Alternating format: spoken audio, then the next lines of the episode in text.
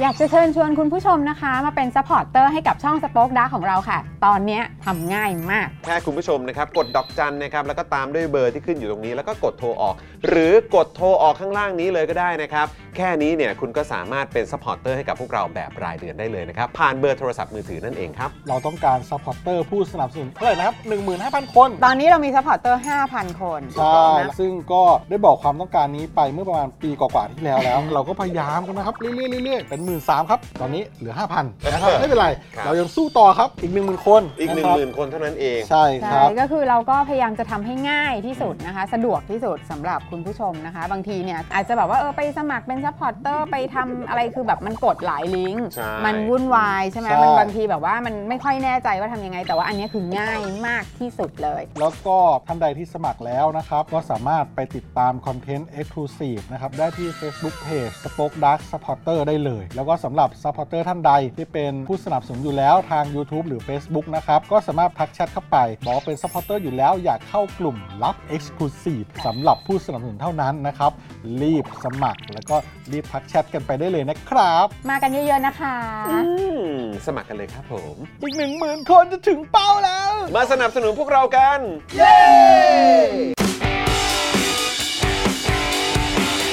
Daily t o p i c กกับจอห์นวินยู สวัสดีครับคุณผู้ชมครับ ต้อนรับทุกท่านเข้าสู่ Daily Topics นะครับ ประจำวันจันทร์ที่ 8 พฤษภาคม 2566 นะครับ อยู่กับผมจอมินยูนะครับอ่านะฮะวันนี้อยู่ด้วยกันนะครับ มาอยู่ในสตูดิโอแล้วนะครับกับ Daily Topics ของเรานะครับ รวมความเละไม่เป็นท่าเลือกตั้งล่วงหน้าผิดพลาดโดยสุจริต Hashtag กกตต้องติดคึก เย้ เออนะครับต้อนรับเข้าสู่ Daily Topics ของเราในวันนี้นะครับ อยู่กับผมจอมินยูนะครับ คุณปาล์มนะครับ สวัสดีครับคุณผู้ชมครับ แล้วนะครับและแน่นอนนะครับ แขกสุดพิเศษของเรานะครับ มาอยู่ในสตูดิโอกับเราแล้วนะครับ ต้อนรับคุณถาด้วยนะครับ สวัสดีครับคุณถาครับ สวัสดีครับผมนะฮะอ้าวทักทายได้เอาเอาบิวบิวเอาเอาเสียงคุณถาขึ้นด้วย เออ คุณถาเสียง ครับ เสียงมายัง มาแล้วมาแล้ว มาแล้วนะอ่ะอ่ะเชิญเชิญคุณถาทักทายคุณผู้ชมก่อนได้นะฮะ ครับ อ่ะ ก็ฝากเนื้อฝากตัวครับมาอีกครั้งหนึ่งนะครั เย้นะครับตามปกตินี่ตอนคราวที่แล้วเนอะ อ่า เป็นชาวเน็ตของเรา ใช่ เออนะวันนี้ก็เลยดึงตัวแบบมานั่งอยู่ใกล้ชิดกันหน่อยได้ไหม ถูกต้อง เออ เราพูดคุยกับคุณถาครั้งแรกเนี่ยเราผ่าน ครับ การโฟนอินเนอะ เออใช่ หลังจากนั้นคุณถาก็เป็นชาวเน็ต ถูกต้อง แล้วช่วงใกล้ๆเลือกตั้งนี้เราก็แบบขาดคุณถาไม่ได้ ขาดไม่ได้จริง ค ๆ รับ ก็ต้องมา ชวร็อก เออชาวร็อกใช่ไหมฮะ พวกเราชาวร็อกนะฮะ ชาวร็อก ซึ่งเมื่อสักครู่นี้คุณเบียร์นะครับ บอกว่าโอ้นี่ดูคนไทยนี่จะเขาเรียกว่าอะไรนะเอ่อมีความเห็นตรงกัน มีความตั้งใจที่จะย้ายที่นอนให้กับกกตเหรอฮะ เออบอกว่าง งมากเลยนะเนี่ย เอ้ยนอนอยู่บ้านมันคุ้นไปแล้วเปลี่ยนที่นอนดีกว่านะ คือเอาเป็นว่าเดี๋ยวพวกเราลุ้นให้การเลือกตั้งเนี่ยมันมันมันผ่านไปได้ด้วยดีก่อนดีกว่าเนอะ ครับ เออนะครับแล้วเดี๋ยวเราว่ากันนะครับ แต่ว่าแน่นอนวันนี้ได้รับเกียรติจากคุณถานะครับ มาร่วมรายการของเราเดี๋ยวพวกเราคงจะมาคุยกัน เกี่ยวกับประเด็นที่เกิดขึ้น ครับ โดยเฉพาะกับเรื่องของการเลือกตั้งล่วงหน้านะฮะซึ่งผ่านมาแล้วเมื่อวานนี้นั่นเองนะ เจ็ด ครับ พฤษภา เกิดปัญหาอะไรบ้าง ครับ เดี๋ยวเราคงจะได้มาคุยกันนะครับ แล้วก็ยังมีอีกหลากหลายประเด็นครับ ก่อนที่เราจะไปถึงวันเลือกตั้งวันที่ 14 พฤษภาคมครับ ครับ มีเรื่องไหนที่เป็นข้อกังวลนะครับ มีเรื่องไหนที่คุณถาเนี่ยอยากจะมาแชร์ให้กับบัวเตอร์ทั้งหลายนะครับที่จะไปใช้สิทธิ์ในวันนั้นนะค ครั รับ บ เดี๋ยววันนี้ก็ต้องขอรบกวนคุณถาด้วยละกัน เอ๊ะ นะครับ เสียงเราโอเคไหมครับ เสียงโอเคไหมครับ เสียงเซอร์ราว เห็นบอกว่าเสียงมันไปไปทางแหลมแหลม เสียงแอบสะท้อนค่ะ เหรอ ๆ ยังไงหรือว่า ใคร เสียงผมมันกล้องไปถึงไมค์คนอื่นหรือเปล่า ไม่รู้ ไม่นะ เกี่ยวปะวะเออนะอ่ะยังไงเดี๋ยวฝากพี่บิวดูด้วยละกันนะครับ ครับ นะฮะอ่ะแต่ว่าตอนนี้เพื่อไม่ให้เป็นการเสียเวลาด้วยความที่เนื้อหาเราค่อนข้างเยอะนะครับ ใช่ แล้วก็ประเด็นที่เราจะมาถกมาคุยกันค่อนข้างเยอะพอสมควรเดี๋ยวรีบขอบคุณผู้สนับสนุนใจดีของเราก่อนดีกว่า ครับ นะ ผ ค ม รับแล้วก็ตอนนี้ฝากคุณผู้ชมด้วยนะครับ ตอนนี้เรามีช่องทางใหม่ให้คุณมาร่วมสนับสนุนพวกเรากันแล้วนะครับ กดดอกจัน 4 8 9 9 1 2 4 1 1 แล้วก็โทรออกครับ คุณก็สามารถเป็นผู้สนับสนุนพวกเราแบบรายเดือน ผูกพ่วงไปกับค่าโทรศัพท์รายเดือนได้เลย ใครใช้ AS ใครใช้ d t แทก็สมัครได้เลยนะครับ ส่วน True ก็อดใจรออีกนิดหนึ่งนะครับ ครับผม นะครับอ่ะเห็นมีคนบอกว่าเสียงเสียงสะท้อนเหรอครับเสียงเหมือนออโต้จูนเหรอฮะโอ้โหมีอย่างนี้ด้วยเหรอเนี่ย ทุกคนเหรอครับ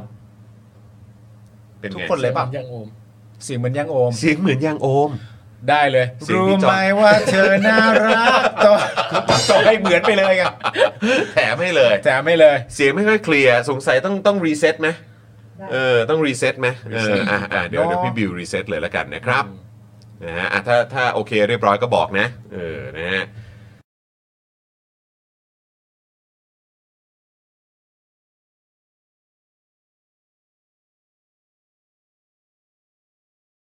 เออนะฮะ ได้ไหม คุณคุณกั๊กบอกว่าเป็นที่ไมค์พี่จอนนะฮะ เหรอฮะ เออ นะครับ ตอนนี้โอเคหรือยังนะ เออ นะครับ มีแต่คนบอกว่าใช่เลย ใช่เลย ใช่เลย ยังโอมเลย เหมือนเสียงจะกล้อง เสียงยังไม่หายครับ เออ นะฮะ โอเค เป็นไง เป็นไง เออ นะครับ แต่เมื่อเช้าก็ดูปกติดีนะ เมื่อเช้านี่ก็เอ่อเพิ่งมี Daily Topics Exclusive กันไป กับอา กับ จาอารย์ จาร วิ ย์ นั วิ ย นัยนั่นเองนะครับ ซึ่งเมื่อเช้านี้ก็น่าสนใจ เพราะว่าประเด็นที่เราพูดคุยกันนะครับ ก็คือเป็นเอ่อประเด็นที่เกี่ยวข้องกับว่าคนที่มีความคิดเห็นหรืออุดมการณ์ทางการเมืองแตกต่างกันเนี่ย ครับ เขาจะอยู่ด้วยกันยังไงนะครับ ให้สังคมเนี่ยมันอยู่กันได้อย่างเป็นสุข ครับ เออ นะครับ ซึ่งอาจารย์วินัยก็หยิบยกประเด็นต่างๆ นะครับ มาพูดคุยกันนะครับ แล้วก็เรื่องราวของเออเชิงปรัชญาด้วย เออ นะครับ อ่ะดีขึ้นนะ อ่า โอเค เรียบร้อยนะ คิดถึงคุณมุกอยากให้มาวันนี้อีกจัง ปกติช่วงนี้กกตท็อปฟอร์ม การโกงเลือกตั้งเยอะเหลือเกิน คุณมุกมาช่วยด่าหน่อย โอ้โห คุณดีเคบอกมา วันนี้คุณถามมา เดี๋ยวเราจะได้ลงลึกถึงประเด็นครับว่าเป็นอย่างไรนะครับ ครับ นะฮะอ่ะโอเค คุณผู้ชมงั้นเดี๋ยวเราขอบคุณผู้สนับสนุนใจดีกันก่อนดีกว่านะครับขอเริ่มต้นกันก่อนเลยแล้วกันนะครับ กับตั้งฮกกี่บะหมี่กวางตุ้งนะครับ อาหารที่นี่เต็มไปด้วย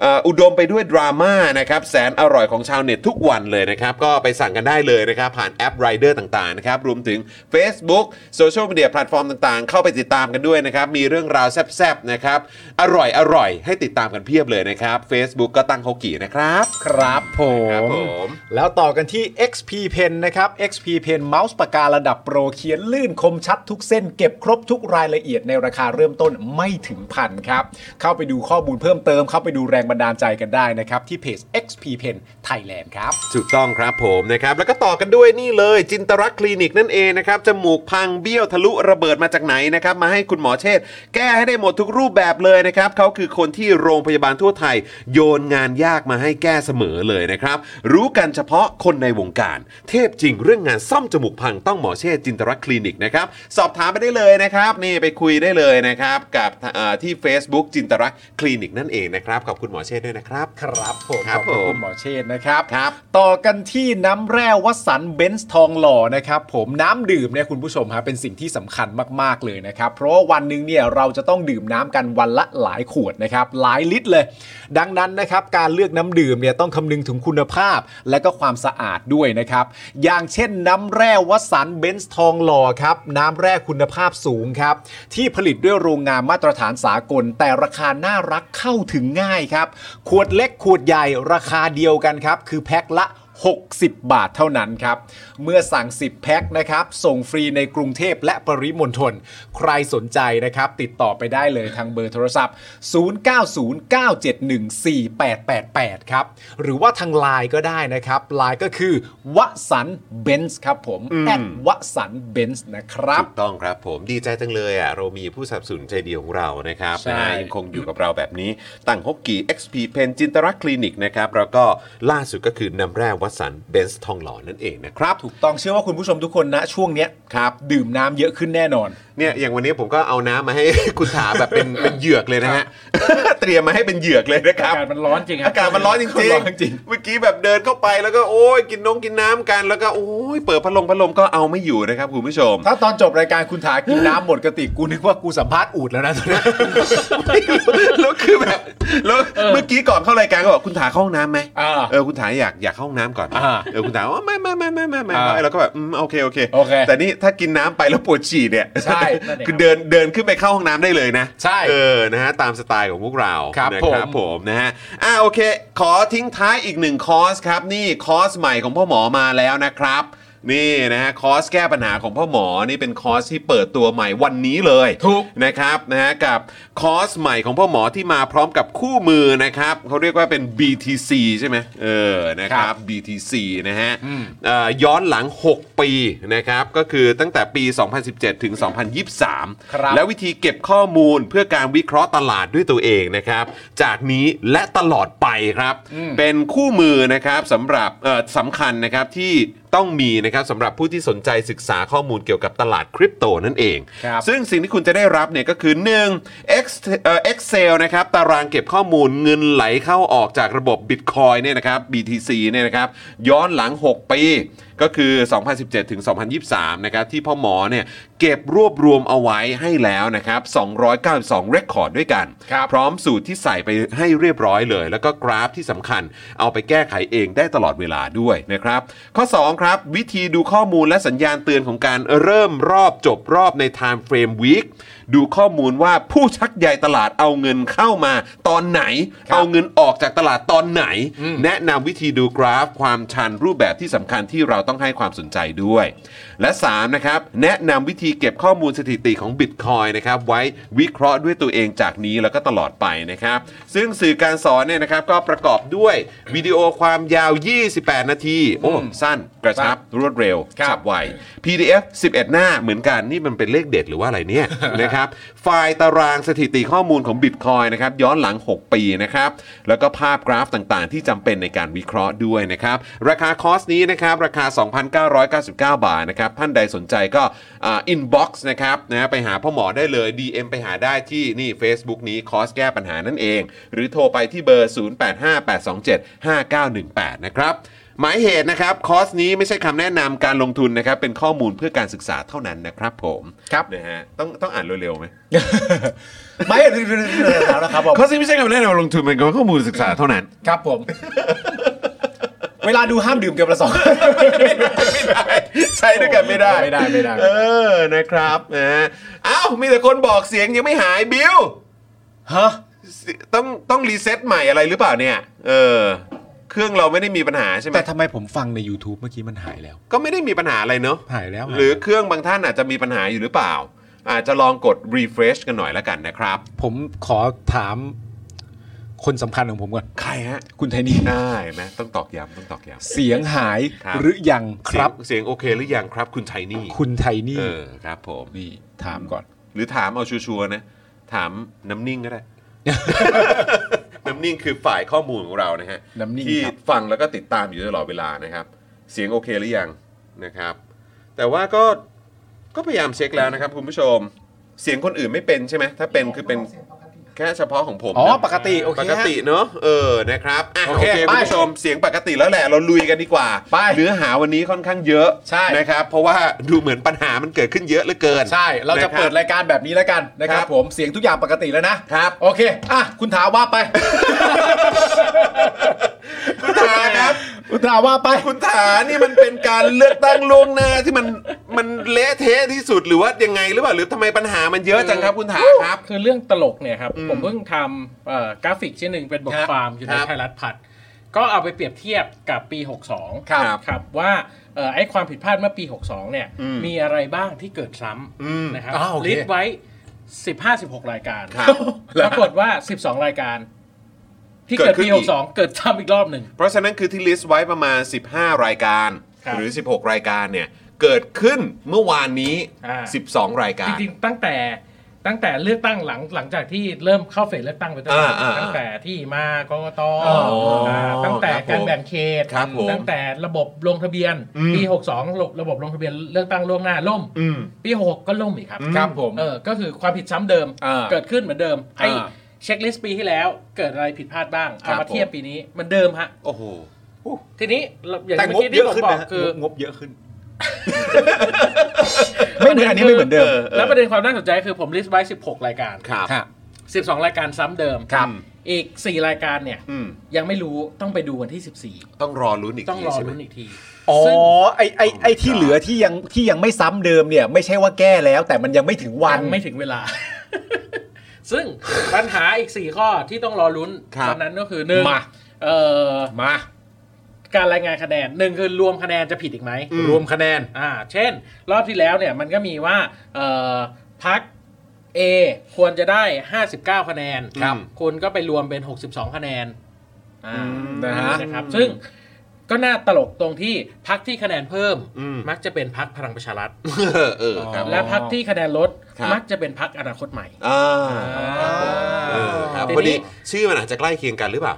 อนาคต โล ใหม่ โก้คล้ายๆกันไหม เออ เอออะไรอย่างงี้ไหมเออ อนาคต สี ใหม่ สันอะไรอย่างเงี้ยอาจจะใกล้เคียง ใกล้กั กัน น นี่อาจจะถ้าดูจากมือถืออาจจะ ใกล้ คีย์บอร์ดมือถืออาจจะใกล้ ครับผม แต่ว่าถ้าเทียบตามพยัญชนะเนี่ย แต่ ผม อยู่ตรงนั้น ใก แล้วก็ ได้ ไม่ใช่ไหมฮะ ไม่ไม่ไม่ เออครับผม เอ่อทีนี้เอ่อหนึ่งก็คือเนี่ย รวมคะแนน ผิดขานคะแนนผิดใช่ไหมครั อ่า บเอ่อสองก็คือว่าเอ่อจะเอ่อมีบัตรเลือกตั้งมานับคะแนนไม่ทันอีกไหม อ๋อโอเค ครับผม สามก็คือเนี่ยหลายข้อจัดผมเลยลืมเลย ไม่เป็นไรฮะ เอ่อรายงานคะแนนช้า อืม เราพบว่าปี 62เนี่ยหลังจากที่ปิดคูหาไปแล้วนับคะแนนไปแล้วเนี่ยมีบางเขต 19 เขต ครับ ที่กว่าจะมีการรายงานคะแนนเข้ามาเนี่ยก็เป็นวันรุ่งขึ้นของอีกวันหนึ่ง โอ้โหใช้เวลาเป็นวันเลย อืม ซึ่งซึ่งแปลกประหลาดมากว่าปิดกูหาตั้งแต่ห้ ใช้เวลาข้ามคืน ปกติเนี่ยห้าทุ่มมันควรจะรับเสร็จแหละ อืม ครับ นะครับ แต่ว่ามันมีบางเขตที่ใช้เวลาข้ามคืนกว่าจะส่งผลคะแนนมา อืม ซึ่งแปลกประหลาดมาก แล้วเขามีเหตุผลไหม ก็ยังไม่ชี้แจงนะ เขาก็ไม่ได้ชี้ ชี้แจงหลายๆ พะว่ เรื่องยังไม่ได้ชี้แจง หลาย ถาม เรื่อง ถามเผื่อเฉย อั ถาน ม นี้ เผื่อเฉย ประเด็นก็คือว่ารอบนี้ อืม เขาบอกว่าจะรายงานแบบไม่เป็นทางการแน่นอนห้าทุ่ม อ่า อืม ก็ไม่รู้นะครับก็ต้องรอดูว่าจะเชื่อได้ขนาดไหน ก็เดี๋ยวจะเป็นเช็คลิสต์ที่เดี๋ยวเราคงได้เช็คกันว่ามันจะเกิดขึ้นไหม แล้ว ใน ก็ คืนวันที่ อัสุด 14 ท้ายเนี่ย อืม เอ่อหลังเลือกตั้งไปนานสักพักแล้วถึงรู้ อืม ก็คือกกตเนี่ยได้ทำหนังสือแจ้งกับพักไทยรักธรรม ก็คือถ้าจำกันได้ก็คือมันจะมีเลือกตั้งซ่อมใช่ไหมครับ ครับ และไอ้พักปัดเศษเนี่ย อืม มันจะมีอยู่คนหนึ่งพักไทยรักธรรมเนี่ยที่เดี๋ยวเข้าเดี๋ยวออกเดี๋ยวเข้าเดี๋ยวออก ฮะ อืม เออเขาก็เลยสงสัยว่าเอ๊ะถ้าดูคะแนนอะตามที่กกตประกาศรอบแรกอะ อืม เออต่อให้ผลการเลือกตั้งซ่อมมันเปลี่ยนอะ อืม เขาก็ต้องยังได้เข้าอยู่ดิทำไม อืม เขาออก อืม เออ ม กกตก็ทำหนังสือตอบเขาว่า อ๋อ ตอนตอนแรกที่เอาไปคำนวณน่ะ คุณผมลืมเอาคะแนนบางหน่วยมาคำนวณด้วย ว้ายตายแล้ว แล้วจะเป็นกกตกันไปทำ เอ ไม อ นะครับ ทำไมมันเละเทะอย่างงี้วะ เพราะฉะนั้นรอบนี้อีก 4 เช็คลิสต์ที่เหลือ วันที่ 14 พฤษภาคม ไม่ใช่ไม่มี อืม ต้องรอดูจะมีเกิดขึ้นไหม อ่าผมถามคุณผู้ชมครับ Oh my god สี่เช็คลิสต์เนี่ยที่ตอนนี้มันยังไม่ซ้ำเนี่ยย้ำอีกครั้งหนึ่งมันไม่ได้ไม่ซ้ำเพราะว่ามันถูกแก้ไขไปแล้ว มันยังไม่ซ้ำเนื่องจากว่ามันยังไม่ถึงวันไอ้เช็คลิสต์สี่ข้อเนี้ยมันจะซ้ำหรือไม่ซ้ำเนี่ยมันขึ้นอยู่กับวันเลือกตั้ง อืม ก็คือวันที่ 14 พฤษภาคม ผมถามคุณผู้ชมครับสี่เช็คลิสต์เนี่ยรอด ไหมฮะ ขอรอดเถอะนะ ขอรอด ขอรอดเถอะนะ ขอรอดเถขอะนะ อให้รอดเถอะนะ เออ ขอให้ ขอว่าก ราฟิกของผมมันได้เป็นช่องว่างเปล่าไว้ เอ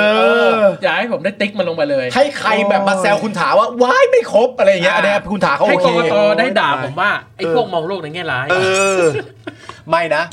ไม่นะมึงเหลือสี่เองนะ คือทีนี้กูก็จะจะแบบนะ จะแบบมีความหวังอะไรขึ้นมาบ้างหน่อย แต่คือแบบดูทรงแล้วครับคุณผู้ชม คือแม่ แต่ว่าเออก็ต้องเล่าแบบนี้ว่ารอบนี้เนี่ยมีพัฒนาการนะครับ พัฒนาการซึ่ง ไป ไม่ ไป ไม่ได้ ไปใน ดี ทาง ขึ้น ไหน นะ นั่นไงกำลังจะถาม ไง ไม่ได้ดีขึ้น เออ แต่ว่าเป็นพัฒนาการที่เอ่อเรียกว่าเขาอุดช่องโหว่ความผิดเดิม อืม แต่ไปเพิ่มความผิดใหม่นะครับ ยกตัวอย่างเช่น เลือกตั้งล่วงหน้า อืม ปี 2562 เนี่ย ครับ ทุกคนบ่นเรื่องได้รับบัตรผิดเขต ครับ ก็คือว่าสมมุติว่าเอ่อคุณจรคุณปาล์มอยู่เขตเลือกตั้งหนึ่ง ครับ เออแต่ตอนไปรับบัตรเลือกตั้งเนี่ย เป็นเขตสอง อืม อ่าฮะ แล้วก็เผลอไปกา อ่าก าเสร็จก็มาถามว่าเอ้า เบอ นี่ ร์ มันผิ มันก็ไม่ตรดเขต งกันอี นี่ ก อืม เออมันมันมันผิดนี่ อืม เขาก็บัตรเสียไปเลย มา โอ้โห ทั้งทั้งๆที่ ถ้า เขาให้เขาให้เราแบบผิดด้วยนะ ใช่ อืม ซึ่งมีคนพยายามทวงด้วยนะครับ ครับ เมื่อปี 62 มีคนพยายามทวงว่า ครับ ได้บัตรผิดเขต อืม พยายามทวงให้แก้ไขกกตก็บอกว่ากกตประจำหน่วยนะครับก็บอกว่ากากาไปเถอะกากาไปเถอะ เอ ประ อ กาศเสร็จปุ๊บเรียบร้อยบัตรเสียนะครับ อันนี้เกิดขึ้นปี 62 ทีนี้ปี อ่า 66 เรายังไม่ได้รับรายงาน อืม ว่ามีคนที่ได้รับบัตรผิดเขตหรือเปล่า อืม แต่เราพบว่ามีคนที่เอ่อถูกจ่าหน้าซอง อืม ผิดเขต อืม ก็คือตามระบบเลือกตั้งล่วงหน้าเนี่ยครับเมื่อเราไปเอ่อเอาบัตรประชาชนให้กร ครับ ตประจำหน่วยเนี่ย อืม เขาก็จะให้บัตรเลือกตั้งกับซองบัตรเลือกตั้งมา อืม นะครับ ถูกต้อง ก็คือพอเรากาเสร็จแล้วปุ๊บก็เอาใส่ซอง อืม แล้วมันจะมีรหัสไปรษณีย์ให้ อืม จัดหน้า อืม ครับ นะครับ ซึ่งสมมุติว่าผมอยู่กรุงเทพเขตหนึ่ง อืม เอ่อผมไปเลือกตั้งกรุงเทพเขตสาม อืม เอ่อใบหน้าซองนั้นก็ต้องเขียนว่ามันต้องถูกส่งไปที่ กรุงเทพเขตหนึ่ง ครับ ใช่ไหมครับ แต่กลับปรากฏว่ากกตจำหน่วยไประบุว่าเป็นกรุงเทพเขตสาม อืม ก็คือเอาหน่วยเลือกตั้ง ที่ ไป ที่คุณมาเลือก ที่ นี่ย เรามาเลือก เออ เป็นบัตรที่เราต้องส่งไปถ้าเรา อ่า ผิดเขต เออ อ่าอันเนี้ยก็ยังพิสูจน์ไม่ได้ว่าจะเป็นบัตรเสีย หรือจะไปแจกแต้มให้ที่อื่น อืม อ่า นะครับซึ่งมันมีปัญหาที่เกิดขึ้นในเอ่อคนที่เขาแจ้งเข้ามาเนี่ย อืม มันมีเรื่องน่าสนใจแบบนี้ครับว่าเขาอยู่จังหวัดบุรีรัมย์ ครับ แล้วเขากาพักก้าวไก่ ครับ เอ่อเบอร์สองหรือไงนี่แหละ เออ แต่จาหน้าซองมันจะส่งไปผิดเขต อืม ซึ่งถ้าเขากาเบอร์สองในในเขตอื่นเนี่ย ไปลงพักไหน ไปลงพักพลังประชารัฐครับ อ่ะอ่ะอันนี้เราพูดถึงเราพูดถึง 62หรือพูดถึงเมื่อ พูด วาน ถึงเมื่อวานนี้ อ๋อ แล้วจะเช็คยังไง ก็บัตรมันไปผิดเขต จะนับหรือไม่นับ อันเนี้ย ซึ่งซึ่งอันเนี้ยเอ่อเหมือนว่าอ่ะสวัสดีคุณมุกด้วยนะครับ สวัสดี ณมุ ครั ก บ ก็เพิ่งไปลุยกกตมานะครับ ฮะ ผมมีอะไรอัปเดตเข้ามาได้นะครับ อืม แต่คืออันนี้เนี่ยมันก็อารมณ์คล้ายๆกันกับไอ้เรื่องของการลงทะเบียนอะ เรื่องกู้ เออไอ้เรื่องกู้ชื่อข้อมูลอะไรต่างๆทั้งว่าคนคนที่ล็อกอินเข้าไป อ่า ใช่ไหมแล้วก็แบบว่าถ้ากดเข้าไปปุ๊บ แม้ว่าจะแบบส่งไม่ผ่านหรืออะไรยังไงก็ตาม เออเนี่ย ทั้งหมดเนี้ยกู้ได้ เรากู้ข้อมูลได้ ซึ่งเรา คุณไม่เสียสิท คุณ ธิ์ จะไปกู้มาจากไหนยังไงวะ ซึ่งทีเนี้ยพอเราตั้งคำถามต่อก็คือว่า แล้วอันนี้ก็ไม่ได้ต่างกันไง เออ อันนี้ก็คือไปถ้าเกิดว่าจานู่นจานี่ผิดแล้วไปลงตรงเขตอื่นอะไรก็ตาม คือคุณจะไปเช็คยังไง ใช่ บอกว่าอยู่ในกล่องอยู่ในหีบไปแล้ว ใช่ เราไม่ต้องห่วงเราแก้ได้เรา เราจัดการปัญหานี้ได้ แม้จะมีแค่หลักร้อยก็ อืม ก็ตามใช่ไหมแบบบางเห็นบอกว่ามีหลักร้อยคนสามสามสาม เรื่ ร้อ อย ย กว่าคนหรืออะไรประมาณ คืออันแรกที่เราได้ยิน แต่มึงจะ น่ะ เช็คยังไง มันคือนนทบุรีที่มีข่าวล่ามาเร็วสุดเลยอ่ะไปไปกว่าร้อยแล้ว หลังจากนั้นจึงเริ่มมีคนทวงแล้วก็หีบอะไรต่างๆกันานาก็ว่าไป ทีนี้อ่ะถามคุณถาว่าพอพอจะคาดเดาวิธีการหรือเหตุผลได้ไหมว่าทำไมเขาถึงมีความรู้สึกว่า ไอ้ข้อผิดพลาดที่มันเกิดขึ้นเนี่ยเขาก็บอกเป็นที่เรียบร้อยแล้วว่ามันเป็นข้อผิดพลาดของทางของกปน อืม ทีนี้เขาบอกว่าสุดท้ายแล้วเนี่ย ไอ้หน้าซองอะไรต่างๆนานาที่มันผิดพลาดเนี่ย มันจะถูกส่งไปยังเขตที่ถูกต้องอย่างแน่นอน นี่ไงคุณคุณมุกบอกว่ากกตบอกจะใช้ผู้เชี่ยวชาญตรวจสอบอีกครั้งก่อนส่งไปยังเขตนั้นค่ะ อ่ะ นี่ อัน ก็ เนี้ย งงว่าตรวจสอบอะไรยังไงใช้จิตสัมผัสเหรอคะ เออ ผู้เชี่ยวชาญนะคุณจะตรวจสอบได้เนี่ยมีทางเดียวครับ ตรวจสอบลายนิ้วมือฮะที่ซองใช่ไห คือแม่งเป็นไปไม่ได้ ซึ่ง ถู มัน ก เป็น ปะ ไปไม่ได้ ใช่ ใช่ พูดออกมาได้ยังไง แม่งตลกมาก แล้วอ๋อแล้วเขาบอกเขามีใบติ้วด้วยนี่ ใบติ้วคือไงนะ ใบติ้ว อ๋อ ใบติ้วคือเป็นใบที่แบบว่าใบที่ ใบติ๊ก เหมือน ว่า จด คุณมา ติ๊กก่อน เขตไหน ว่ามาเขตไหน เออ เอ่อปะเอ่อใช่ไหมเขตไหนอะไรประมาณเนี้ยว่า เออ อ อ ยู่เขตสองอยู่หรืออะไรไงก็ตามแล้วเขาก็จะเอาไอ้ใบติ้วเนี่ย ที่เขาบอกว่าเสียบเสียบเสียบไว้ เออ ตอนที่มาประจำที่หน่วยเนี่ยเสียบไว้ใช่ไหมเขาก็จะเอามาเทียบกันดู อืม อ๋อแต่แต่ประเด็นคือตอนลงกล่องมันไม่ได้ลงเป็นหนึ่งสองสามสี่เนี่ย ก็นั่นน่ะสิ ใช่ แต่กองรวมกัน นั่นน่ะสิ มัน ครับ กองรวมกันแล้วนี่เป็นการเลือกตั้งล่วงหน้านะ มีตั้งกี่เต็นท์ในที่ที่หนึ่งมีตั้งกี่จังหวัดในที่ ใช่ ที่หนึ่งอ่ะ ใช่ใช่ และไอ้คำพูดที่มันเจ็บปวดที่สุดที่ฟังมาเนี่ย คือ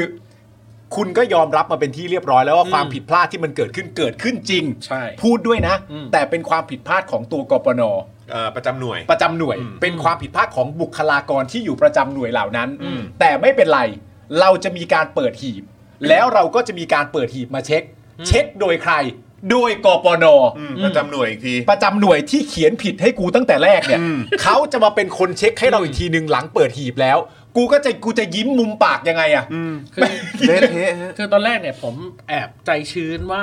เขาอาจจะเขียนดินสอไว้ที่ซองหรือเปล่า ว่าเป็นเขตนั้นเขตนี้ อืม อะไรแบบเนี้ยถึงจะมาไล่เช็คย้อนหลังได้ แต่ปรากฏว่าจากที่ฟังอาสาที่เขาไปลงพื้นที่สังเกตการณ์เนี่ยปรากฏว่าซองแม่งเต็มไปด้วยความว่างเปล่า ก็ แล้ คือ ว ไม่มีจริง แล้วก็ไม่มีจริงแล้วหนักกว่านั้นก็คือมันมีซองที่ไอ้ส่งไว้ผิดเขตเนี่ยว่าแย่แล้วมันมีอันที่ไม่ได้เขียนอะไรไว้เลย บนซองไม่เขียนอะไรเล โพสยต์ส่งอะไรไม่เขียนไปเลย แล้วก็ถูกหย่อนลงไป แล้วเขาก็บอกว่าเดี๋ยวจะลื้ออันนี้ขึ้นมา อืม เพื่อที่จะมากรอกรหัสใหม่คำถามก็คือโจทย์เดิมเลยว่า จะ แล้วคุณจะ รู้ รู้ ได้ ได้ ไง ไง ๆกอกใครอะ เออ ว่าใครเป็นคนกาบัตรนี้จากพื้นที่ไหนไม่รู้ เพราะฉะนั้นไอ้ไปบัตรผิดเขตเนี่ยเลวร้ายระดับหนึ่งละแต่อันเนี้ยเสียไปเลย เสียโดยที่เขาไม่ได้ทำผิดอะไรประชาชนไม่ได้ผิดอะไรเลย เสียเลย เสียเลยนะครับ เหมือนไม่ได้เลือกอะ หรือก็อาจจะไม่เสียก็ได้ สุดท้ายเขาอาจจะมีวิธีเอา ยังนึกไม่ออก นัก วิธี ชี ไง วะ อะไรสักอย่าง ไม่ประประเด็นคืออย่างนี้เว้ย ไม่แล้วคือประเด็นคือคือเอาตรงๆก็คือถ้าเกิดเขาเปิดขึ้นมาเขาก็ไม่ควรจะต้องเขาเขาก็ไม่ควรจะรู้ว่าใบเนี้ย เป็นของใคร เป็น มั ของ เป็น ใค ข ร องใคร แล้วเขาเลือก ช่ไหม ใคร ล่ะใช่ มันโหดร้ายมาก มัน และและในความเป็นจริงที่ผมสงสัยคือวันนี้ผมก็ได้ผมเชื่อว่าคุณถาก็ทำมาวันนี้คือผมก็ได้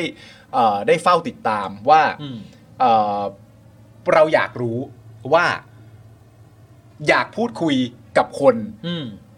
แต่ไม่ได้อยากพูดคุยกับคนที่เกิดเหตุการณ์แบบนั้น อืม เราอยากพูดคุยกับคนที่เกิดเหตุการณ์ปกติ อืม ว่าไอความปกติเวลามันเกิดขึ้นเนี่ย อืม มันเกิดขึ้นได้ยากมากเลยเหรอวะ อืม มันถึงผิดปกติได้มากขนาดนี้ อืม แล้วจึงมาค้นพบว่าไอเรื่องปกติเนี่ยแม่งปกติจริง ๆ อืม ไม่ได้มีความยากเย็นใด ๆ เลยที่ อืม ก่อให้เกิดความปกตินั้นขึ้นได้ เช่น คุณไปถึงเสร็จเรียบร้อย ถ้าคุณไม่รู้เบอร์ตัวเอง อืม คุณก็ไปเปิดดู หรืออ ม ไม่คุณก็เปิดดูในแอปก็ได้ว่าคุณเลขอะไร อืม แต่ถ้าเกิดว่าคุณรู้อยู่แล้วว่าคุณเลขอะไรจำมาแต่บ้าน คุณก็ผ่านโปรเซสนั้นไป อืม หลังจากนั้นก็จะมีคนมาหาคุณ อืม และเขาก็จะมาถามคุณ คุณก็แค่ตอบไปว่าคุณมันมีเพศด้วยนะ อืม คุณก็บอกคุณเพศอะไร เขตอะไร อืม หลังจากนั้นคุณก็เดินไปที่เต็นท์ที่เป็นเต็นท์จังหวัดของคุณมันจะเลขอะไรต่างๆนานาก็ว่าไป อืม แล้ววิธีที่เกิดขึ้นที่ผมไปคุยวันเนี้ยก็คือว่า คุณก็เดินไปเสร็จเรียบร้อย เวลาหลังจากไอ้คุณกรอกอันแรกเสร็จเรียบร้อยซึ่งเขากรอกให้อะคุณก็จะหยิบอันนั้นมาพร้อมกับบัตรประชาชนคุณ หลังจากนั้นคุณก็เดินไปเต็นท์จังหวัดคุณ เดินไปเสร็จเรียบร้อยปุ๊บเขาก็จะเอาใบที่กรอกมาแล้วเนี่ย กรอกจ่าหน้าซองให้ ซึ่งมันต้องกรอกเดี๋ยวนั้น มันไม่มีสิทธิ์กรอกก่อนหน้านั้นอยู่แล้ว มันก็กรอกเดี๋ยวนั้น หลังจากกรอกเดี๋ยวนั้นเสร็จเรียบร้อยปั๊บปั๊บปั๊บปั๊บเสร็จเรียบร้อยเขาก็ยื่นใบที่กรอกมาให้เป็นหน้าซอง คุณได้ซองไปหนึ่งใบ คุณต้องได้สามชิ้นนึกออกปะ อืม สองบาทกับหนึ่ง กับ ซ ห องนึ่งซอง ถูกไหมสองบาทกับหนึ่งซองคุณได้สามชิ้น ยื่นมาให้เสร็จเรียบร้อย แล้วมองหน้ากันแล้วเช็ค อืม เข้าใจปะ อืม ระหว่างคนไปเลือกอ่ะ อืม กับคนที่ดูแลอะมองหน้ากันแล้วเช็ค อืม อ่านดูนะคะถูกไหม อืม ย้ำกันทวนกันเสร็จเรียบร้อยคุณก็เอาสิ่งเหล่านั้นไป แล้วคุณก็ไปกา อืม กาเสร็จคุณก็ใส่ซอง ใส่ซองเสร็จเรียบร้อยคุณก็มาหาเจ้าหน้าที่ เจ้าหน้าที่ก็จะเซ็นประทับตาให้ ตัวคุณเองที่เป็นคนเลือกก็เอาอันเนี้ยไปใส่หีบ ไปหย่อน เป็นการจบทำไมต้องพลาดอ่ะ นั่นน่ะสิ อืม มันมันพลาดได้ยังไง ทั้งหมดที่ผมพูดเนี่ย แม่งยากมากเหรอ อืม ผิดปกติมากเหรอจ้องหน้ากันแล้วชวนที่ไหนมันก็มีตรวจสอบเอกสารก่อนนะคะ อืม ที่ไหนก็มี คุณไปต่อราชการเนี่ย เป็นอย่างนี้หมด เป็นอย่างนี้กันหมด ทั้งนั้นน่ะ เลขเป็นแบบนี้นะครับ เขตเป็นแบบนี้นะคะ รหัสเป็นแบบนี้นะคะ เช็คก่อนนะคะ เช็คเช็คเช็คเช็คเช็คอ่าถูกต้องครับ ถูกต้องเสร็จเรียบร้อยไปไปไปกากบาท2ใบเอาใส่ซอง ใส่ซองนำมาคืนปิดเซ็นตาประทับ เอาไปใส่หีบจบกระบวนการ อืม ทำไมอ่ะ คือ ทำไมอ่ะ คือเรื่องหนึ่งเนี่ยผมเนี่ยคิดว่ามันน่าจะช้าแน่ๆเลือกตั้งโลวงหน้า เพราะขั้นตอนซับซ้อน เออ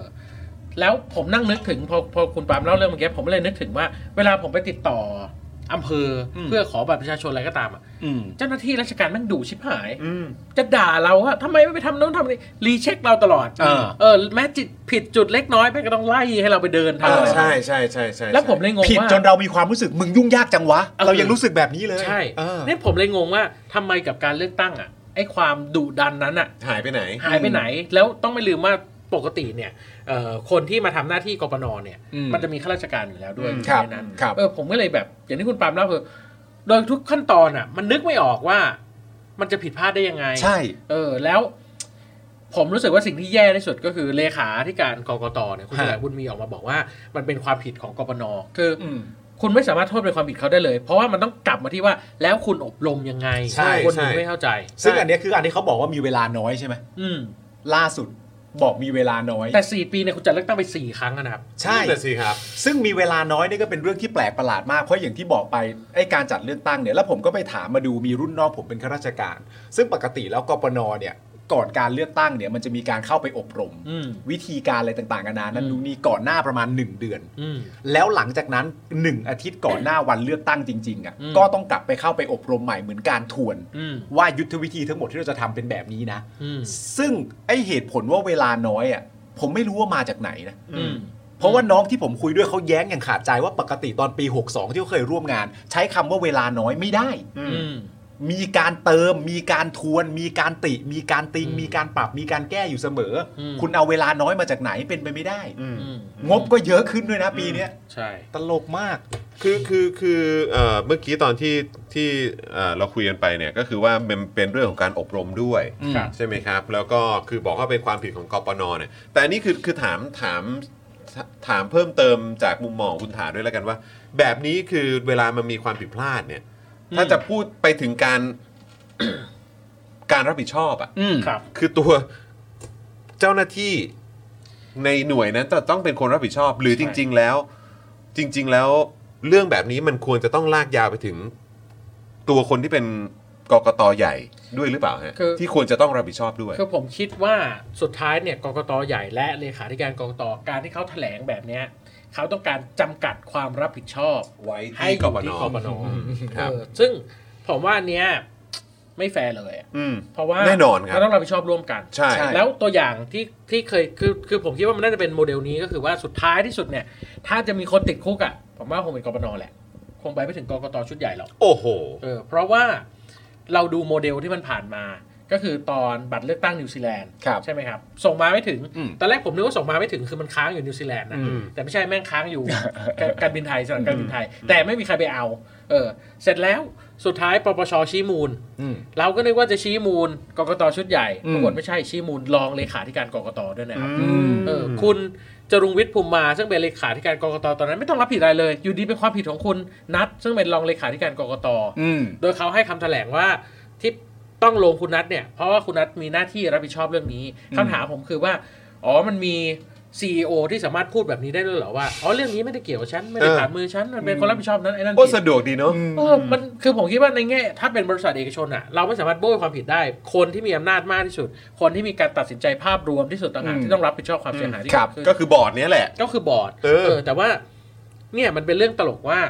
ทุกครั้งที่เกิดความผิดพลาดของกกตเขาจะพยายามจำกัดความผิดให้อยู่ในระดับเล็กที่สุด เท่าที่เป็นไปได้ ทั้งทั้งๆที่ตัวเองไปดูงานนะ ทั้งทั้งที่ตัวเองก็ดูนะ แล้วเรื่องที่ตลกก็คือว่าหลังจากเกิดข้อผิดพลาดเรื่องเนี้ย ฮะ เราไม่เห็นประธานกกตมาแถลงอะไร ใช่ นั่นแหละฮะนั่น ไป แห ไหน ละครับ ก็ไม่รู้ มีแต่โคศกอะมา นั่นนี่ครับ อืม ซึ่งผมก็รู้สึกว่านี่เป็นยุคมืดเลยแล้วกัน อืม ขององค์กรอิสระคือคุณปลอดจากความรับผิดชอบอะ่ะ อืม มีปัญหาคุณไม่แถลง อืม เออ คือเราไม่เคยเจอองค์กรอิสระแบบนี้นะครับ อืม คือถ้าเราดูตั้งแต่ปี 40 นะ ผมว่าองค์กรอิสระ แม้ว่าอาจจะถูกกล่าวหาถูกแทรกแซงหรืออะไรก็แต่จะออกหน้าตลอดเพื่อรับผิดชอบอะไรบางอย่าง อ่า เออยกตัวอย่างที่เออเห็นชัดที่สุดก็คือกสมชุดอาจารย์อมราพงษ์สาธิต ครับ ตอนเหตุการณ์ปี 53 อ่ะ อืม คนด่ากสมชุดนั้นแหลกลานเลยว่า โอ้โห ไม่เข้าใจปัญหาเรื่องการใช้ความรุนแรงกับการสลายการชุมนุมปี 53 แต่คุณอมราพงษ์สาธิตก็ยืนหน้าออกไปเพื่อให้คนด่านะ อย่างน้อยที่สุดก็ยังยืนหน้าให้คนด่า แต่กกตชุดเนี้ย เอาหน้าตัวเองออกไปรับผิดชอบอะแต่นี่ จ คือน ถึงเนี้ย กริบ กิบไม่ทำอะไร ไปดูงาน ไปดูงานแล้ว ผมได้เห็นหน้าครั้งสุดท้ายตามสื่อเนี่ย ก็คือคุณอิทธิพลอิทธิพลบุญประคอง อืม ประธานกกตออกมาแถลงเรื่องไปดูงาน ใช่ แค่นั้น แล้วก็แล้วก็ ไม่เห็นเย แล้วก็หายไปเลย อืม อืม แล้วแต่จริง ๆ นะครับ มันเป็นยุคมืดจริง ๆ นะ แต่ถ้าอย่างนี้ มันมืดมาตั้งแต่หัว จริง ๆ เราควรจะยิ่งต้องรณรงค์ให้กับเหล่ากปนทั้งหลายไหมครับ อืม เราควรจะยิ่งต้องรณรงค์ให้กับแบบแจ้งให้เอ่อเนี่ยที่อยู่ประจำหน่วยทั้งหลายอะ อืม ว่าพวกคุณ อืม ดูกันดีๆ นะ อื อืม ถ้าพวกคุณไม่ดูกันดีๆ เนี่ย อืม คือดูทรงอย่างเงี้ย อันนี้จากมุมมองนะ แค่รู้สึกว่าโดนตัดหางกันแล้วนะ อ่าอ่า อ่า ใช้คำว่าตัดหางอ่ะ ตัดหาง อ่า ปล่อยวัดอ่ะ คือหมายความว่าถ้าพวกคุณพลาดขึ้นมาเนี่ย พวกคุณรับผิดชอบกันเองนะ เพราะข้างบนเนี่ยเขาบอกแล้ว คือเหมือนเขาปัดความรับผิดชอบแล้วว่าจำกัดความรับผิดชอบให้เป็นความรับผิดชอบของพวกคุณ ใช่ ไอการที่เขาอบรมมาไม่มีประสิทธิภาพ หรือว่าเกิดปัญหาในการสื่อสารหรืออะไรยังไงก็ตามอะเขาไม่ต้องรับผิดชอบเลยนะ อืม พวกคุณที่อยู่ประจำหน่วยอะเตรียมตัวรับผิดชอบได้เลย เพราะฉะนั้นอย่าพลาด ใช่ แนะนำอันนี้ความเป็นห่วงเป็นใย อืมครับ อย่าพลาด อืม เพราะเหล่ากปนที่ผ่านการเลือกตั้งเมื่อวานนี้มาเนี่ย อืม เตรียมตัวได้เลย เหล่านี้จะโดนเช็คบินกันก่อน ไม่มีใครดูเด้อ จะลากไปถึงข้างบนนั้นไหม ดูท่าทางจะยาก อืม เพราะว่าเขาบอกไปแล้วว่าจำมันดูทรงเป็นการจำกัดความรับผิดชอบไว้ที่พวกคุณแล้วนะ ใช่ เพราะฉะนั้นกปนทั้งหลายครับนะที่จะต้องปฏิบัติหน้าที่ในวันที่ 14 พฤษภาคมอ่ะพวกคุณต้องเตรียมตัวดีๆนะ อย่าพลาดนะครับ จริง ๆ อันนี้คือฝากไว้เลย จริงๆเนี่ยผมผมคิดว่าพอยสำคัญเลยก็คือว่า ถ้ากปนไม่อยากจะซวย อืม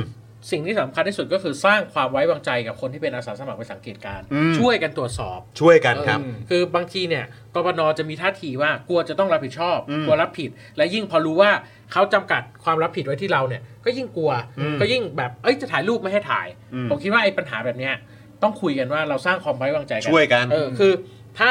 คุณให้ประชาชนตรวจสอบ อืม เราก็ช่วยทำให้มันถูกขึ้น เออ แล้วประชาชนจะเป็นเกาะกำบังให้กับคุณ ใช่ การที่คุณไม่ต้องรับผิด เออ เออเพราะดูไปด้วยกัน เออ เออแต่ถ้าเมื่อไหร่ก็ตามที่คุณแสดงท่าทีของความไม่ไว้วางใจไม่ให้ตรวจสอบ ถูกเออ คราวเนี้ย ข้างบนหัวก็ไม่เอาคุณ อืม ประชาชนก็จะยำตีนคุณอีก ถูก ใช่ อันนี้เละเลยเพราะว่า ใช่ เพราะว่าเห็นด้วยเลยเพราะว่าในความเป็นจริงแล้วก็คือว่าเพื่อแสดงความจริงใจอ่ะ อืม แสดงความจริงใจที่ว่าคือการแสดงความจริงใจว่าคุณก็ไม่อยากผิด อืม นึกออกไหม อืม เพราะว่าถ้ามาแสดงความจริงใจว่าฉันเองก็อยากผิดคงจะแปลกหน้าดู อืม เพราะฉะนั้นการแสดงความจริงใจว่าฉันเองก็ไม่อยากผิดฉันเองก็อยากให้เสียงของประชาชนมันไปถูกที่ถูกทางทั้งหมด ไม่ว่าคุณจะเลือกพักไหนก็ตาม อืม ประชาชนกับคุณน่ะ พวกเดียวกัน อืม ช่วยกันเลย ใช่ วยกัน ใช่ แจมๆเลยไอ้ตอนนับคะแนนอะไรต่างๆนานาช่วยกันแจมๆเลย อืม อย่าไปป้องอย่าไปกันเขาอย่าไปทำลายสิทธิ์เขา อืม แล้วคุณก็เซฟไปด้วยกันทั้งหมด อืม อย่างเงี้ยดีกว่า แต่ว่าอย่าพลาดนะครับ จริงครับ ย้ำนะฮะ อย่าพลาดจริงๆ อย่าพ ครับ ลาดจริง ๆ เพราะว่าณตอนเนี้ยเขาก็บอกมาเป็นที่เรียบร้อยแล้วว่ามันเป็นความผิดพลาดคุณแสวงบุญมีบอก ใช่ เองมันเป็น ใช่ ความผิดพลาดจริง อืม ๆ แต่มันเป็นความผิดพลาดของกปน อืม ในการใส่รหัสเขต อืม เอ่อแล้วก็ตัวเขตแล้วก็ตัวรหัสที่ว่าเนี่ย ครับ แต่เราต้องมาดูกันว่าความผิดพลาดที่ว่าเนี่ย เป็นความผิดโดยสุจริตหรือเปล่า อืม เขาก็อาจจะช่วยคุณได้ถึงประมาณเนี้ยฮะ ครับ ว่ามาพิสูจน์กันดูว่าเออความผิดที่ว่ามันเป็นความผิดโดยสุจริตหรือเปล่านะ อืม นั่นนู่นนี่แต่ยังไงก็แล้วแต่เขาก็คงช่วยคุณไม่เกินนี้นะ อืม ผมก็ว่าอย่างนั้นนะ ผมคิดว่าอีกพอยหนึ่งก็คือว่าเอ่อกปนเนี่ย ถ้าคุณคือคุณจะถูกจารึกในฐานะเหยื่อของสังคมอ่ะ อืม ผมผมไม่อยากให้มันเกิดขึ้นอ่ะเออ อืม ทีนี้ผมเลยคิดว่าดีที่สุดวันเนี้ยก็คือ ผมคิดว่าไม่แน่ใจกบนอาจจะฟังเราหรือไม่ได้ฟังเรา แต่ว่ากลุ่มคนที่จะไปเป็นอาสาสมัครจับตาเลือกตั้งอะครับ อืม ที่ไปเฝ้ากบนผม ครับ คิดว่าเราพยายามสร้างบรรยากาศของการทำงานร่วมกัน แล้วผมว่าใช้คำพูดเนี้ยก็คือว่าเราจะเป็นเกาะกำบังให้กับคุณถ้าคุณทำถูก อืม เออเพราะฉะนั้นไปด้วยกันช้าๆ นับบัตรผิด ขานบัตรผิดใจเย็น อืม ๆเออไม่ต้องโลกกลัวประชาชนจะรีบเอาผิด อ่า เออประชาชนก็ใจเย็นทักท้วงเขาดี อ่า อ่า พวกกัน พวกกัน ช่วยกัน ช่วยกัน อ่า อ่าผมว่า ดีๆๆ ผมว่าสร้างบรรยากาศแบบเนี้ย อ่ามั มันจะทำให้เอ่อการเลือกตั้งมันโปร่งใสได้จริงๆ ใช่ เออเพราะวันเนี้ยเราไว้ใจหัวไม่ได้ ถูก เออเพราะฉะนั้นมันอยู่ที่กบนในฐานะหน่วยเล็กที่สุดกับประชาชนเนี่ยถ้า ใช่ อยู่ด้วยกัน ถูก แพ็กแน่นเนี่ยรอด ไม่แล้วอันนี้ผมฝากไปยังกปนโดยตรงเลยนะ อืม ถ้าคุณคิดดีๆอ่ะคุณต้องรู้ดิว่าใครอยู่ข้างคุณอ่ะ อืม อ่า ใช่ เอาจริง ๆ คุณต้อง จริง คุณต้องตั้งใจกับตัวเอง แล้วคุณต้องตั้งใจคิดดีๆว่า ใครกันแน่ที่อยู่ข้างคุณตั้งใจคิดดีๆ มัน นะ เรื่องใหญ่นะครับ มันเรื่องใหญ่จริงๆนะครับ แล้วก็คือ อันนี้คือ คือแจ้งไว้เพื่อความหวังดี แล้วมันก็จะเป็นประโยชน์กับทุกคน อืม นะครับ ก็คือตัวคุณเองก็จะได้ไม่ต้องซวย ใช่ ใช่ไหมครับ แล้วก็ประชาชนเนี่ยก็คือเขาก็จะได้แบบเขาเรียกอะไร สปอตไลท์มันส่องไปถูกที่อะครับ อืมม ก็คือส่องไปที่หัว อืม ใช่ไหมครับนะก็คือว่าคนที่มันต้องรับผิดชอบเนี่ยคือใคร จะ ใช่ ได้ ห มา ค กั รับ นเป็นแม่นๆนะฮะ ใช่ มา จะได้มากัน เป็น แม่นๆนะครับ ครับ เจ้าหน้าที่คนไหนทำหน้าดุใส่ประชาชนเราจะถ่ายรูปอีกเจ้าหน้าที่คนนั้นประจานไม่ต้องมาอ้างว่าสีหน้ามือเป็นอย่างนั้นอย่างนี้มึงตั้งใจดุ ใช่ ประชาชน เออมันมี คบผ ประเด็นแบบนี้ มี ด้วยเนอะ มีมีดุกันด้วยใช่ไหม ใช่ พวก ใช่ เออ ใช่ พวกสถานที่ลักษณะแบบเนี้ย อืม ที่มีเจ้าหน้าที่มีหน่วยงานมีอะไรต่างๆนานานั่นนู่นนี่อ่ะ ครับ อันนี้ก็ต้องเป็นเหมือนแบบเป็นเป็นเรื่องใหม่ที่ควรจะทำความเข้าใจกันในสังคมนะว่า คนเหล่านั้น อืม ในเราในฐานะประชาชนไม่ต้องกลัวใครเลยสักคนเดียวอะ อืมอืม เนอะ อืม เพราะเวลาเราอยู่สถานที่เหล่านั้นเนี่ย มันมีอะไรบางอย่างกับ มันเป็นมานานต้องยอมรับว่า เราไปเกรงอะไรก็ไม่รู้ อืม เราไปกลัวเราไปหวาดผวา เราไปกลัวผิดถูก เราไปโลกเราไปสั่นเราไปอะไรต่างๆนานาก็ไม่รู้ ทั้งทั้งที่ในความเป็นจริงเขาเขาทำงานเพื่อความสะดวกสบายของเราหน้าที่ก็ควรจะเป็นอย่างนั้นนะแต่ว่า เท่าที่ผมฟังมาวันเนี้ยแล้วอย่างที่บอกผมเชื่อว่าทุกคนเป็น คุณผู้ชมก็น่าจะเป็นคือตั้งคำถามว่า อีกเท่าไหร่ว่า อืม ในวันที่ 7 พฤษภาคมที่ผ่านมาที่ไม่ถูกท้วงอะ อืม เนื่องจากเกรง อืม ประหม่าจนเกินไปที่จะแบบ เหรอเหรอเอาอันนี้มันอันนี้หรือเปล่า เออไม่หรอกเขาใส่อย่างนี้ถูกแล้วอ๋อเหรอเหรอเหรอเหรอ อืม อีกตั้งกี่คนที่อยู่ในสภาพนี้อะ ใช่ นะฮะ ใช่ ต้องเราต้องเปลี่ยน mindset กันพอสมควร มันไม่ใช่ความผิดเราอยู่แล้วครับ แต่ว่ามันช่วยได้ถ้าเราเปลี่ยนด้วย ใช่ นะครับ ใช่ คุณลาริเซนหรือเปล่า ผมออกเสียงถูกหรือเปล่าของจังหวัดเราบีฟหนักมากจะไม่ให้มีการโกงเลย อื โอ้ ม โหครับ ดีแล้วครับ ดีครับฮะ แล้ว ดี ก็ ฮะ จริงๆเล่าดีนิดนึงแล้วกันเรียกว่าทำให้เราพอชุ่มชวยก็คือว่าเอ่อตั้งแต่ทำไม่อาสาจับตาเลือกตั้งเนี่ยครับ อืม เราก็พบว่ากกตหลายที่อ่ะ อืม เขาก็รู้สึกแบบนี้นะคือเขารู้สึกว่าหัวไม่ค่อยใส่ใจดูแล อืม เขาเลยต้อง เอาเหรอ หาที่พึ่ง อ่า เขาเลยโอเค อยากได้ข้อมูลตรงไหนบอกเราเราส่งให้ อืม ติดต่อกันเป็นการเฉพาะ อืม ในบางพื้นที่บางจังหวัดกก อืม กกตจังหวัดนี่แหละ อืม เออก็ต่อเรามาว่า เอ้ยคุณขาดข้อมูลรายหน่วยใช่ไหมไม่เป็นไรเราส่งให้ อืม อ่าอะไรอย่างเงี้ยเออคือเรียกว่าอะไรมันก็เห็นบรรยากาศแบบนี้ว่าเขาเองอ่ะ ก็กลัวเหมือนกัน แต่ พะ เศร้า มันก็ คือต้องเห็นเขาดิ้นรนนะ ใช่ ซึ่งก็นั่นแหละครับสึ่งสุดท้ายมันก็รู้สึกน่าเสียดายที่เอ่อกกตซึ่งเป็นคนมีอำนาจหน้าที่เต็ม อืม นะครับ ไม่ทำอะไรเลย อ่า แล้วก็เอ่อเงินเดือนเยอะซะด้วยเอออันเนี้ยก็ก็ครับผมเชื่อว่าหลังจากวันที่ 7 เนี่ย ถ้าใครตามการเมืองแน่นอนเนี่ย ผมคิดว่าเราคงมีฉันทมติร่วมกันแล้วแหละ ครับ ว่าเราไว้ใจเขาไม่ได้ อืม แล้วเป็นหน้าที่ของประชาชนเท่านั้น อืม ที่จะต้องไปจับตาการเลือกตั้ง ครับ นะครับผมชวนเชิญทุกคนอย่างนี้ด้วยว่า คนที่ไปเลือกตั้งแล้ว ฮะ นะครับ คนที่เลือกตั้งล่วงหน้าไปแล้ว คุณอาจจะรู้สึกว่าเออบัตรคุณจะเสียอะไรอย่างเงี้ยแต่อย่าเพิ่งหมดหวังกับการเลือกตั้ง อืม คุณยังทำหน้าที่อื่นได้คือไปช่วยกันจับตาเลือกตั้งวันที่ อืม 14คุณใกล้หน่วยไหนคุณไปหน่วยนั้น ไปแก้แค้นอ่ะ อืม เออรู้สึกอย่างเงี้ยไปแก้แค้นอ่ะ ไปเช็คแก้แค้น เอออย่างน้อยที่สุดเราไม่ทันวันนั้นเราพลังเผลอเราปกป้องคะแนนเสียงเราไม่ทัน แต่เรายังมีเรียกอะไรพลังมากพอที่จะปกป้องคะแนนเสียงคนอื่นได้อยู่ อืม เออเพราะฉะนั้นวันเนี้ยต้องเรียกอะไรระดมคุยกันต้องส่งเมสเซจนี้ออกไปว่า อืม วันที่ 14 นี้ ตั้งแต่5โมงเย็นไปเฝ้าหน้าคูหาทุกคูหาใกล้บ้าน ครับ ใกล้ที่ไหนไปที่นั่น อืม ครับค่ะแล้วนับช้านับเร็วอะไรทักท้วงกัน ครับ แล้วก็เอ่อเรื่องตลกก็คือเมื่อสองสามวันก่อน ผมไปคุยกับทางประชาชนที่เขาเป็นกลุ่มอาสาจับตาเลือกตั้งที่สมุทรสาคร อืม อืม มันมีมุกมุกหนึ่งในอดีตนะครับ อืม ที่เคยใช้ก็คือว่านับนับคะแนนไปแล้วไฟดับ ซึ่งเป็นมุกเก่ามากนะครับเกิดเหตุการณ์เนี้ยเคยเกิดขึ้นเมื่อปี 35 ครับ ผมนึกว่าเลิกไปแล้ว เออ ผมเนี่ย ครับ เลิกไปแล้ว ผมไปฟังอาสาที่สมุทรสาครบอกว่า ครับ มันก็ยังดับอยู่นะทุกวันเนี้ย ยังมีดาบอยู่อีกเหรอ เออผมก็เลยทีนี้ประเด็นคือผมกำลังคิดว่าไอ้ความกลัวของคนนะครับ มันเกิดจากการที่ประชาชนไม่รู้ระเบียบ แล้วไอ้พวกกบนเนี่ยก็กลัวเหมือนกัน อืม ก็ไม่รู้ทำไงก็อ้างระเบียบที่มันไม่มีอยู่จริง อืม ก็บอกว่าผมทำตามระเบียบ ผมทำตามกฎหมาย อืม ผมก็เสนอแบบนี้ครับว่า เวลาเขาพูดทำตามกฎทำตามระเบียบ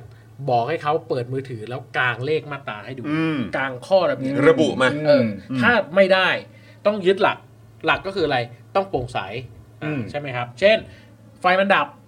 คุณก็ต้องมีหน้าที่ไปทำไฟให้มันสว่างถึงจะนับคะแนนได้ อันนี้เราทักท้วงได้นะครับ อืม ถ้าเกิดมันมืดเกินไปมองไม่เห็นเราทักท้วงได้ เขาขานบัตรใช่ไหมครับหยิบบัตรเลือกตั้งขึ้นมาขาน บอกว่าอันนี้บัตรเสียเรามองเห็นไม่ชัด เราสามารถเรียกให้เขาเข้ามาให้เราดูเห็นให้ชัดได้ อันนี้เป็นอำนาจของประชาชนที่สามารถบอกเขาได้ ครับ ยอมไม่ยอมก็เถียงกัน แต่ว่า อ่า มันเป็นอำนาจตามหลักว่าเพื่อความโปร่งใสสุจริตเนี่ย อืม ประชาชนต้องตรวจสอบได้ ถ้าเขาชูบัตร เรามองเห็นไม่ชัด เราบอกให้เขาเอ่อขยับขึ้นมาได้ หรือเขาขีดบัตร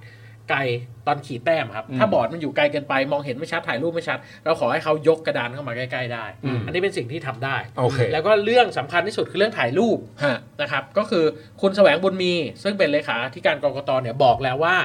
หลังจากนับคะแนนเนี่ยคุณไลฟ์ Facebook เลยก็ยังได้ อืม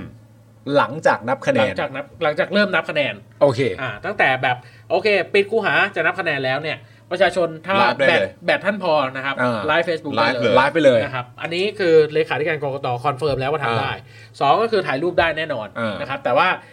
สิ่งที่มันถ่ายไม่ได้ก็คืออย่าถ่ายรูปบัตร อ่า เลือกตั้งตอนที่เขานับคะตอนเขาขี่กันอยู่แค่นั้น โอเค อืม ครับ ก็ เอ้ยตายแล้วอืมฟังดูแล้วก็คือ เดี๋ยวเดี๋ยวไอ้ประเด็นนี้เดี๋ยวเดี๋ยวต้องคุยต่อแต่ว่าเดี๋ยวเอ่อคุณ I.O. นะครับบอกว่าทำไมดูรายการไม่ได้ มันเกิดขึ้นมันเกิดข้อผิดพลาด ใช่ เมื่อกี้ในในเครื่องผมก็เปิดดูไม่ได้เหมือนกัน อ๋อเหรอ นะครับ ครับ อาจจะมีปัญหานิดหน่อย ถ้าย้ายไปที่ Facebook ก่อนก็ได้นะครับ ตอนนี้ผมเอ่อติดตามใน Facebook อยู่นะครับ ครับ นะฮะก็ไม่ต้องตกใจนะครับ บางทีแบบเวลายูทูบก็อาจจะมีแบบเอ่อจังหวะบงๆ ได้ด้วยเหมือนกันนะครับนะแล้วก็ขอบคุณคุณสไนเปอร์คุณมิกเซอร์ด้วยที่ซูเปอร์แชทเข้ามาด้วยนะครับผมนะฮะ ขอบคุณนะครับผมนะฮะแล้วก็คืออ่ะเมื่อกี้เดี๋ยวย้อนย้อนกลับมานิดนึงคือคุยกันต่อดีกว่า เพราะเนี่ยคือพอน้ำนิ่งสรุปออกมาให้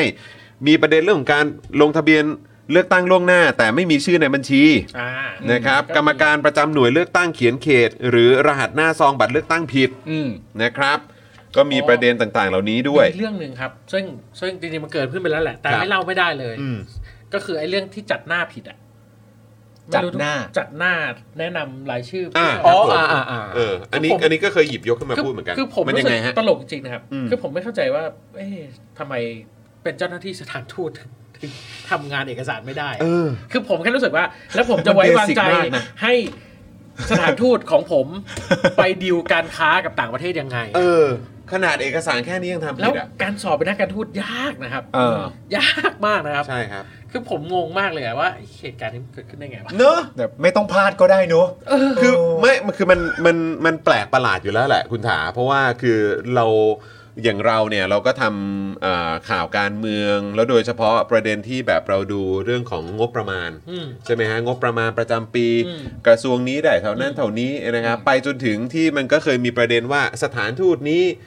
ขอออกรถใหม่ อืม ขอนั่นนู่นนี่ใหม่ใช้ อ่าง งบประมาณทำอันนั้นอันนี้ซ่อมสนามเทนนิสซ่อมสระว่ายน้ำอะไรประจำสถานทูตอะไรโอ อ่า ้ยแบบ มาก หลากมายหลายมาก แต่มึงจัดหน้าเอกสาร อ่า ที่จะส่งสำกะสำหรับการเลือกตั้งอะผิด อืม เพื่อไปให้ผู้ที่เขาเป็นผู้เสียภาษีอะ อืม แล้ว ยังผิดเลยอะ แล้วแล้วคือเรื่องที่ผมงงก็คือว่า โอเค ถ้าสะกดผิด อืม อะไรแบบเนี้ย ผมเข้าใจได้นะ คือผมก็เป็นคนสะกดผิด พลาดอะไรอย่างเงี้ย เออ ก็ยังพอเข้าใจ แต่อันเนี้ยคือมันเป็นการจัดหน้า อืม ซึ่งคุณปริ้นออกมาแล้วอะ ตรวจสอบความเรียบร้อย แค่คุณปริ้นออกมาคุณนั่งดูคุณก็ต้องรู้แล้วว่ามันใช้ไม่ได้ ใช่ เออ หรือคุณสะเพร่าหรือคุณช่วย เออ เออ มันมันเห หรื มื อ อน คุ กั ณ บว่า คุณไม่คิดจะแก้ ปล่อยเลยตามเลยอ่ะ เออ ม แล้วอย่างที่ผมบอกคือเนี่ยเป็นข้อสังเกตของผมทุกครั้งเลยว่าทำไมมันต้องผิดแบบที่เป็นคู่นี้อีกแล้วอ่ะคู่พลังประชารัฐกับคู่ก้าวไกล ทำไมเนาะ เออมันมัน ทำไม เด็ด เนอะ ใช่ไหมเพราะว่าของเขต จะให้เรารู้สึกไงเนอะ แบงก์อ่ะ อืม อ่ะ เออทำไมอ่ะทำไมทำไมมันต้องผิดแบบนั้นน่ะ อ่า ทำไมทำไมมันไม่ไปจับคู่พักอื่นบ้างวะ อ่า ทำไมไม่สลับเพื่อไทยก้าวไกลกันบ้างวะ เออ ทำไมมึงสลับพักนี้ตลอดไม่รวมไทยสร้างชาติก็ก้าวไกลไม่พลังประชารัฐก็ก้าวไกลตลอดเลย แล้วแบบนี้จะให้เรารู้สึกไงเนอะ ใช่ไม่แต่แล้วแล้วนี่มันเป็นคำพูดที่ที่มากนะ เพราะว่า ยังไงอะสมมุติว่าคุณจะต่อสู้กับเรื่องนี้อะคุณจะต่อสู้ว่าอะไร ไม่จริง ๆ มันผิดกันมั่วไปหมดแหละอย่างนี้ เหรอ ดีเหรอ ไม่นะไม่ใช่อย่างนั้นนะมันก็ผิดกันอีลูกตุ๊เป๊ะเละเทะไปหมดผิดหมดนั่นแหละผิดกันเละกันเทะเลยก็ก็ลองพูดดูก็ได้นะ แล้วดูว่ากูจะชมมึง ไหม โอ้ยจะบ้าตายนะครับ เอาคุณเคนซูเปอร์แชทมา 1,000 บาท ขอบคุณนะครับ สอบถามหน่อย ผมสามารถจัดอบรมพนักงาน สอนวิธีการดูบัตรการกาได้ไหมครับ ถ้าได้จะจัดกับเอ่อจะจัดพนักงานอบรมเลย อ๋อ คือหมายความว่าเผื่อทีมงานจะไปดู ครับ ใช่ไหมครับเออ ได้นะครับ จริง ได้ ๆ เรื่องวิธีการดูบัตรเนี่ยทำได้หมดเลย ว่าถูกต้องหรือ ใช่ อะไรอย่างเงี้ย ครับ หรือเปล่าเนี่ยก็ดูกัน จ ได้ ริงๆ มีคลิปของไอรอนะครับทำเป็นคลิปสั้น ๆ ว่าบัตรที่ถูกต้องยังไง อืม ก็คือการกาเนี่ยก็ต้องเน้นย้ำมาทุกคนนะครับ กาให้มันมีจุดตัดหนึ่งจุดตัด จะเต็มช่องไม่เต็มช่องก็ได้นะครับแต่มันต้องมีจุดจุดตัดอย่างน้อยหนึ่งจุด อืม นะครับเออก็คือให้มันเป็นการกระบาดเท่านั้นแหละพอ มโอเค ะรับ งั้นงั้นอย่างนี้แล้วกันเดี๋ยวเอ่อพี่ดำครับ เดี๋ยวฝากพี่ดำเนี่ยช่วยเช็คเอ่อในเอ่อน่าจะเป็นโซเชียลของทางไอรอเลยเนอะ ครับ จะ Facebook ก็ได้หรือใน Twitter ก็ได้นะครับ ผมเข้าใจว่าต้องมีคลิปหรือว่าต้อง อืม มีตรงรายละเอียดในเรื่องของการดูบัตรเลือกตั้ง ครับ ว่าว่ามันว่ามันเอ่อโอเคหรือไม่โอเคเนี่ยนะครับเอ่อลองลองเช็คให้หน่อย แล้วก็เดี๋ยวช่วยแปะเอ่อลิงก์ไว้ในช่องคอมเมนต์หน่อยละกันนะครับนะอย่างเมื่อสักครู่นี้คุณเคนเนี่ยเขาจะได้แบบว่าเอาไปแนะนำทีมงานได้ด้วยเหมือนกันเผื่อจะได้เป็นพาร์ทหนึ่งของฝั่งประชาชนนะครับไปช่วยกันดูหน่อยนะครับ ครับ นะฝากหน่อยนะครับพี่ดำนะครับ เอกชนทำเองกันอีกแล้วเออครับผมทำกันเองอีกแล้วใช่ไหมฮะ คุณเวจเจตบอกมานะครับกกตงบประชาสัมพันธ์มึงไปในหมดอืมนะครับ ก็สงสัยไปแบบไปอยู่กับลงพิมพ์หรือเปล่า เออ มันคืออะไรวันเนี้ยเนี่ยอ่ะลงทะเบียนเลือกตั้งล่วงหน้าแล้ว แต่ไม่มีชื่อในบัญชี พอแล้วเรื่อง นะครับ บัตรโหลบัตรโหล เออบัตรโหลนี่ยังไงฮะ บัตรโหลเนี่ยผมงงมากเลย อืม คือคุณใช้ระบบต่างเขตต่างเบอร์ ครับ ก็คือผู้สมัครพรรคเดียวกันต่างเขตกันได้คนละเบอร์ ครับ ซึ่งรอบที่ผ่านมามีหลายคนบ่นเรื่องนี้เยอะมาก อืม ว่าเข้าไปถึงคูหาตื่นเต้นจัดลืมเบอร์ว่าเบอร์คืออะไรจำได้แต่เบอร์พักจำเบอร์สสเขตไม่ได้ อ่า ก็เลยมีทั้งไปกาไม่ประสงค์ลงคะแนนบ้าง ทั้งกาเบอร์อะไรก็ไม่รู้มั่วๆไป อ่า ไม่ตรงกับที่จะ ใช่ โอเค ซึ่งผมแค่คิดว่ามันยากขนาดนั้นเลยเหรอในการใส่โลโก้พักเข้าไปในบัตร อืม คือไอ้บัตรที่มันเป็นเลือกตั้งเลือกพักน่ะ มันก็เป็นช่องเออเป็นชื่อพัก ครับ แล้วก็เป็นโลโก้พัก ฮะ แล้วก็ช่องกากบาท ฮะ ใช่ไหมครับ ทีนี้ไอ้เอ่อบัตรไอ้ที่เรียกว่าบัตรโหลเนี่ย อืม คนแค่ใส่โลโก้พักเข้าไปเพิ่มไปอีกช่องหนึ่ง อ่า ไม่ได้เหนื่อยเกินไป เออทีนี้กกตบอกว่า อ่า เขาไม่ทำเพราะว่ามันจะทำให้บัตรสองใบมันเหมือนกัน มันคล้ายกันมากเกิน คำ ไป ถามผมคือว่าอ๋อประชาชนแยกสีไม่ออกนะฮะ นั่นเลยดิ คื หรือ ไม่ ว่ายังไงกลัวเรื่อง คือ คนตาบอดสี คื หรือ อ อะไร ต ห อบ รอ คำถาม หรือว่าอะ แบ ไร บดู มัน ถูกสติปัญญากัน เอ มากเล อ ย มันเป็นแบบนี้บ้าง ว่าเขาให้คำตอบซึ่งแม่งก็ยิ่งแย่เข้าไปใหญ่นะ ว่าแบบ รู้ครับว่าประชาชนแยกสีได้ แต่กลัวจะจำไม่ได้ว่าสีไหนเป็นสีไหน ก็เขียนตรงหัวมุมว่าอันนี้คือบัตรเขต อันนี้คือ ใช่ บัตรปาร์ตี้ลิส ซึ่งซึ่งจริงๆแล้วไอ้บน โอ้โห บนบนหัวกระดาษก็มีเขียนป่ะ ครับ เป็นแบบบัตรเลือกตั้งแบบชนิดแบบแบ่งเขต ใช่ ใช่ไหมฮะกับแบบว่าตัวเขาเรียกว่าอะไรนะ แบบเออเหลือนแบบเป็นเป็นบัญชีรายชื่อ ถูก ใช่ไหมมันก็มีเขียนนะ คือกฎหมายเนี่ยบอกว่าต้องให้บัตรสองใบเนี่ยมันมี แตก ลักษณะ ต่างกันแตกต่างกัน เออ คำถามผมคือว่าก็สีต่าง ถ้าเขียน ก็ ตรง ถือ หัว ว่า ต่าง ต่างแล้ว ก็ อะ คือต่างแล้ว นี่ก็เรียกตากแล้ว เออ แต่นี่คือตั้งใจต่างให้มีปัญ หา คือเราควรจะต่างเพื่อให้มันไม่มีปัญหา เออ แต่นี่คือต่างเพื่อให้มีปัญหา เออคุณคือคุณคำพูดคือคุณคุณควรจะต่างเพื่อให้ง่าย เออ ไม่ใช่ต่างให้ ยาก จะได้ยาก เพราะว่าในความเป็นจริงเนี่ยของตัวปาร์ตี้ลิสต์เนี่ยหรือการเลือกพักก็เข้าใจง่าย อืม ๆ สิ่งที่มันไม่มีแน่ๆเลยอะสมมติว่าไม่ใช่โลโก้พักนะครับสิ่งที่มันไม่มีแน่ๆเลย เพราะมันมีไม่ได้อยู่แล้วเนี่ย อืม ก็คือชื่อคน ใช่ อืม เพราะว่าเลือกปาร์ตี้ลิสต์มีชื่อคนไม่ได้ ใช่ใช่ใช่ อีกมุมหนึ่งอย่างน้อยๆ อันที่เลือกสสเขตเนี่ย ชื่อคนได้ไหม อืม ใช่ไหมมันก็มัน ครับ มันต่างแล้วมันต่างแล้วฮะ อืมแต่คือผมมาเข้าใจว่าตอนแรกที่เขาบอกเขาไม่เอาชื่อคนเพราะเขารู้สึกว่าเดี๋ยวมันต้องพิมพ์ใหม่ทุกจังหวัดทุกเขต ก็หกพันกว่าล้านอะ ก็ ซึ่งอันเนี้ยผมก็รู้สึกว่าผมเข้าใจได้ เออ อันนี้ผมรู้สึกว่า ไหน ๆ จะทำบัตรโหลแล้ว อืม ทำช่องใส่พักเข้าไปเนี่ย มันยากขนาดนั้นเลยเหรอ คือเนี่ยผมไม่ต้องเป็นกราฟิกก็ได้นะ คือผมไม่ได้จบกราฟิกอะแต่ผมยังรู้เลยว่า ก็แค่ทำหน้าตาแบบเดียวกัน อ่า เออ อันหนึงเป็นหมายเลขพักโลโก้พักแล้วก็ช่องกา อืม เออ จบ อีกช่องหนึ่งก็คือมีชื่อพัก เออ มีโลโก้พัก มีช่อง มีหมายเลข มีช่อง เออ กา และตรงหัวแก้ให้เป็นใบหนึ่งเป็นเขต ใบหนึ่งเป็นพัก อืม ก็ก็ต่างแล้วอะ เนี่ยมันตลกมากเลยนะว่าเนี่ยคือสิ่งที่เราต้องพูดออกมาจากปากเราอะ มันหามอะแบบ ไม่แล้วคือคุณผู้ชมความน่ารันทดใจของการเกิดเป็นคนไทยเนี่ยนะครับโดยเฉพาะในยุคสมัยนี้ และการที่ต้องอยู่ในประเทศไทยณเวลานี้เนี่ยก็คือว่าแทนที่เราจะได้คุยกันเนาะในเรื่องของรายละเอียดของนโยบาย อืม คุยกันเรื่องของปัญหาต่างๆ เกี่ยวกับประเทศชาติ อืม เกี่ยวกับเรื่องปัญหาของประชาธิปไตยหรืออะไรก็ตามเราต้องมานั่งโวยกันเพื่อรักษาสิทธิ์ของเรานะ ถูก ในเรื่องของการทำหน้าที่ของคณะกรรมการเลือกตั้งอ่ะ ใช่ คือในขณะที่ต่างประเทศเนี่ย เช่น อินเดีย เอกโตเนีย เหล่านี้นะครับ เขาถกเถียงกันเรื่องว่าจะทำยังไงให้ e-voting เป็นกดปุ่มมันง่าย อ่า เราไม่ต้องเถียงกันเรื่องออกแบบบัตรที่เป็นกระดาษ อะ ผมก็รู้สึกนะแบบ โอ้โห ไม่แล้วคือแล้วมันก็ สิ่ง เลย ต่างๆ ยิ่งย้อนสะท้อนกลับไปสำหรับผมมันมี 1 2 อันเอ่อมี 2 ข้อ 1 ก็คือไปดูงานทำไม อืม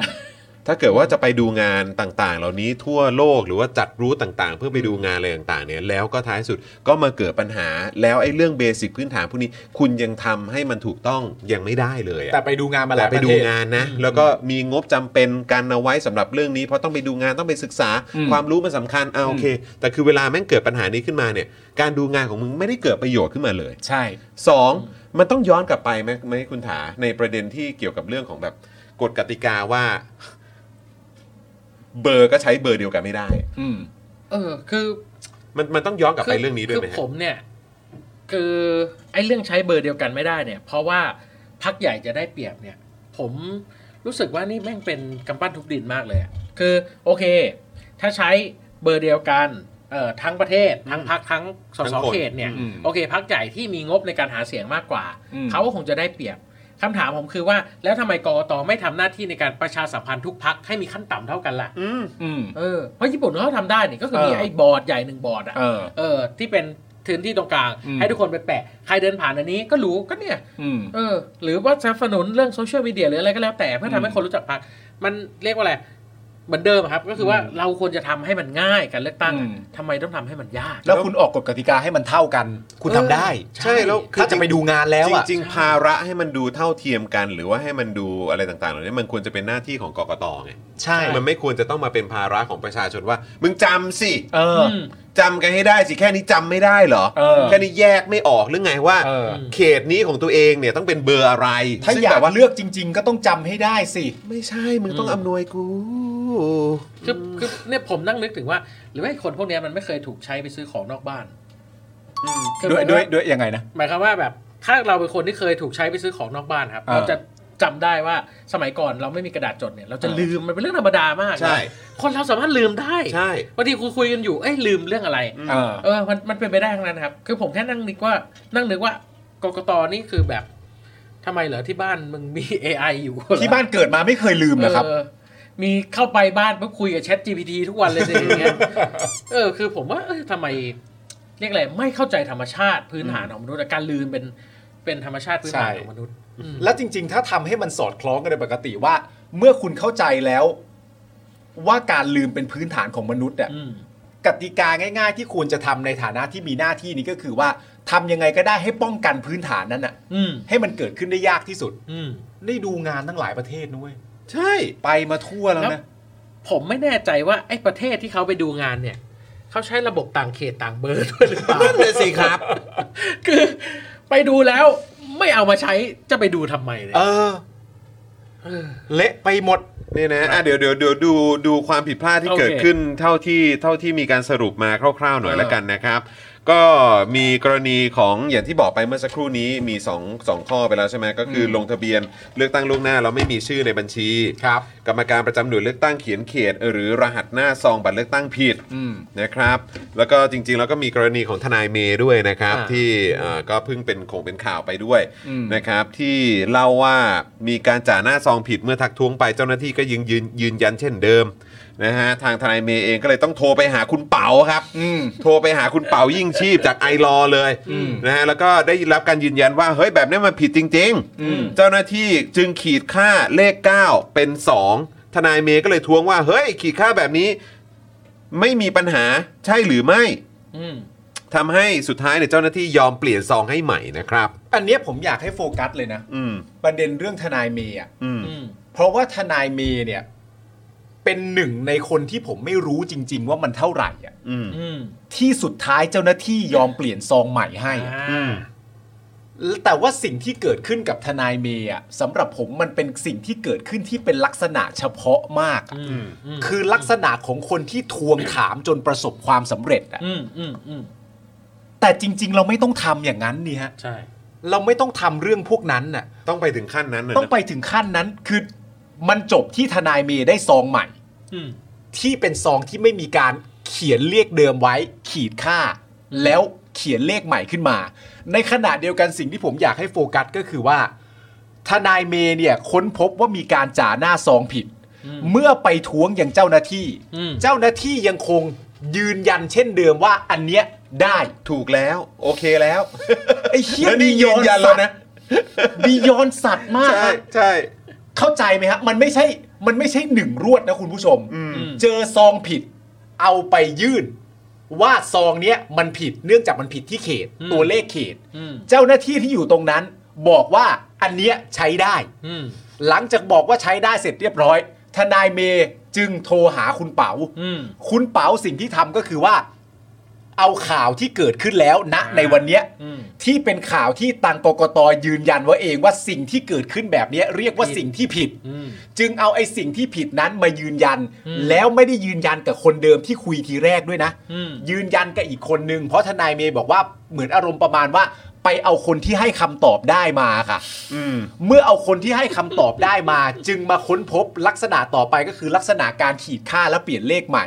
หลังจากนั้นทนายเมย์ไม่ยอมอีก จึงได้ซองใหม่มาซึ่งเป็นซองที่ถูกเขียนมาใหม่อย่างถูกต้อง อืม เฮียอะไรอะเนี่ย เซเรียล คือ เหี้ยอะไรอะเนี่ย จริง คือมันสนุกตรงที่ไปเอาอีกคนมา ซึ่งคาดหวังว่าจะให้คำตอบที่ถูก ไม่ผิดอีก ผิดอีกแม่งซ้ำเขาไปอีก 2 ด่านนะฮะ อันเนี้ยใช้ได้ไม่ไม่ได้ ไปเอาคนใหม่มาที่คุยได้ อันเนี้ยขีดค่าได้ ขีดค่าก็ไม่ได้ จึงได้ซองที่ถูก อืม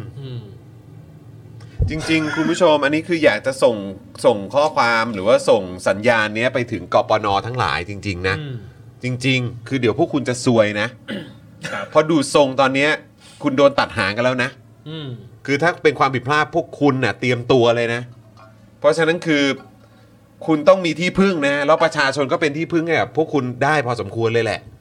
เพราะฉะนั้นคือไอ้ของเมื่อวานเนี้ยผมว่าโดนหมายหัวกันเยอะอะ ใช่ จริง ๆ ครับ เตรียมตัวเลยครับ แล้วไอ้ข้างบนน่ะมันดูลอยตัวแล้ว เพราะว่าคนรับผิดชอบก็เหมือนเขาก็ส่งซิกมาแล้วว่าก็ ชี้มา ก็ต้องเป็น แล้ว คนที่หน่วยสิครับ อืม ใช่ไหมฮะ คือเอ่อฝากจริง ๆ นะ ทีนี้ผมขอฝากอีกประเด็นหนึ่งครับ ครับ ซึ่งเอ่อ เพื่อแก้ปัญหาไอ้เรื่องไอ้ต่างเขตต่างเบอร์เนี่ย ครับ คือจริงๆ มีแอปหนึ่งของกกตนี่ก็ชมเขาบ้างนะครับ ครับ ว่าเขา ช่วยก็ๆนะ ทำดี ก็คือแอปสมาร์ทโหวตซึ่งมันสามารถดูได้ว่าในเขตนี้มีผู้สมัครคนไหนเบอร์อะไร อืม คือผมคิดแบบนี้ครับว่าเนื่องจากความก้าวหน้าทางเทคโนโลยีเนี่ยเอ่อเราสามารถพกสมาร์ทโฟนเข้าไปในคูหาเลือกตั้งได้ อ่า เออ คบเพราะฉะนั้นเอ่อจังหวะที่เข้าไปในคูหาแล้วลืมอ่ะ อืม เผลอเลือะผมคิดว่าเปิดแอปสมาร์ทโหวตนะตรงนั้นแหละเออแล้ว ก็ได้ใช่ไหมครับ เออ ม คือผมคิดว่าน่าจะได้นะ เพียงแต่ว่าก็แค่อย่าถ่ายรูปก็พอ เพียงแต่ อย่าถ่ายรูปบัตรอย่าถ่าย ใช่ใช่ ไอ้ว่าเรากาอะไรยัง ผม ไง คิดว่าอย่างน้อยที่สุดอะเออถือ เอาชัวร์ครับ เอาชัวร์ก็คือเปิดถ้าเกิดจำไม่แม่นจริงๆอะ อืม เออเข้าไปนักคูหาตื่นเต้นอะควักมือถือออกมาแป๊บหนึ่งแล้วเปิดแอปสมาร์ทโหวต อืม เข้าไปที่จังหวัดของคุณเลือกเขตของคุณ แล้วคุณจะได้จำเลขได้แล้วก็กา หรือกดไปดูไว้ก่อนก็ได้ อืม แล้วก็แคปหน้าจอไว้ก่อนก็ได้ ใช่ เพ เนอะ ราะว่าเพราะว่าสิ่งที่มันทำไม่ได้แน่ๆก็คือว่าถ้าคุณเข้าไปณตรงคูหาที่กาแล้วอะคุณไม่สามารถเดินออกมาดูได้ อ่าใช่ ถูก อ่า ถูก เพราะฉะนั้น ใช่ ผมเลย ใช่ คิดว่าตอนนี้เรามีสมาร์ทโฟนแล้ว อืม แก้ปัญหาด้วยวิธีนี้แล้วกัน อืม เออ ครับผม อ่า แต่ว่า ก็จริง วันก่อนก็มีคนช่วยแก้ปัญหาให้ด้วยการจดเลขให้บนมือป่ะที่คุณชูวิทย์เขาแชร์มา ตอนแรกนึกว่า เอ๊ะทำไมทำได้ ไออันไออัน อ ที่ที่เข้าใจว่าอำนาจเจริญปะ ใช่ เอ ใช่ อเออใช่ไหมก็มีโอ้โหภาพด้วยความห่วงใยว่า เออ จดเลขให้ ผมมีความรู้ จด สึก ให้ ว่า เลย คือคือเอาพูดถึงเบอร์นี้ดีกว่าครับคือณตอนนี้คุณชูวิทย์แฉเยอะมากใช่ไหม ครับ ครับ แล้วเราก็มีความรู้สึกว่าการแฉของชูวิทย์เนี่ยต้องเป็นการทำงานหนักแน่ อืม ๆถึงแฉได้เยอะขนาดนี้ อืม แต่ดูจากสโคปการทำงานทั้งหมดและสิ่งที่เกิดขึ้นก็ดูเหมือนจริง ๆ ก็อาจจะไม่ต้องทำงานหนักขนาดนั้นเหมือนแม่งหลังมาทุกอย่างแม่งหลังมาเหมือนไม่ได้ทำ แต่ อะไร ว่าพอพูดถึงเรื่องเคสคุณชูวิทย์เนี่ย มันก็น่าสนใจอีกประเด็นหนึ่งก็คือว่า เออก กตชุดปัจจุบันเนี่ย น่าจะเป็นกกตชุดแรก ที่แก้ต่างให้กับคนที่โดนข้อหาทุจริตการเลือกตั้ง อ่าโอเค คื ก อ รณีกรณี กณี เอาบัตร ที่ ประชาชน อ่ ไปนั่น ที่ ใช่ไหม ที่แบบเอาบัตรประชาชนมาตั้งเปิดคอมอ่ะ อ่าอ่า คือยังไม่ได้สอบสวนเลยเรื่องเนี้ย อ่า อยู่ดีมาแถลงแก้ต่างให้เขาทำไมอ่ะ แล้วก็บอกเลยว่าเดี๋ยวจะมีการดำเนินการใช่ไหม เอ ฮะ อ เอ คือ อ คือผมก็รู้สึก ดำ ว่า เนินการแทนพักเขาเลยนะ คือผมรู้สึกว่าจะมีกกตไว้ทำไมวะเนี่ย คือไม่ไอตอนผมแฮชแท็กเนี้ยเห็นแฮชแท็กเนี้ยกกตมีไว้ทำไมอ่ะผมนึกถึงเคสแบบเนี้ยว่า เออ จะมีทำไมอ่ะ ก็ไม่ได้ทำหน้าที่ตรวจสอบอยู่แล้ว เอ นี่ อ ลาออกไปเป็นโฆษกพรรคพลังประชารัฐไปเลย เออ มันบางทีแบบความ คือคือเรื่อง ความพตลกอเหมาะ คื พอควรนี่คือบางทีเขาไม่รู้กันใช่ไหม ควาตลก็คือว่า ผมยังไม่เห็นโฆษกพรรคพลังประชารัฐออกมาแก้ต่างด้วยซ้ำ กกตชิงพาดหัวข่าวให้ก่อนแล้วอะ แล้วนี่ยังไม่นับที่ว่าตัวแคนดิเดตของพรรคเขาเนี่ยบอกว่ามันเป็นภาพตัดต่อด้วยนะ มันเป็นการตัดต่อ แล้วแล้วผมว่ามันไม่สมเหตุสมผลสักอย่างก็คือว่า บอกว่าเป็นการสมัครสมาชิกพัก อืม คำถามผมคือว่าอีกสองอาทิตย์จะเลือกตั้งสมัครสมาชิกพักกันทำไมล่ะ เข้าไปสมัครกันทำไมครับ สมัครทำไม เออ เพราะว่าถ้าเกิดมันก่อนเลือกตั้งล่วงหน้าหลายเดือนเนี่ย อ่า โอเค คุณต้องการสมาชิกพักเยอะจริง เพราะว่าคุณต้องตั้งเอ่อเรียกว่าตัวแทนจังหวัดเพื่อเลือกผู้สมัครสสแต่มันเลยเฟสนั้นมาแล้ว เออ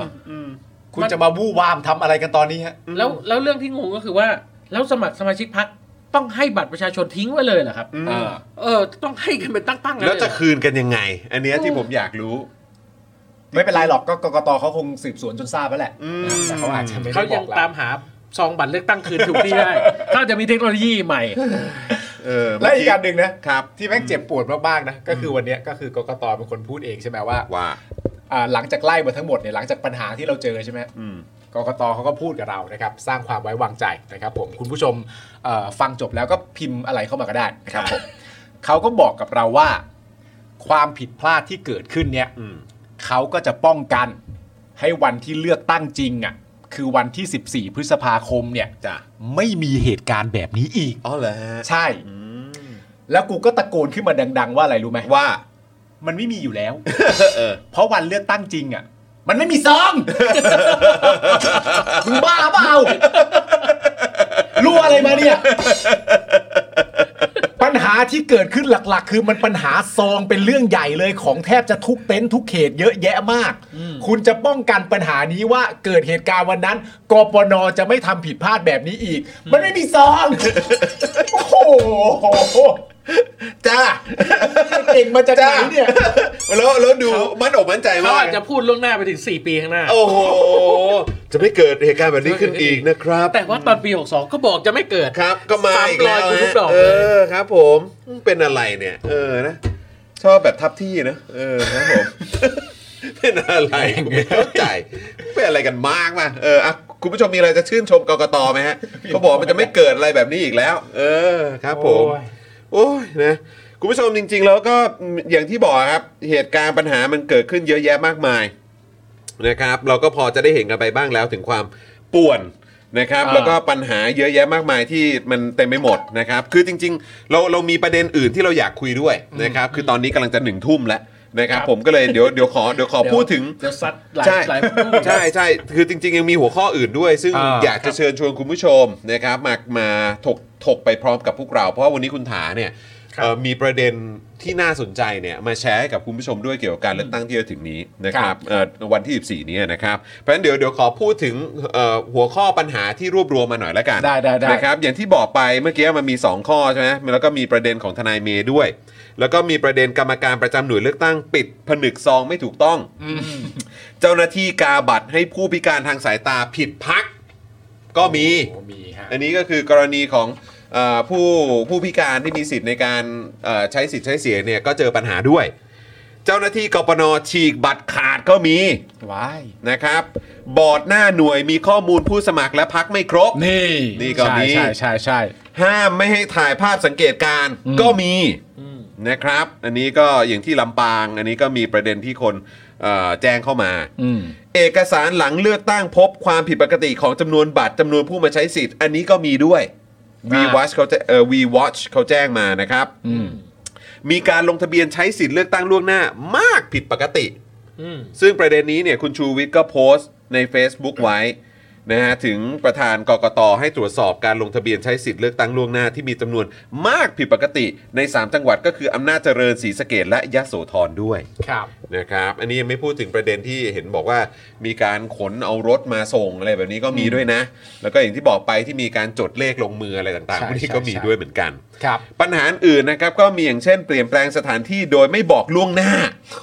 อันนี้ก็มีครับ มีทุกอย่างจริง นะฮะ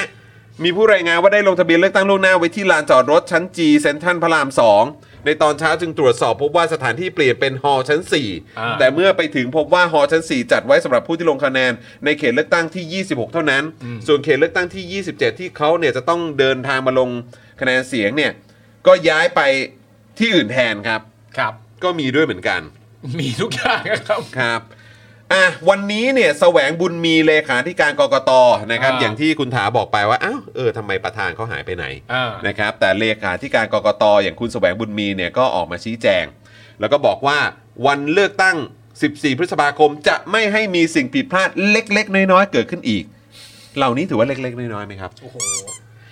นี่มันคือการทำลายสิทธิ์นะครับ จริง ๆ แล้วอ่ะใช่ไหมบัตรเสียเนี่ยคือเขาไปใช้สิทธิ์ถูกเขาใช้สิทธิ์ของเขา แต่คุณไปทำลายสิทธิ์ของเขาเนี่ย มันไม่ได้ผิดที่เขาอะ ถูก อืม มันไม่ได้ผิดที่เขา ใช้คำนี้เลยดีกว่า อืม มันไม่ได้ผิดที่เขา อืม เพราะฉะนั้นจะเรียกว่าเป็นความผิดพลาดเล็ก ๆ น้อยๆแบบนี้นี่คือแปลว่าคือหนึ่ง ดูเบา เสียงก็มีค่านะเว้ย คือประเด็นคืออะไรรู้ไหมฮะสำหรับการเลือกตั้งล่วงหน้า อืม มันมีสิ่งที่เราต้องได้มันมีอยู่ 3 ชิ้น อืม บัตร 2 ใบ อืม กับ 1 ซอง อืม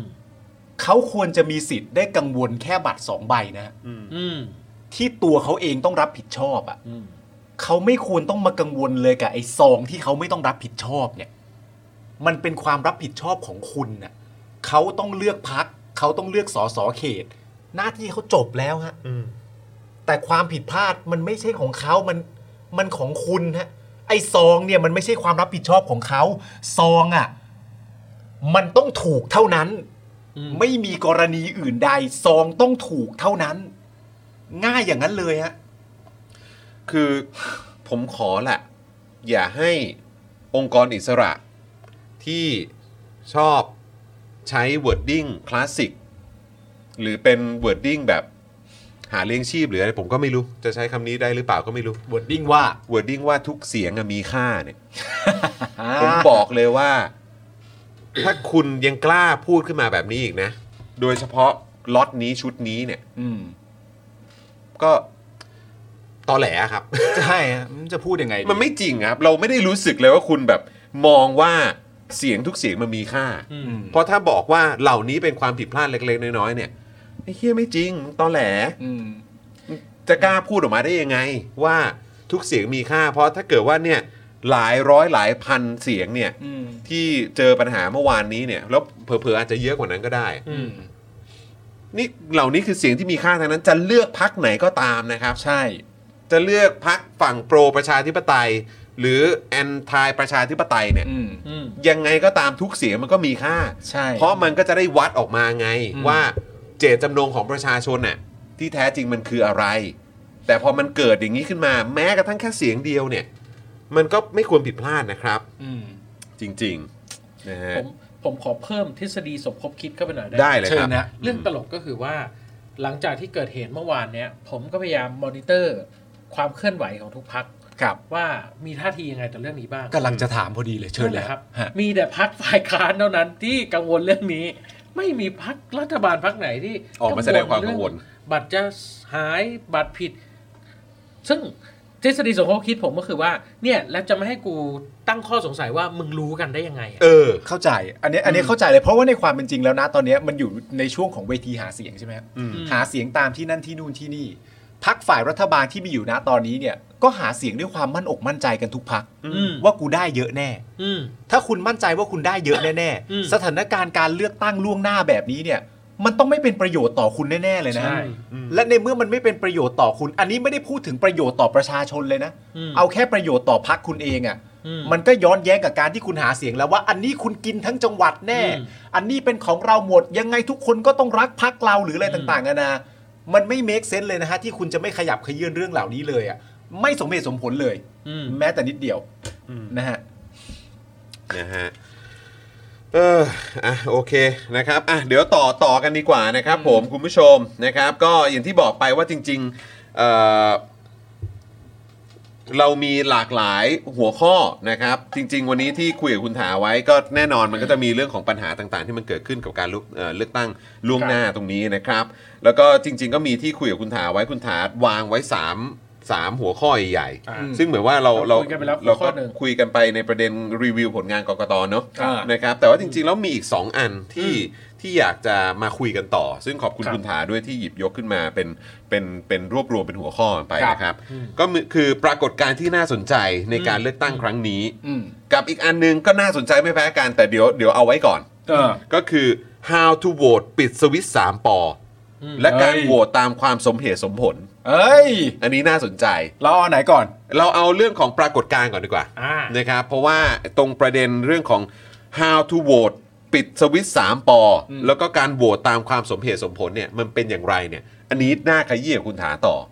อันอันพาร์ทหลังนี่เราน่าใช้เวลามัน 6 ชั่วโมงนะคุณผู้ชม ว่างด้วย แล้วมันก็จะ มันก็เอาตรงๆ มันก็จะมีการแบบว่าไปแตะนะ อืม เออเกี่ยวกับพักต่างๆ ด้วยที่มี เรียกเรียกว่าผมขอท้าทายความเชื่อแล้วกั อ่า อ่า ครับผม ขท้า นะ ทา ฮะ ย อันนี้ ความ อันนี้ ชื่ เป็นว่าเราควรจะต้องเอ่อเคลียร์ลานจอดรถไว้ก่อนไหมฮะ ขอจอดฮอนะ เออ ขป็น จอด ลาน ฮอเลยก็ได้นะเออจริง ๆ แต่ว่าก็เราอยากเปิดพื้นที่ตรงนี้ เพื่อให้พวกเราได้ถกการคุยกันตั้งข้อสังเกตกันด้วยนะครับนะฮะเพราะฉะนั้นก็เอ่อหลายท่านอาจจะบอกว่าเฮ้ยเตรียมเตรียมลานจอดรถทัวร์ไว้ยังก็ได้ครับ ไม่ถ้า สบาย ถ้าตามผมก็มาเถอะกูอะ มาได้เลยครับ มาเถอะ นะฮะอันนี่ก็หลายสนามฟุตบอลอยู่ มาเถอะมา อัน ได้ทั้ นี่ งนั้ ก็ นอะ ลานจอดแอนฟิล ได้ทั้งนั้นอะ นี่ก็ลานจอดเอมิเรต เออ สเตเดียม ได้ได้ได้ ครับ ได้ ผม ได้ ก็ ได้ ได้อยู่ มาดิมาดิมา คุณคุณคุณถาดูบอลไหม ครับ ผมเป็นสนามท่าเรือเลย อ๋อท่าเรือ อ๋อท่า เออโอ เรือ เคได้อยู่อันนี้อันนี้ก็ อ่า ใหญ่อยู่ ใหญ่อยู่ เ เพราะว่า ใหญ่ ดู อยู่ อยากจะมีแฟนคลับที่เหนียวแน่นแบบท่าเรือ มาเพื่อนกันบ้าง ดูเดือดนะคุณผู้ชมนะครับอ่ะโอเค เพราะฉะนั้นคุณผู้ชมเรามาเริ่มกันที่ปรากฏการณ์ก่อนดีกว่า ครับ ปรากฏการณ์นี้ก็จะมีเอ่อเจมส์ ไม่ไม่ไม่ไม่ไม่ไม่ไม่อันนั้นเอ่อที่เหนือธรรมชาติอันยิ่งใหญ่ เป็นปรากฏการณ์กฏการณ์ เก่าเก่ามากเลย นะผมไม่กล้าพูดออกมาเลยครับ ผมอ่ะ อันนี้ยังได้ไหมเป็น เป็น Y2K ผมอ่ะรู้สึกเหมือนคุณถาเลย แต่ผมอ่ะดันไปรู้สึกตอนผมพูดออกไปแล้ว ลั่นออกมาแล้วมันแวบขึ้นมาตอนที่แบบสิ้นคำพูดนั้นพอดี เราก็ไม่รู้เลย ดีนะ จอมันเข้ามาขัดให้ตอนพูดไปแค่สอง ชื่อไม่งั้นหนักกว่าเดิมอีก ไม่งั้นมึงไปแบบโอ้โหพี่มีมีใครมีมี ถ้ากู พี่ว เติม อย จอห์นนี่กับบอยไป เอ ก็วุ่น อ วาย ครับ ใหญ่ ผมได้เลยเนี่ย อันนี้ขออภัยคุณผู้ชมด้วย ครับ นะฮะขออภัยคุณผู้ชมด้วยน่าจะคิดได้เหมือนคุณ ถา อ่ะปรากฏการณ์ ปรากฏการณ์ยังไงบ้างปรากฏการณ์ยังไงบ้าง คืออ ม คือ รั ผ บ มคิดว่าการเลือกตั้งรอบนี้เนี่ยมีเรื่องที่น่าสนใจสองเรื่อง อ่า ซึ่งรู้สึกว่าโอ้ใกล้เลือกตั้งแล้วอยากชวนคุยเรื่องนี้ครับ อืม ก็คือว่าเอ่อคนที่ติดตามการเคลื่อนไหวทางการเมืองมาตั้งแต่ปี 2563 เนี่ย ครับ ผมเชื่อว่า สามสี่ปีมาเนี้ยมันมีสภาวะที่เรียกว่าหอ คือเราขึ้นมากเลยในปี 63เนี่ยขบวนการเคลื่อนไหวมัน อืม เติบ ครับ โตมาก โอ้โห มันเบ่งบานใช่ไหมครับ แต่ว่าหลังจากที่เอ่อมีการปราบปรามทั้งโดยการใช้กฎหมาย การใช้ความรุนแรงการใช้กระสุนยางเนี่ย อืม มันทำให้ขบวนการเคลื่อนไหวเนี่ยมันค่อยๆห่อลงแล้ว อืม คนก็มีคดีจำนวนมาก ครับ ครับทีเนี้ยเอ่อหนึ่งในวาระที่พูดไม่ได้ก็คือเรื่องมาตรา1นึใช่ไหม อืม ครับเราก็เคย คือผมยังจำได้ว่าตอนปี 64 65เนี่ย มันก็มีการถกเถียงกันเยอะว่า เฮ้ย สุดท้ายประเด็นเรื่องมาตรา1นึเนี่ย ฮะ มันควรจะไปต่อหรือมันควรจะยังไง อืม เอออ ม ยังต้องชูอยู่ไหม หรือจริงๆ ไล่แค่ประยุทธ์อย่างเดียวดี อืม เออแบบว่าประเด็นเรื่องการปฏิรูปสถาบันกษัตริย์เนี่ยต้องแค่ไหนจะเอาต่อหรือเปล่าอะไรอย่างเงี้ยผมว่ามันอยู่ในสภาวะชะงักชะงันมานานรวมถึงว่ามันมีคำวินิจฉัยของสารรัฐธรรมนูญด้วยที่พยายามจะมาสร้างความกลัวมาทุบการเคลื่อนไหวใช่ไหมค ครั รับบ อืมแต่ว่ามันน่าสนใจมากว่าในการเลือกตั้งปี 2566 เนี่ยคำถามเรื่องจุดยืนต่อมาตรา1นึเนี่ยมันกลายเป็นวาระหนึ่ง เป็นประเด็นใหญ่เลยแหละ ที่ถามทุกเวที อืม นะครับ ซึ่งอันเนี้ยเอ่อส่วนตัวผมรู้สึกว่า ดอกผลของการเคลื่อนไหวเมื่อปี 2563อ่ะ ครับ มันมาช้า อืม แต่มันมาแล้ว อ่า เออก็ โเค ก็อยากจะเอ่อเรียกอะไรชวนทุกคนดูปรากฏการณ์นี้ว่าไอ้การเคลื่อนไหวของพวกเราเนี่ย มันไม่ได้สูญเปล่า อืม นะครับ มันมี เพียง ผลนะ อืมมันมีผลนะ แต่ว่าก็อย่าเพิ่งดีใจไป อืม นะครับ เพราะว่าถึงที่สุดเนี่ยหนึ่งก็คือว่าพักการเมืองก็ไม่ได้ตอบรับทั้งหมด อืม นะครับ ก็ยังแต่โอเคผมเห็นบาร์ละ อืม บาร์ก็คือว่าพักที่เป็นพักฝ่ายค้านตอนเนี้ยเขาอาจจะไม่ได้แก้ อืม ไม่ได้แตะต้องตัวมาตราหนึ่งสองแต่อย่างน้อยที่สุดเขารับรู้ว่ามันมีปัญหาเรื่องการบังคับใช้อยู่จริง อืม โอเค แม้ว่าโอ้โหปัญหาเรื่องบังคับใช้จะพูดกันมานานหลายสิบปีละ อืม เออแต่ว่า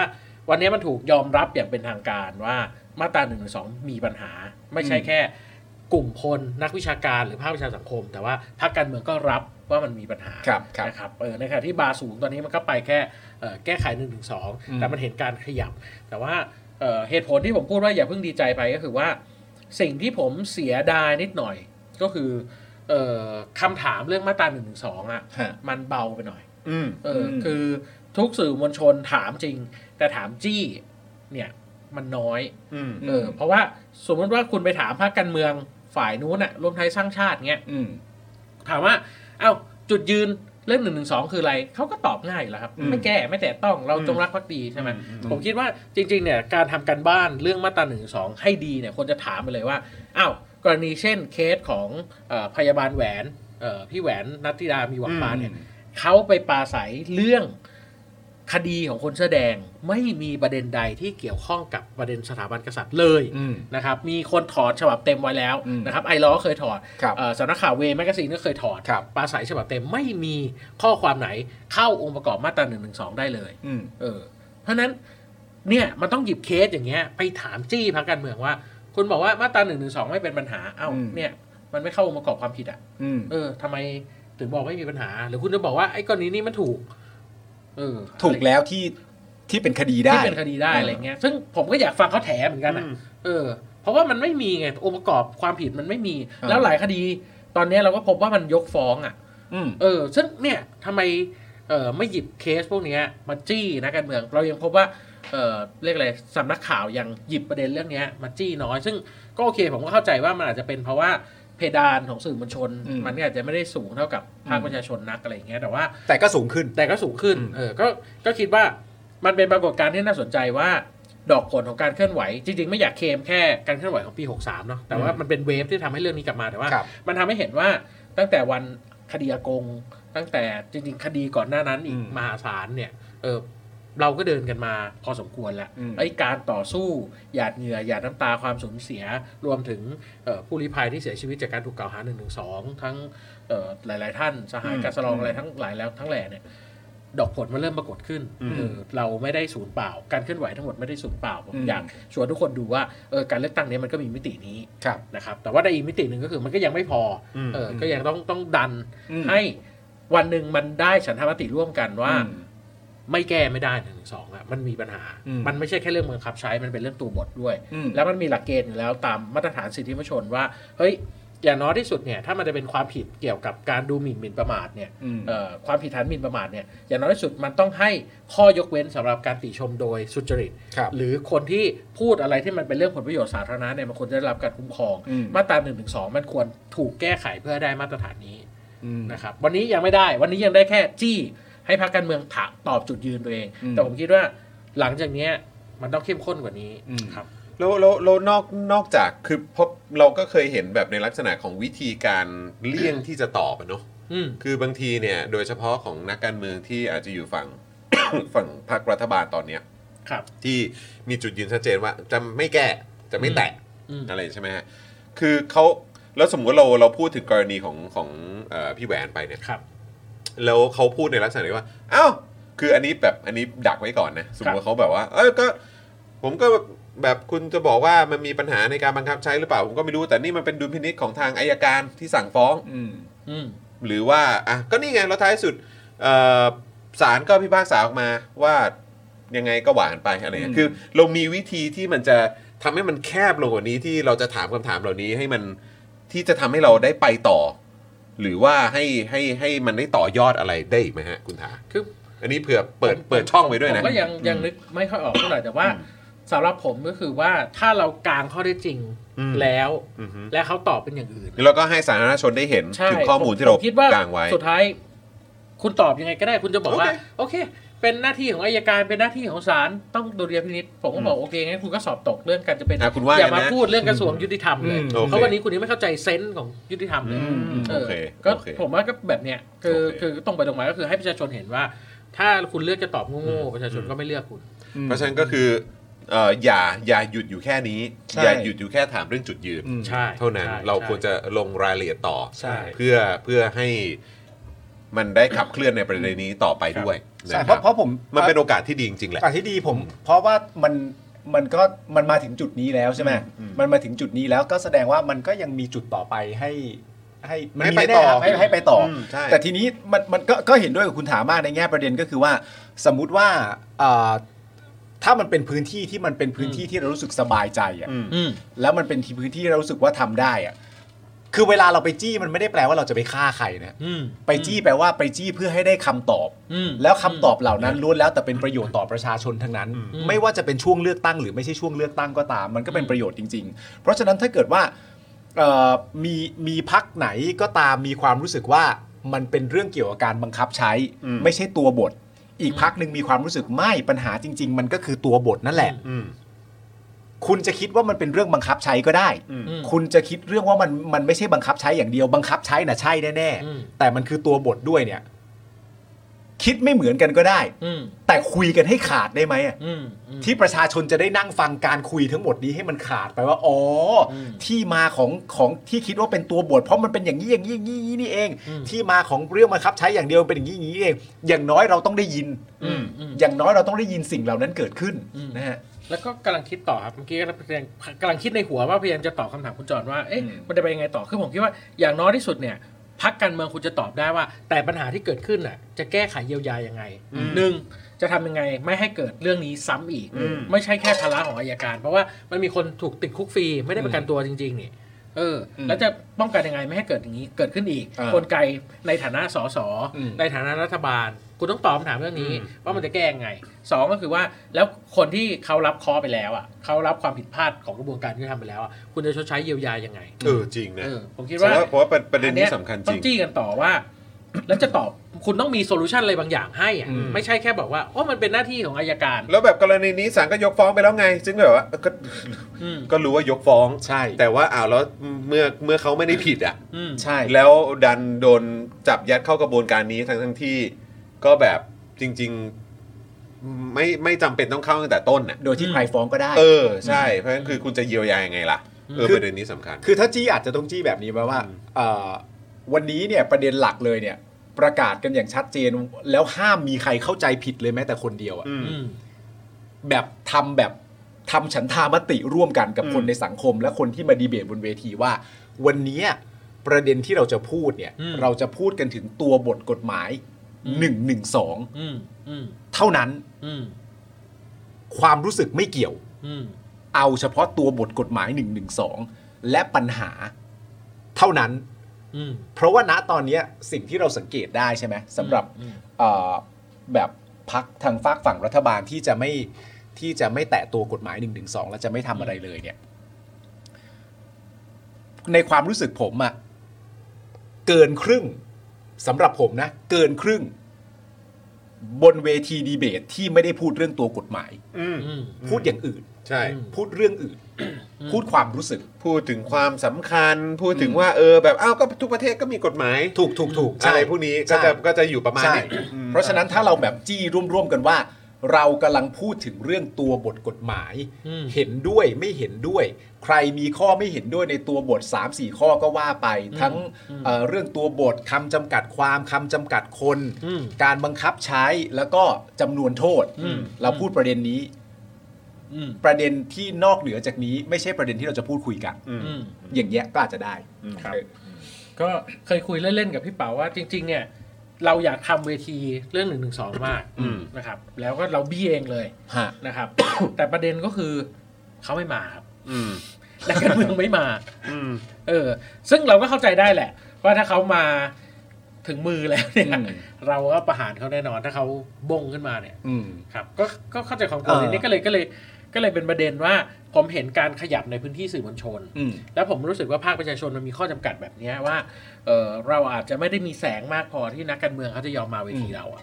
เอออก็คงต้องฝากสื่อมวลชนว่าต้องช่วยกันจริงๆครับก็ต้องรบกวนวิสื่อมวลชนว่า ผมไม่ได้วิจารณ์ว่า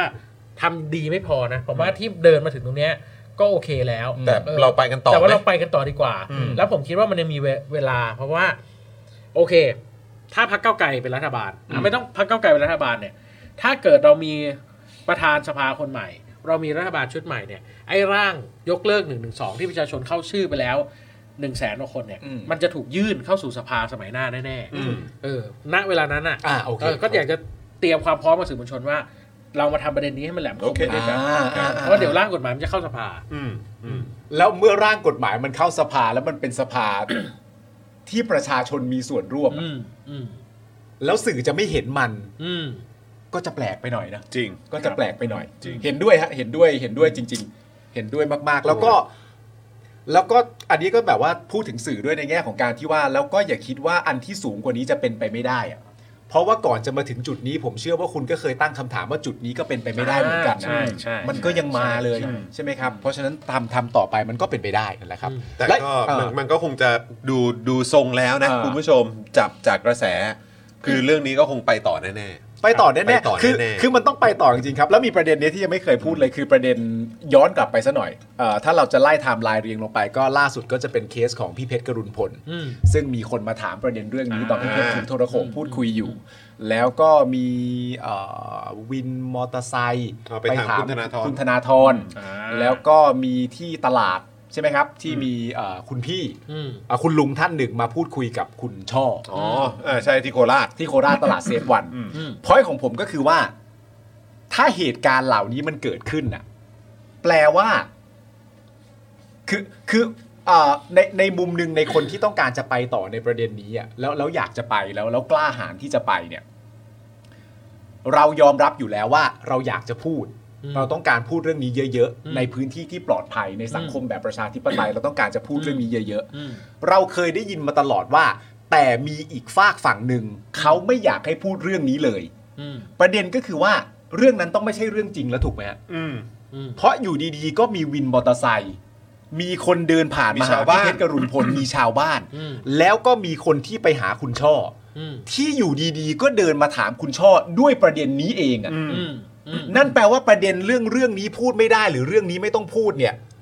พวกคุณเองอ่ะคือคนที่แสดงให้เห็นแล้วว่า พูดได้ พูดได้ ใช่ แล้ว เพราะคุคุณ ณ เป็น เปิดเองด้วย แล้วคุณเป็นตัว ใช่ อืม คุณเป็นตัวเปิดประเด็นนี้ขึ้นมาด้วย ใช่ อืม เพราะฉะนั้นใครก็ตามที่เป็นนักการเมืองที่เคยพูดไว้ก่อนหน้านี้ว่าใครนำเรื่องนี้เข้าสภาผมจะฟ้องแน่ อืม ก็อยากให้เห็นใจฐานแฟนคลับตัวเองด้วย ใช่ อืม เพราะช่วงระยะเวลานี้เป็นช่วงเวลาที่ฐานแฟนคลับคุณเอง จั่วเรื่องนี้มาพูดก่อนเลย ก็เขาก็คงอยากเคลียร์เหมือนกันแหละ แคร์ด้วยนะ อืม สำคัญนะครับ เขาไม่ได้ไปพูดก่อนนะ คุณเดินในตลาดเดินตามท้องถนน แล้วมาถามเขาเองเลยอ่ะเพราะฉะนั้นคุณจะหลบหลังหลังเรื่องนี้พูดไม่ได้ไม่ได้แล้วนะ อืม เพิ่งเห็นว่าคุณอาโดนท์กิ่งแก้ว โอ้ย ที่ เขาเป็น ฟ้อง แฟนรายการแล้วเหรอเนี่ย ที่เขา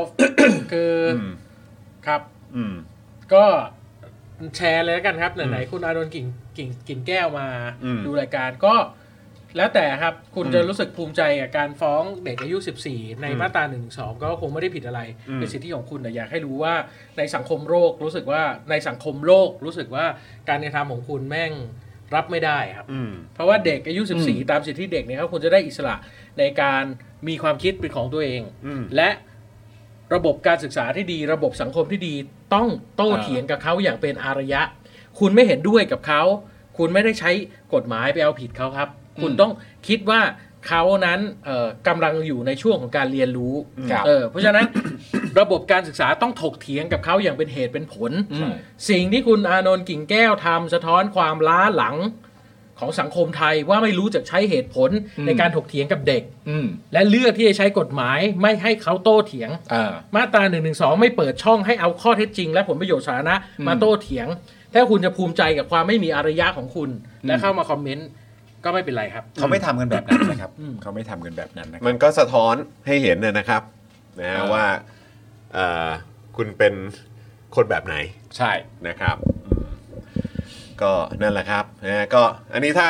ไม่ไม่ไม่รู้ตัวจริงตัวปลอมนะ แต่ก็ เออ เห็นเข้ามาพิมพ์อย่างนั้นก็นะครับ อืม ก็ฟังไว้ เราไม่ดูชื่อคนก็ได้ เราก็ดูที่คำพิมพ์นั่นแหละ ใช่ ครับผม นะครับนะฮะ พิมพ์มาแบบนี้เราก็ตอบโต้แบบนี้นะครับ แต่น่าสนใจจริงๆ ผมคิดว่าประเด็นนี้คงจะไปต่อแน่ๆนะครับเอ่อก็คงจะไม่หยุดอยู่แค่นี้ ค แน่ ที่ ๆครับ เห็นด้วยกับมาตรา1นึยังมี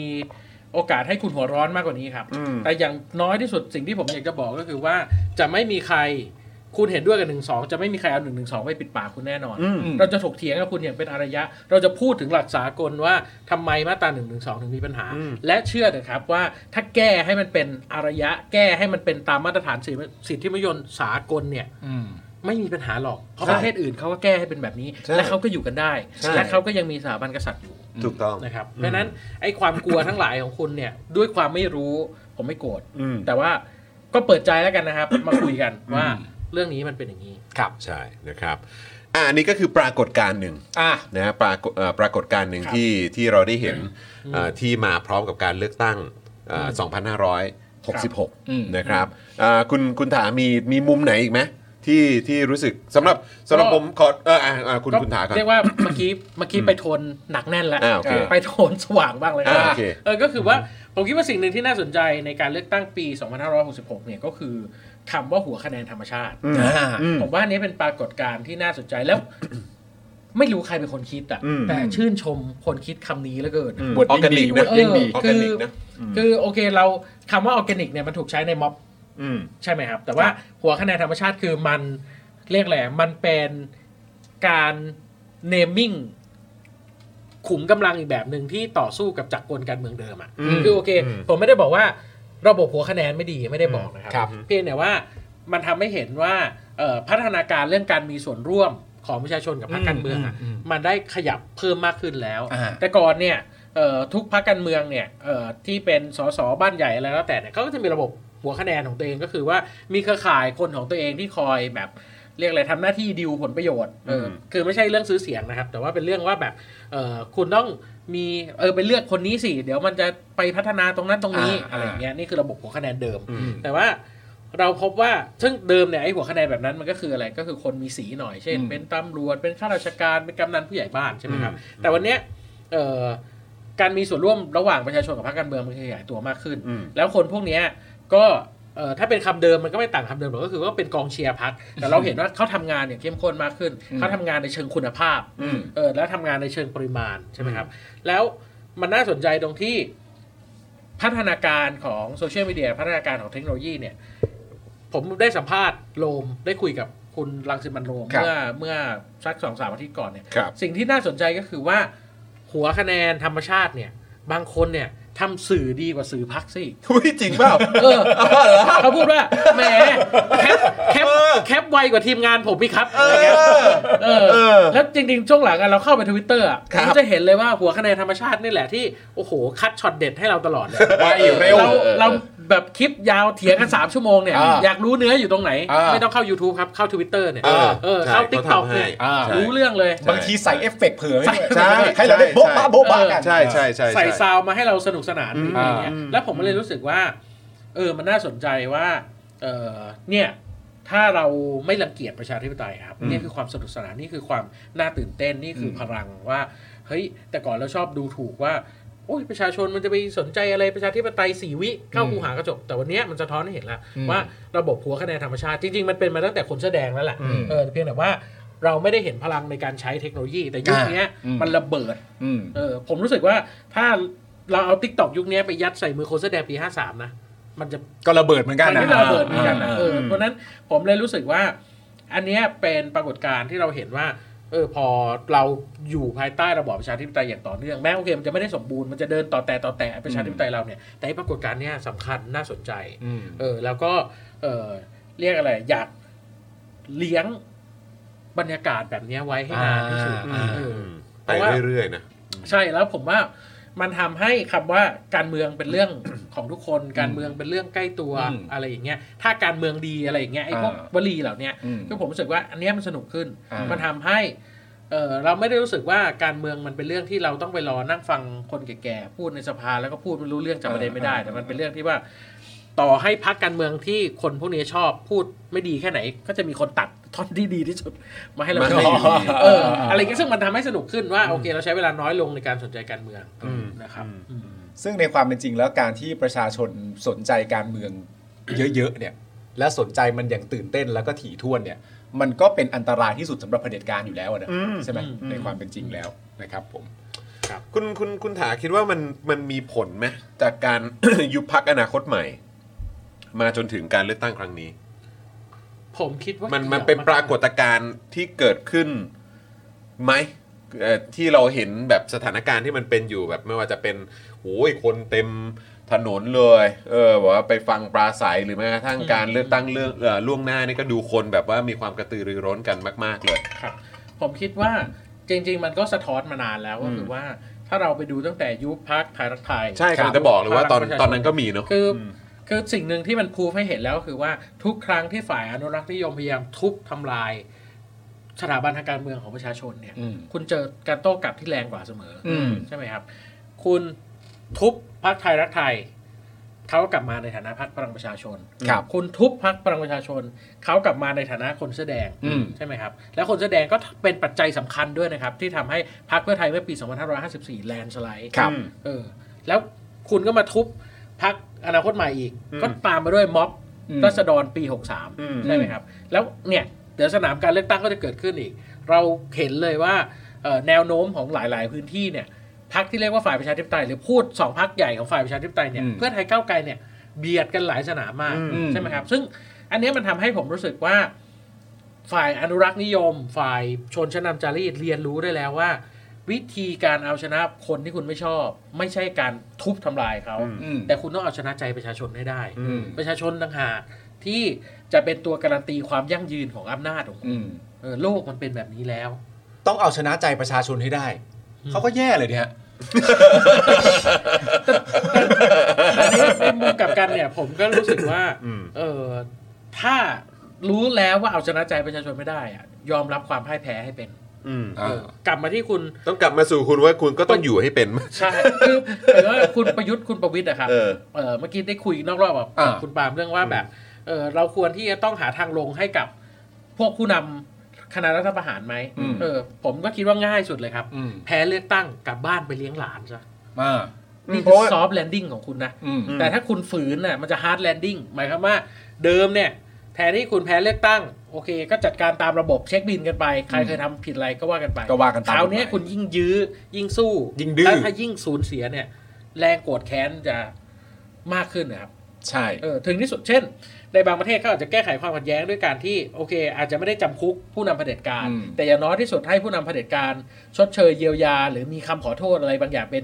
สัญลักษณ์ ม เพื่อยอมรับความพ่ายแพ้ของคุณ แล้วก็ อืม เป็นบทเรียนร่วมกัน อืม อ่านี่ซอฟต์แลนดิ้งนะ อ่า แต่ถ้าคุณเลือกที่จะยื้ออะแล้วมันเป็นฮาร์ดแลนดิ้งอ่ะ อืม ก็มีแต่คุกเท่านั้นที่รออยู่ อืม เออจะไปทางนั้นไหม จะยอมรับความพ่ายแพ้ดีๆ ยอมรับเสียงประชาชน เช่นเดียวกันขอส่งสัญญาณไปถึงสว250 คนว่า อืม อย่าฮาร์ดแลนดิ้ง ไม่ต่างนะ เออ พวกคุณ อย่ ก็ไม่ต่าง อย่า นะส ฮาร์ด ว แลนดิ้งคือเห็นแล้วว่าพักไหนได้เสียงข้างมาก ยอมรับมติของมหาชน แล้วโหวตสนับสนุนพักที่ได้เสียงข้างมากนะครับพักเสียงข้างมากคือพักที่ได้ที่หนึ่งคือมีจำนวนสสมากที่สุดในสภาไม่ใช่รวมเสียงนะครั เอบ อ พักที่ได้สสมากที่สุดในการเลือกตั้งเออคุณโหวตให้พักนั้นซะ อืม เออครับ อย่าฝืน เออมันมีซอฟต์แลนดิ้งที่มีนักวิชาการที่บอกว่าเป็นฝ่ายประชาธิปไตยนะครับ บางคนแบบว่าก็มีการเหมือนแบบเอ่อนำเสนอ เอ่อทางเลือก อืม บอกว่าเฮ้ยซอฟต์แลนดิ้งอีกอย่างหนึ่งเนี่ยจริง ๆ ฝ่ายประชาธิปไตยฝ่ายประชาธิปไตยนะฮะก็ควรจะเหมือนแบบเปิดโอกาสให้อ่าพักฝ่ายประชาธิปไตยเนี่ยอาจจะจับมือ อืม กับทางพลังประชารัฐไหม อืม ให้ประวิทย์อาจจะเป็นแบบรัฐมนตรีกลาโหม อ่า หรืออะไรประมาณนี้ก็ว่ากันไป อืม เออ แล้วก็แบบว่าอาจจะได้เป็นการซอฟต์แวร์ลิงเพราะในประวัติศาสตร์อะไรต่างๆเนี่ยมันเผด็จการมันต้องมีทางลง อืม อืม ต้องมีทางลงให้เขา เออ เพราะฉะนั้นเนี่ยฝ่ายประชาธิปไตยก็ควรจะเปิดโอกาส อืม ให้มีทางลง อืม ให้กับเอ่อให้กับปอใดปอหนึ่งอะไรก็ว่านไป แต่ปอที่เป็นปอของประยุทธ์เนี่ยมันคงไม่ได้อยู่แล้ว เพราะมัน อ่า ชงช่างไป แต่ดูทรงก็เหมือนแบบเขาเริ่มเริ่มคุยกันว่าเป็นประวิทย์ไหม อืม ไรแบบนี้นะครับ ซึ่งก็อ่ะก็เอ่อคือคุณคุณถาคือยังไงคิดว่าคือเราเราควรควรจะต้องมีการแบบว่า หาทาง หา ลง ทางลงให้กับ เผด็จาร คนเหล่านี้หรือเปล่า เพราะว่าคือแบบเขาเขาก็มีการอ้างว่าเนี่ยจากประวัติศาสตร์ที่ผ่านมาเรียนรู้จากประวัติศาสตร์สิเออแบบว่าเดี๋ยวมันจะนองเลือดนะ อืม เออถ้าเกิดว่าไม่มีทางลงให้เผด็จการเพราะฉะนั้นก็คือควรจะต้องแบบว่า เออให้ให้มีเป็นแบบทางลงให้เขาหน่อย อืม อะไรแบบนี้มันจะได้แบบว่าไม่เกิดการนองเลือดอะไรแบบนี้ ซึ่ง เพราะเผด็จการมันดุ เพ นะ ราะว่าถ้าเกิดว่ามันออกมาเป็นทรงแบบประมาณว่าเป็นพักประชาธิปไตยล้วน แล้วก็แล้วก็เหมือนปิดโอกาสของคนเหล่านี้ไปเลยเนี่ย เออ เดี๋ยวปัญหามันจะตามมาได้ อืม เยอะแยะมากมายเลย ที่แบบโอ้โหแบบคิดกันขึ้นมาได้อะ อืม เออ คือคุณถามคิดว่ายังไงคิดว่า คิดว่าคิดว่ายังไง เราควรจะต้องมีทางลงให้กับคนเหล่านี้ไหมแล้วก็คือยังไงฮะ คืออ ม ผมคิดว่าเอาประวัติศาสตร์ในรอบ 20 ปีนี่ก่อน อืม ผมถามจริงว่าเวลาใจเย็นเนี่ยเขาเนี่ยเขาใจเย็นกับเราหรือเปล่าฮะ นั่นนะดีฮะ ผมไม่เห็นอ่ะพูดจริง ๆ ว่าการขึ้นมาของคุณทักษิณตั้งแต่ก่อนรัฐประหารเนี่ย โอเค มันอาจจะมีนโยบายที่แหลมคม อืม อะไรก็แล้วแต่ที่คนวิพากษ์วิจารณ์เรื่องการละเมิดสิทธิในชายแดนใต้ใช่ไหมครับ เรื่องเหตุการณ์ตักใบกือเซะเอ่อเหตุการณ์เอ่อสงครามยาเสพติดอะไรก็แล้วแต่ แล้วแต่ ฮะ คนวิพากษ์วิจารณ์เนี่ยแต่ถึงที่สุดเนี่ย ปัจจัยเหล่านี้เนี่ยมันแก้ไขได้ด้วยกระบวนการยุติธรรมปกติ ก็ ครับ คือถ้าคุณทักษิณเกี่ยวข้องกับเหตุการณ์ความรุนแรงจริง อืม ก็ดำเนินคดีไปก็ใช้กลไกปปชอะไรที่เป็นอิสระตรวจสอบไปสิ กระบวน จ การยุติธรรมปกติเป็น เออ คำที่น่าชื่นใจฮะ ซึ่ง จริง ไม่จำเป็นต้องใช้การรัฐประหาร ที่คำถามผมก็คือว่า ถ้ากลัวรัฐประหาร ก็เลยไม่ต้องทำอะไรแล้วกันที่ไปกระทบอำนาจเขาคำถามคือว่า แล้วเขาจะเกรงใจเราเมื่อไหร่ฮะ อืม อืม เพราะว่าเวลาเขาทุบเราเขาไม่เคยเกรงใจเรานะครับ อืม เขายุบพักการเมืองมาสองพักแล้วที่เป็นเสียงข้างมากของประชาชนไทยรักไทย พลังประชาชน แล้วก็ยุบอนาคตใหม่ซึ่งได้ที่ อืม สาม ครับ ผมไม่เห็นว่าเขาจะเกรงใจอะไรเลย อืม เออคือนึกไม่ออกว่า ถ้าทำตัวเจียมเจียม อืม แล้วจะไม่ทุบไม่ใช่เหรอครับ อืม คุณก็จะอยู่ได้แค่นี้ไง อืม เพราะวันหนึ่งถ้าคุณโตกว่านี้เมื่อไหร่เขาจะทุบคุณอีก อืม เออ เพราะฉะนั้นผมคิดว่าสิ่งที่ควรคุยกันก็คือว่า พาบ้านเมืองกลับมาสู่จุดปกติ อืม เออ ก็คือว่า ไม่ต้องมีการรัฐประหาร ไม่ต้องมาทุบยุบพักอะไรกันเอาผิดอะไรก็ใช้กระบวนการอิสระ ทุกอย่างที่มันชอบทำทีนี้แลนดิ้งให้คุณประยุทธ์คุณประวิทย์เนี่ย ต้องพูดแบบนี้ว่า ก็ถ้าแพ้เลือกตั้ง ก็อยู่เฉย อืม ๆ ก็ไม่ต้องเข้ามามีส่วนร่วมกับการมีอำนาจ อืม แล้วกระบวนการยุติธรรมที่จะเอาผิดคุณน่ะ ถ้าคุณคิดว่าคุณไม่ผิด อืม ไม่ต้องกลัวครับ สู้เลย ชอบพูดกันไม่ใช่เหรอ ไม่ผิดนี่ ไม่ผิดกลัวอะไรอ่ะ อืม เวลาประชาชนออกไปเคลื่อนไหวพูดตลอดไม่ผิดกลัวอะไร อ่า แล้ววันนี้กลัวอะไรครับ อืม อืม เออใช่ไหมเพราะฉะนั้นผมเลยคิดว่า แล้วผมว่าผมกล้าให้หลักประกันด้วยว่า อืม กระบวนการยุติธรรมทั้งหมดที่เกิดขึ้นกับคุณประยุทธ์คุณประวิทย์ที่เกี่ยวข้องกับการทำรัฐประหารเนี่ย จะเป็นกระบวนการยุติธรรมที่มีหลักนิติธรรมไม่ใช่กระบวนการยุติธรรมแบบที่คุณทุบทำลายประชาชน แบบที่แบบที่เราเห็นมาช่ง แล้วในความเป็นจริงคุณประยุทธ์คุณประวิทย์เนี่ยไม่ควรกลัวนะ เพราะก็ประกอบอาชีพกล้าหาญกันมาตลอดชีวิต ด้วยนะ ประกอบอาชีพที่แสดงซึ่งความกล้าหาญกว่า ชาย ใคร ชาติท อ่ะ หารใช่ไหมครับ มาตลอดชีวิต เพราะฉะนั้นก็ไม่ควรก ที ลัว นี้ผมเลยคิดว่าแลนดิ้งแบบไปจับมือเนี่ย อืม ผมว่าไม่นี่มันไม่ใช่การแลนดิ้งอ่ะ อืม นี่มันคือการเราอะแลนดิ้ง อืม เขาอะยังอยู่สเตตัสโคแต่เราอะแลนดิ้งเพราะเรา อืม ลดเพดานของเราลงใช่ไหมครับ อืม แต่ว่าสิ่งที่ผมว่าควรทำก็คือว่าเขาไม่ต้องอยู่สเตตัสโคเขาถอยลง อืม แล้วแพ้เลือกตั้งก็ออกไป อืม แล้วก็เริ่มต้นกระบวนการยุติธรรมระยะเปลี่ยนผ่านตรวจสอบกันใหม่ อืม เออเคยปราบปรามประชาชนใช้ความรุนแรงยังไง ตามนั้นเลย สร้างหลักการคือ ตามนั้นเลย คือผมคิดว่า ค่าเสียโอกาสของการไม่แก้ปัญหาเรื่องเนี้ย มันเลวร้ายครับ ฮะ ย้อนกลับไปก็คือว่าเรามีเหตุการณ์อุ้มหายตั้งแต่คุณทยีสุหลง ครับ ใช่ไหมครับ ใช้เวลาเกือบร้อยปีกว่าจะมีกฎหมาย ป้องกันการซ้อมทรมานและอุ้มหาย อ่า ต้นทุนค่าเสียเวลาเหล่าเนี้ยคุณบิลลี่ที่หายตัวไป อืม ทนายสมชายที่หายตัวไป เออผมไม่อยากได้ฮีโร่แล้วอะ อืม ผมไม่อยากให้มันเกิดคนแบบนี้แล้วเราก็รู้สึกว่าเขาเป็นฮีโร่อะ อืม เพราะว่าครอบครัวเขาไม่จำเป็นต้องสูญเสียอะไรแบบเนี้ย ใช่ ไหมครับ หรือว่าเหตุการณ์ 6 ตุลาเคยเกิดขึ้นแล้ว อืม เออทำไมต้องให้เกิดเหตุการณ์แบบปี 53 อีก อืม ทำไมต้องเกิดการสลายการชุมนุมเอากระสุนยางมายิงอีกใน ปี 64 65 คือเราควรจะสร้างมาตรฐานใหม่ เซตเพดานร่วมกันว่านี่คือสังคมที่เราอยากอยู่ ใช่ สังคมที่ปกครองด้วยหลักนิติรัฐนิติธรรม อืม สังคมที่ไม่ใช้ความรุนแรงจนเกินขอบเขต อืม เออเคารพสิทธิมนชน ผมว่ามันเป็นกติกาที่เราควรจะยอมรับกันได้ ซึ่งก็จะมีคนออกมาพูดแบบว่า โอ้ยไม่เข้าใจหรอกโลกแห่งความเป็นจริง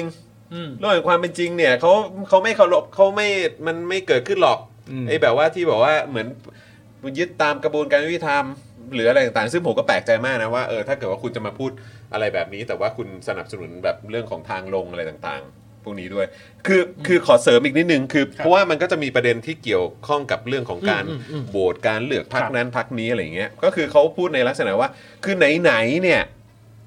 สองลุงเนี่ยเขาแยกพักกันแล้ว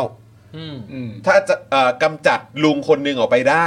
ก็คือน่าจะหมายถึงประยุทธ์ อืม กำจัดประยุทธ์ออกไปได้ แล้วก็เหมือนให้โอกาสให้มันมีทางลงสวยๆให้กับป้อมเนี่ย อืม เออแล้วก็อ่ะจับมือกันให้เขาร่วมรัฐบาลต่อไปนะแล้วก็มีความเป็นประชาธิปไตย มีพักหนึ่งที่แบบว่าเป็นแกนนำความเป็นประชาธิปไตย แล้วก็จับมือกับกับพลังประชารัฐได้ ตัดประยุทธ์ออกไปประวิทย์มาอยู่ด้วย อืม เออ มันก็ยังดีกว่ารอบนี้เนี่ย ตัดคะแนนกันเอง แล้วก็สองลุงก็จะกลับมาแล้วอยู่ด้วยกัน อืม อืม คิดว่ายังไงฮะ ก็ มันเป็น อันนี้คือยุทธศาสตร์ใช่ไหม ยุทธศาสตร์เขาบอกเขาบอกมันเป็นยุทธศาสตร์ก็คือว่าอย่างน้อยก็ตอนนี้ก็แยกลุงเนี่ยทั้งสองคนเนี่ยเขาแยกอยู่คนละพักแล้วนะ อืม เมื่ออยู่คนละพักปุ๊บเนี่ยเอ่อถ้าเกิดว่าเราอ่ะตัดคะแนนกันเองอยู่เนี่ย อืม สองลุงกลับมาเขากลับมาอยู่ด้วยกัน แล้วก็อยู่กันไปอีกยาวเนี่ยเดี๋ยวมีปัญหาอีกนะ อืม เออแต่ว่าถ้าคราวนี้เนี่ยเอออย่างน้อยก็จับแค่ลุงป้อมไหม อืม ประยุทธ์ก็จะแบบหมดละหมดทางละแต่อยู่กับป้อมเนี่ยยังอย่างน้อยก็ยังดิวได้เคลียร์ได้ใช่ไหมทนอยู่กันไปอีกสัก 4 ปี เลือกตั้งใหม่รอบหน้าก็ไม่มีแรงแล้ว ซึ่ง ซึ่งไอ้เราก็แบบว่าอ๋อ ม โอเคอะอยากอยากฟังความเห็นคุณถาม ครับ คือ คือ เราเราไม่เห็นด้วยอยู่แล้วนะ มัน อืม ประเด็นหนึ่งที่ผมคิดว่าต้องคุยกัน อืม ในข้อเท็จจริงนิดหนึ่งก็คือว่าพลเอกประยุทธ์พลเอกประวิตยเนี่ยไม่มีทางต่อให้มีสว250 คนเนี่ย ก็ไม่มีทางอยู่ครบ 4 ปีหรอกครับ เพราะอะไรเพราะว่าอายุของสว250 คนเนี่ยสิ้นสุดในปี 2567 ครับ เออเพราะฉะนั้นแปลว่าอะไร แปลว่าถ้าเขาตั้งรัฐบาลเสียงข้างน้อยได้เนี่ยก็ตั้งได้แค่ปีเดียว อืม อืม ยังไงสุดท้ายคุณก็จะโดนอภิปรายไม่ไว้วางใจ คุณก็จะหลุดยังไงอ่าพักเพื่อไทยอ่ะพูดตรงไปตรงมายังไงพักเพื่อไทยก็จะเป็นพักอันดับหนึ่งครับ ยังไงสุดท้ายที่สุดเนี่ยพลเอกประยุทธ์อยู่ได้เก่งที่สุดพลเอกประวิตยอยู่ได้เก่งที่สุดก็อยู่ได้แค่ปีเดียว แล้วแล้วคุณถาเอ่อแทรกอีกหนึ่งคุณถาคิดยังไงกับประเด็นที่วิษณุพูด ในแง่ของประเด็นว่าตั้งรัฐบาลเสียงข้างน้อยแต่เดี๋ยวผ่านไปไม่นานมันก็จะกลายเป็นเสียงข้างมากอีก คือผมคิดว่าการออกมาของคุณวิษณุเครืองามเนี่ยคือการส่งสัญญาณ เพราะผมว่ามันมีความระส่ำอยู่ อืม เออคือโอเค ต้องยอมรับจริง ๆ ว่าเพื่อไทยก้าวไกลกระแสดีมาก ครับ นะครับและถ้าดีสุด ๆ เนี่ยมันมีโอกาสรวมกันได้เกิน 310 เสียง อืม ทีนี้ถ้าเกิน 310 เสียงจริงเนี่ยสวจะโหวตอะไร เขาก็ระส่ำฮะ อ่า คุณวิษณุก็เลยต้องแบบฮาฮาราคิรีตัวเอง อ่ากู กูเสียสละแล้วกันกู อ่า พูดให้ อ่า เออว่าอย่าระส่ำไป อ่า ตั้งรัฐบาลเสียงข้างน้อยได้อยู่ อ่าอ่าโอเคโอเคโอเคโอเค แต่ว่าสำหรับผมก็คือว่ามันน่าเกลียด นะครับ จะไม่อยู่แล้วครับ คือคือผมแค่คิดว่า ถ้าเกิดจะส่งสัญญาณเนี่ย ส่งสัญญาณกันทางไลน์ไหมล่ะ มันพูดอะไรแบบนี้ออกสื่อ แล้วแล้วผมว่า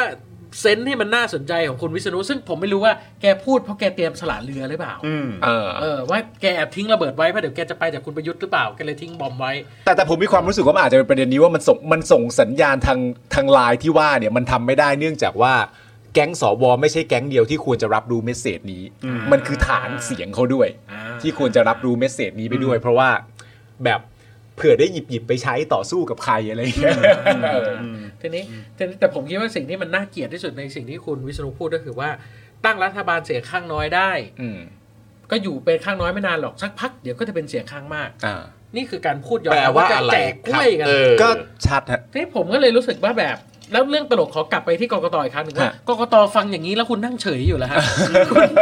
คุณเขาพูดขนาดนี้ว่าเขาจะซื้อสอสอ่ะ อ่า เออกกตยังไม่สอบสวนอะไรคุณวิษณุเลยฮะ เขามีปัญหาเรื่องจ่าหน้าซองอยู่อะต้อง คือคืออันเนี้ยแหละคือคือพอยผมก็คือว่าเออ ผมคิดว่าเออมันมีสมมติฐาน ผมไม่คอนเฟิร์มว่าเพื่อไทยคิดอย่างนั้นหรือเปล่า อืม นะครับว่าเพื่อไทยจะไปจับมือพรรคพลังประชารัฐผมไม่คอนเฟิร์มแล้ว อืม ถ้าแฟร์กับเขาก็คือเขาก็ยืนยันหลายครั้งแล้ว อืม นะครับแม้จะยืนยันแบบตะกุกตะกักบ้างก็ตามเนี่ยว่ายังไงก็ไม่จับมือกับพลังประชารัฐผมคิดว่าสิ่งที่น่ากลัวที่สุด ถ้าวันนั้นเกิดขึ้นจริงๆอ่ะ อืม คือ คุณสูญเสียความไว้วางใจจากคนเลือกคุณอ่ะ อืม เออผมไม่แน่ใจว่ามันมีคนพร้อมจะเข้าใจกับการหา landing แบบนี้ให้คุณประวิตรหรือเปล่า อืม แล้วในทางกลับกันคือผมรู้สึกว่าชัดเจนไปเลยว่า ต้องการเอาคุณประวิตรคุณประยุทธ์ออกจากการเมือง เพราะฉะนั้นต้องเลือกเราให้แลนสไลด์หรืออะไรแบบเนี้ย อืม ก็ชูธงไปเลย ผมว่ามันไม่ ยิ่งชัดเจนก มัน ว่า ไม่ อีก ได้เสียเหลี่ยมอะไรก็คือว่าถ้าเลือกเราไม่แลนสไลด์ประยุทธ์ประวิตรจะกลับมา อืม เออไม่จำเป็นต้องแทงกักอะไรกัน ถือธงนำเลยฮะ ม คือคือผมคิดจริง ๆ นะว่าเออผมยอมรับว่าผมก็ประหลาดใจว่าทำไมรอบเนี้ยเพราะว่าปี 62 เนี่ยพักเพื่อไทยเป็นคนถือธงนำ อืม ในการเอ่อไม่เอาประยุทธ์ไม่เอาระบอบประยุทธ์ อืม แต่ทำไมรอบนี้ดูซอฟต์ลง อืม เออซึ่งหลายคนก็พูดตรงกันใช่ไหมครับว่าเขาดูซอฟต์ลง ซึ่งอันเนี้ยมันก็ชวนให้ผมคิดไงคือโอเคแฟนคลับเพื่อไทยอาจจะฟังแล้วไม่สบายใจกันแล้ว แต่แต่ว่าอยากให้เห็นว่าจริง ๆอ่ะถ้าถือธงนำแต่แรกอะ อืม เออผมว่าคนอาจจะไม่ได้อยากจะเชียร์ก้าวไกลขนาดนี้ก็ได้นะ อืม แล้วแล้วคือตอนปีนั้นเนี่ยก็คือ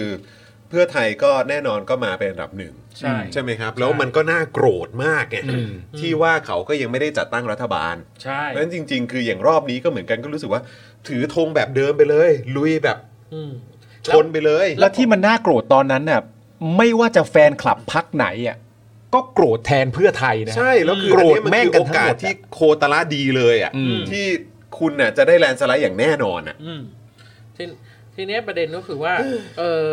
ควรจะชูธงนำแลนด์สไลด์ซึ่งผมก็ไม่รู้นะ เหลือไม่กี่วันเออพรรคเพื่อไทยเขาก็คงพยายามปรับยุทธศาสตร์อยู่ อืม นะครับ แต่ว่า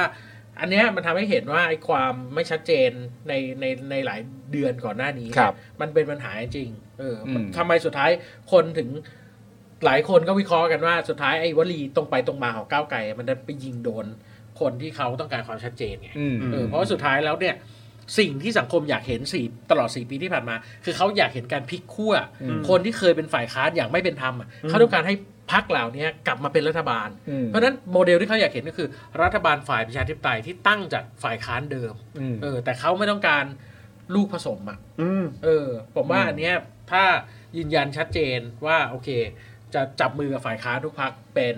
เอ่อรัฐบาลฝ่ายประชาธิปไตยผมว่ายังไงก็ได้คะแนน อืม เออแต่ก็ไม่แน่ใจอีก เพราะว่ายอมรับว่าอย่างที่คุณจอร์ดพูดคือ หลายครั้งคนที่ออกมาพูดเรื่องเนี้ยว่ามันจะเกิดศูนย์ลูกผสมได้เป็นคนที่เป็นคนเชียร์พรรคเพื่อไทยซะอย่างนั้นเออผมว่า อืม ซึ่งถ้าสำหรับผมนะ ผมว่า อย่าเล่นอย่าพูดเลยดีกว่า ต่อให้คิดอยู่ก็อย่าพูดออกมามัน อ่า ไม่ได้นำไปสู่คะแนน อืม อืมแต่ว่าการถือธงนำให้ชัดเจนว่าจะไม่เอาระบบสามปอกลับมาเนี่ย อืม เออมันมันมันน่าจะได้คะแนนมากกว่า อืม นะครับอืมแต่ มั นั่ น นคือท่าทีของพรรคการเมืองนะ นั่นแหละสิ เพราะเพราะเพราะคิดไงไหมเพราะเพราะผมมีความรู้สึกว่ามัน มันไม่น่าจะเป็นไปได้ที่มันจะทำให้คนถูกใจเป็นพิเศษอะ อืม อย่างสูงสุดก็คือพอจะยอมรับได้ อืม แต่มันจะไม่มีทางทำให้คนถูกใจเป็นพิเศษแบบ เย่ อืม เยี่ยมไปเลย มันเป็นไปไม่ได้อยู่แล้ว เพราะฉะนั้นในแง่ของคะแนนเสียงก็ก็ก็ไม่ควรจะใช้กลยุทธ์นี้ ครับ แล้ว ไอ้ไอ้ในแง่ของการหาซอฟต์แลนดิ้งให้กับประวิทย์เนี่ย เหตุผลในการซอฟต์แลนดิ้งมันคืออะไรนะ เขาบอกแบบประมาณ ซอฟต์เข้าว่าวไปะ ไม่อยากให้เกิดการนองเลือดอะไรอย่างเงี้ยเออ เพราะว่าถ้าเผด็จการไม่มีทางไปเลยเผด็จการก็จะโหดใส่ ใช่แล้วก็เดี๋ยวจะมีแบบโอ้โหแบบอะไรอย่างเงี้ยเออซึ่งแบบซอฟต์แลนดิ้งแบบนี้ไหม ใช่ใช่ใช่ เออ ผ ซึ่ ม งเราก็แบบ ผมว่าข้อเท็จจริงที่มันจะเกิดขึ้นกับเหตุการณ์เนี้ยในความรู้สึกผมนะ อืม ว่าว่าถ้าสมมติว่ามันบังเอิญนะ สมมติมันบังเอิญเป็นลักษณะนี้หรือว่าลักษณะที่ว่านี้มันเกิดขึ้นจริงอะสิ่งที่มันจะเกิดขึ้นก็คือว่า ไอ้พวกแก๊งทำเผด็จการอะ อืม ก็จะมีความ ทำรัฐประหาร ทำรัฐประหารน่ะก็จะมีความรู้สึกว่าประชาชนก็แค่นี้ อืม แล้วก็พักการเมืองแม่งก็แค่นี้ อืม เพราะสุดท้ายก็ ยอมซะหมด ด้วยความเกรงกลัวที่มีต่อพวกเราพักการเมืองก็ได้แค่นี้ อืม ประชาชนก็ได้แค่นี้ อืม อะไรอย่างเงี้ย อืม ผมว่าข้อเท็จจริงมันน่าจะตรงนั้น ครับ มาก แล้ว กว่า แล้วผมคิดแบบว่าถ้าคิดแบบยุทธวิธีสุด ๆ เลยอ่ะ อืม จริง ๆ เรื่องพวกนี้ไปคุยหลังแหลกรู้ผลเลือกตั้งก็ได้อะ อืม ใช่ไหมคืออ ม สมมุติว่าคะแนนเรามาระดับหนึ่งแล้ว อืม ใช่ไหมครับ โอเค แต่ว่า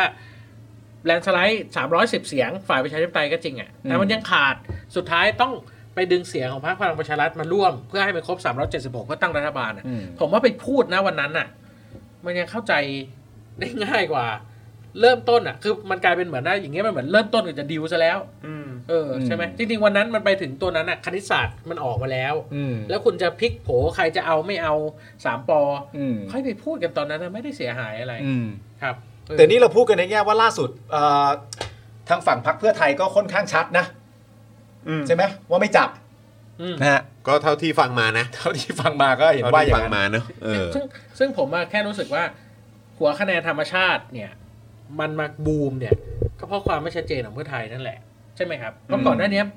เขานิ่งเฉยๆอ่ะใช่ไหมมันมันไม่ได้มีคลื่นอะไรเลยอะแต่ตอนหลังเขาเริ่มรู้สึกแล้วว่าเฮ้ยเพื่อไทยมันจะอย่างนั้นอย่างนี้หรือเปล่าวะ อืม เขาเลยรู้สึกว่างั้นไม่ได้แล้วงั้นเขาต้องออกมาหาเสียง อืม เพื่อสนับสนุนพรรคก้าวไก่ อืม เออ ผมเลยรู้สึกว่าเนี่ยปัญหาโจทย์เรื่องความไม่ชัดเจนเนี่ยเป็น มันจะเป็นตัวที่ทำให้เสียคะแนนหรือเปล่า ถ้ถมผมนะผม อืม ขอวิจารณ์ว่าผมว่าไอ้ความไม่ชัดเจนแต่แรกอ่ะ อืม มันเป็นปัญหาแล้วก็เอ่อหลายคนก็จะพูดว่าเขาตอบชัดเขาตอบชัด ผมก็จะบอกว่าแบบ มันไม่ได้ชัดขนาดนั้นน่ะ เออ อันเนี้ยต้อง ใช่ไหม ถามมาถามคุณถามเพราะคุณถาสามารถตอบได้ เออเออรู้สึกยังไงกับกับประมาณนี้ว่า จริง ๆ เพื่อไทยเขาก็พูดชัดมาตั้งนานแล้ว อืม แต่คนที่ไม่เห็นหรือไม่ได้ยินก็คือว่าคุณอคติกับพรรคเพื่อไทย อืมคือผมเนี่ยรู้สึกว่า ผมเรียกว่าอะไร จะบอกตัวเองไม่อคติมันก็ดูเคมตัวเองเป็นคนดีอะหมายความว่ามันไม่มีหลักฐานอะไรที่จะพูดว่าผมไม่อคติกับประเทศไทย อืม ใช่ไหมแต่ว่า ผมคิดแบบนี้ก็คือว่า ผมเชื่อโดยบริสุทธิ์ใจว่าเขาไม่ได้อยากจับหรอก อืม เออเขาไม่ได้อยากจับกับพลเอกประวิตยหรอก อืม เออเพียงแต่ว่ามันคงมีความกลัวลึกๆว่า ภายใต้เงื่อนไขที่มีสว 250 คนเนี่ย มันจะจัดตั้งรัฐบาลไม่ได้ อืม แล้วประเทศชาติจะเสียหาย มันเลยต้องคิดเรื่องนี้เผื่อไว้ อืม เออเขาเลยไม่คิดชิงตอบอะไร เพราะว่าเดี๋ยวมันจะเป็นปัญหาผูกมัดตัวเอง อืม ซึ่งถามว่าผมเข้าใจไหม ผมเข้าใจ แต่ผมไม่เห็นด้วยอ่ะ อืม เพราะผมรู้สึกว่า ไม่เห็นต้องเผื่อไว้เลย อืม ทุกคนก็เทหมดหน้าตักอะ อืม เออประชาชนก็เทหมดหน้าตักอ่ะ อืม ประชาชนก็เทหมดหน้าตักว่าไม่เอาสามปออ ม ก็สู้ไปด้วยกันน่ะเออก็ชัดเจนไปเลย อืม ตั้งแต่แรกว่า โอเค ไม่เอาสามปอไม่ไม่มีอะไรที่ต้องคิดอ่ะเออคืออ ม ผมผมคิดว่าอันเนี้ยแหละ ไอ้ความที่ทุกคนก็เชื่อใจพรรคเพื่อไทยเสมอว่า ไม่น่าจับหรอก อืม เออ แต่เขาอยากได้น้ำหล่อเลี้ยงหัวใจให้มันชื่นใจว่า อืมอืม ไม่จับแน่ อืม ๆแต่ปรากฏว่าพูดแต่ละเวทีก็ไม่ตรงกัน อืม คนหนึ่งพูดบาร์สูงสักพักอีกคนหนึ่งดึงบาร์ลงนะครับ อืม เอาคุณอุ้งอิงกับคุณเศรษฐามาเทียบกันแต่ละคลิปแต่ละคลิปก็พูดไม่ได้ไปในทิศทางเดียวกันตลอด หมอมิ้ง คุณหมอพรหมินทร์ก็ตอบอีกทางหนึ่ง อืม ใช่ไหมครับคุณหมอชลนานก็ตอบอีกทางหนึ่ง อืม แต่ถามว่าแล้วผมนับถือเขาไหมผมไม่นับถืออ ม ผมนับถือคุณเศรษฐาที่กล้าพูด ผมนับถือคุณอุ้งอิงที่โอเคเขาก็พยายามปกป้องผลประโยชน์ของพรรคอะไรก็แล้ว แต่ผมนับถือคุณหมอชลนานที่กล้าพูดออกมาว่า ถ้าเกิดไปจับจริงจะลาออกจากหัวหน้าพรรคก็นับถือ อืม เออเพราะฉะนั้นโดยพื้นฐานผมพูดอยู่บนความเชื่อใจเขานะครับ อืม ว่า อืมอืม ผมเชื่อว่าเขาไม่ได้อยากจับหรอก อืม แต่ประชาชนต้องการมากกว่านั้นไง อืม ประชาชนไม่อยากแค่ใช้ความเชื่อใจในการไว้ใจคุณอ่ะ อืม เออมันการจะไว้วางใจใครสักคนหนึ่งอ่ะมันยากนะครับมัน อืม มัน อืม มันใช้ความเชื่อใจกันอย่างเดียวไม่ได้ มันต้อง อืม มีอะไรบางอย่างที่พูฟเออซึ่งผมว่าถ้าให้ผมวิจารณ์พรรคเพื่อไทยอ่ะผมก็ อืม คิดว่าอันเนี้ยแหละ เป็นจุดอ่อน และมันใกล้เลือกตั้งเข้ามาทุกทีแล้ว อืม เออ คือซึ่งโค้งสุดท้ายชัดได้ ใช่แล้วแล้วคือคือผมคิดว่าผมไม่รู้นะ ผมอาจจะตีความผิดคือผมแค่มีความรู้สึกว่า มองมองความกังวลกันคนละแบบหรือเปล่า อืม ใช่ไหมฮะ ก็คือหมายความว่าคือถ้าทางฝั่งเพื่อไทยเนี่ยมีความกังวลในพาร์ทของสว 250 เสียงเนี่ย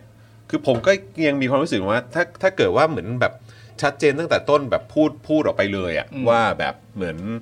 เอ่อเราจะไม่เราจะไม่จับมือเราจะไม่มีทางร่วมรัฐบาลกับแบบพักที่มีแคนดิเดตนายกเป็นคนที่เกี่ยวข้องกับการรัฐประหารเนี่ยคือ ผมผมรู้สึกว่าประชาชนพร้อมสู้ด้วย ใช่ใช่คือผมแค่มีความรู้สึกว่าถ้าคุณกังวลในพาร์ทของสว 250 เสียงครับผมคิดว่าประชาชนยังไง ถ้าคุณชัดเจนตั้งแต่ตอนนั้นน่ะคือผมก็รู้สึกว่าไอ้คำว่าแลนสไลด์อ่ะมาแน่ อืม อืม แล้วก็แล้วก็ทางฝั่งของแบบพรรคอื่น ๆ ที่อยู่ในพาร์ทที่ชัดเจนว่าเป็นฝั่งประชาธิปไตยอ่ะผม อืม ว่าก็ก็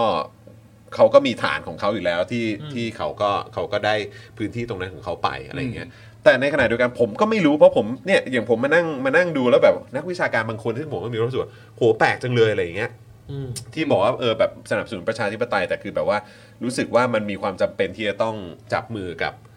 เอ่อพลังประชารัฐอย่างเงี้ยเออไม่งั้นเดี๋ยวมันจะนองเลือดเนี่ยคือผมก็เลยแค่ว่า หรือว่าเขากังวลว่ามันจะมีรัฐประหารอีก คือ หรือว่าเขากังวลว่าเดี๋ยวถ้าตัดคะแนนกันปุ๊บ แล้วก็ต้องอยู่กับ 2ปอสองลุงนี้อีก ซึ่งดูทรงแล้วคือแล้วแล้วเพราะสว250 คน อืม ที่จะไปโหวตให้หรือเปล่า แต่ว่าคือท้ายที่สุดแล้วแบบมัน อืม คือคือสรุปกังวลอะไรกันแน่ กังวลว่าจะมีรัฐประหารเหรอ อืม แล้วก็ต้องรับอยู่คนเดียวหรือเปล่า หรือว่าคือหรือว่าคิดว่ามองว่ายังไงประชาชนก็ไม่มาอยู่แล้ว หรือว่ายังไง อืม หรือคือผมมาแปลกใจตรงนี้ไงว่าแบบว่าเฮ้ยแบบมันเกิดอะไรขึ้น คือไอ้เรื่องตัดคะแนนกันเนี่ยเดี๋ยวเดี๋ยวอีกยกหนึ่งนะครับ อ่ะเดี๋ยวเราจะคุยกัน แต่ว่า ผมคิดว่าอันเนี้ยเรื่องแรกมันต้องคุยกันก่อนว่ากระดุมเม็ดแรกเนี่ย อืม เออคือความไม่ชัดเจนอ่ะมันเป็นปัญหา อืม เออแล้วมันทำให้โอกาสที่จะตัดคะแนนกันอ่ะมันสูงจากการ อืม ไม่ชัดเจนนี่แหละ อืม เพราะจริงๆมันก็มีหลายคนที่เชียร์เพื่อไทย อืม แล้วก็รู้สึกว่า เอ๊ะมันไม่ชัดเจนอ่ะ อืม เออซึ่งโอเค คนที่เชียร์เพื่อไทยแน่ๆอาจจะรู้สึกว่ามันไม่มีหรอกมันไม่มีหรอก แต่ผมก็เจอไง ผมก็เจอคนที่เป็นอย่างนี้จริงๆที่คิดว่าเออตอนแรกก็จะเลือกเพื่อไทย แต่ก็กลัวจริงๆอ่ะคือสุดท้ายไอ้วัฒกรรมว่า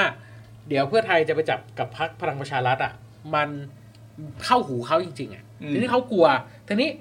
เราจะจัดการความกลัวนี้ยังไง จัดการความกลัวด้วยการด่าประชาชนว่า โอ้ยแม่งปั่นกันเอง หรือจะแก้ไขวิกฤตสถานนี้โดยการแถลงให้ชัด ประกาศให้ชัด ยังไงก็ไม่จับมือแน่ อืม ๆพูดให้จนเชื่อใจต่อแบบตรงไปตรงมา วันที่ 12 นี้พรรคเพื่อไทยจะมีการปราศัยใหญ่ใช่ไหมครับ แถลงเลยครับว่ากรรมการบริหารพักและสสผู้สมัครทั้ง 500 คน ลงมติในวันนี้แล้วว่าจะไม่จับมือกับพักพลังประชารัฐ อืม ถ้าวันที่ 12 นี้ทำแบบนี้ผมว่าคะแนนเปลี่ยน อืม ผมก็ว่าเปลี่ยน อืม รู้สึกเหมือนกั ผ น มก็ว่าเปลี่ยน รู้สึกเหมือนกัน แต่ถ้าวันที่ 12 จะพูดแต่ประเด็นเศรษฐกิจ ไม่พูดประเด็นการจับมือไม่จับมือเลยเนี่ย อืม นะครับ ผมว่า ผมว่ามันก็ยาก มันก็ยาก เพราะว่าจริง ๆ แล้วมันก็มีคนพูดประเด็นเรื่องแบบณตอนนี้ที่กระแสก้าวไกลมัน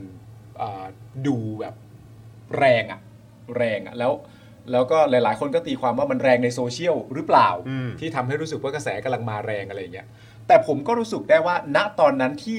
ที่เรามีความรู้สึกว่าตอนที่เพื่อไทยจะแลนด์สไลด์แน่ๆอะ อืม ผมก็เห็นกระแสนั้นมาก ๆ ก็ในโซเชียลเหมือนกันนะ อืม อืม เพราะฉะนั้นมันก็โซเชียล อืม โดยมากๆทั้งหมดอยู่แล้ว แล้วจริง ๆ แล้วมันโซเชียลแล้วมันเป็นอะไรอะ ครับ มันก็ไม่เห็นเป็นอะไร แล้ว ซะ จ หน่อย ริงๆอ่ะหลายคนเนี่ยผมฟังนะเขาสูตรไขว้นะ อืม คือไขว้ก็คือว่าปาร์ตี้ลิสต์อาจจะให้ก้าวไกล อ่า แต่เขตเนี่ยให้เพื่อไทยแน่ อ่า ๆผมได้ยินหลายคน ใช่ คือมันเป็นสูตรเดียวกับตอนเลือกตั้งผู้ว่าชัดชาติ อืม ก็คือใบใหญ่สุดใบผู้ว่าให้ท่านชาชาติ แต่ว่า อ่า ใบเล็กให้สกก้าวไกล อ่า ผมว่าสูตรเนี้ย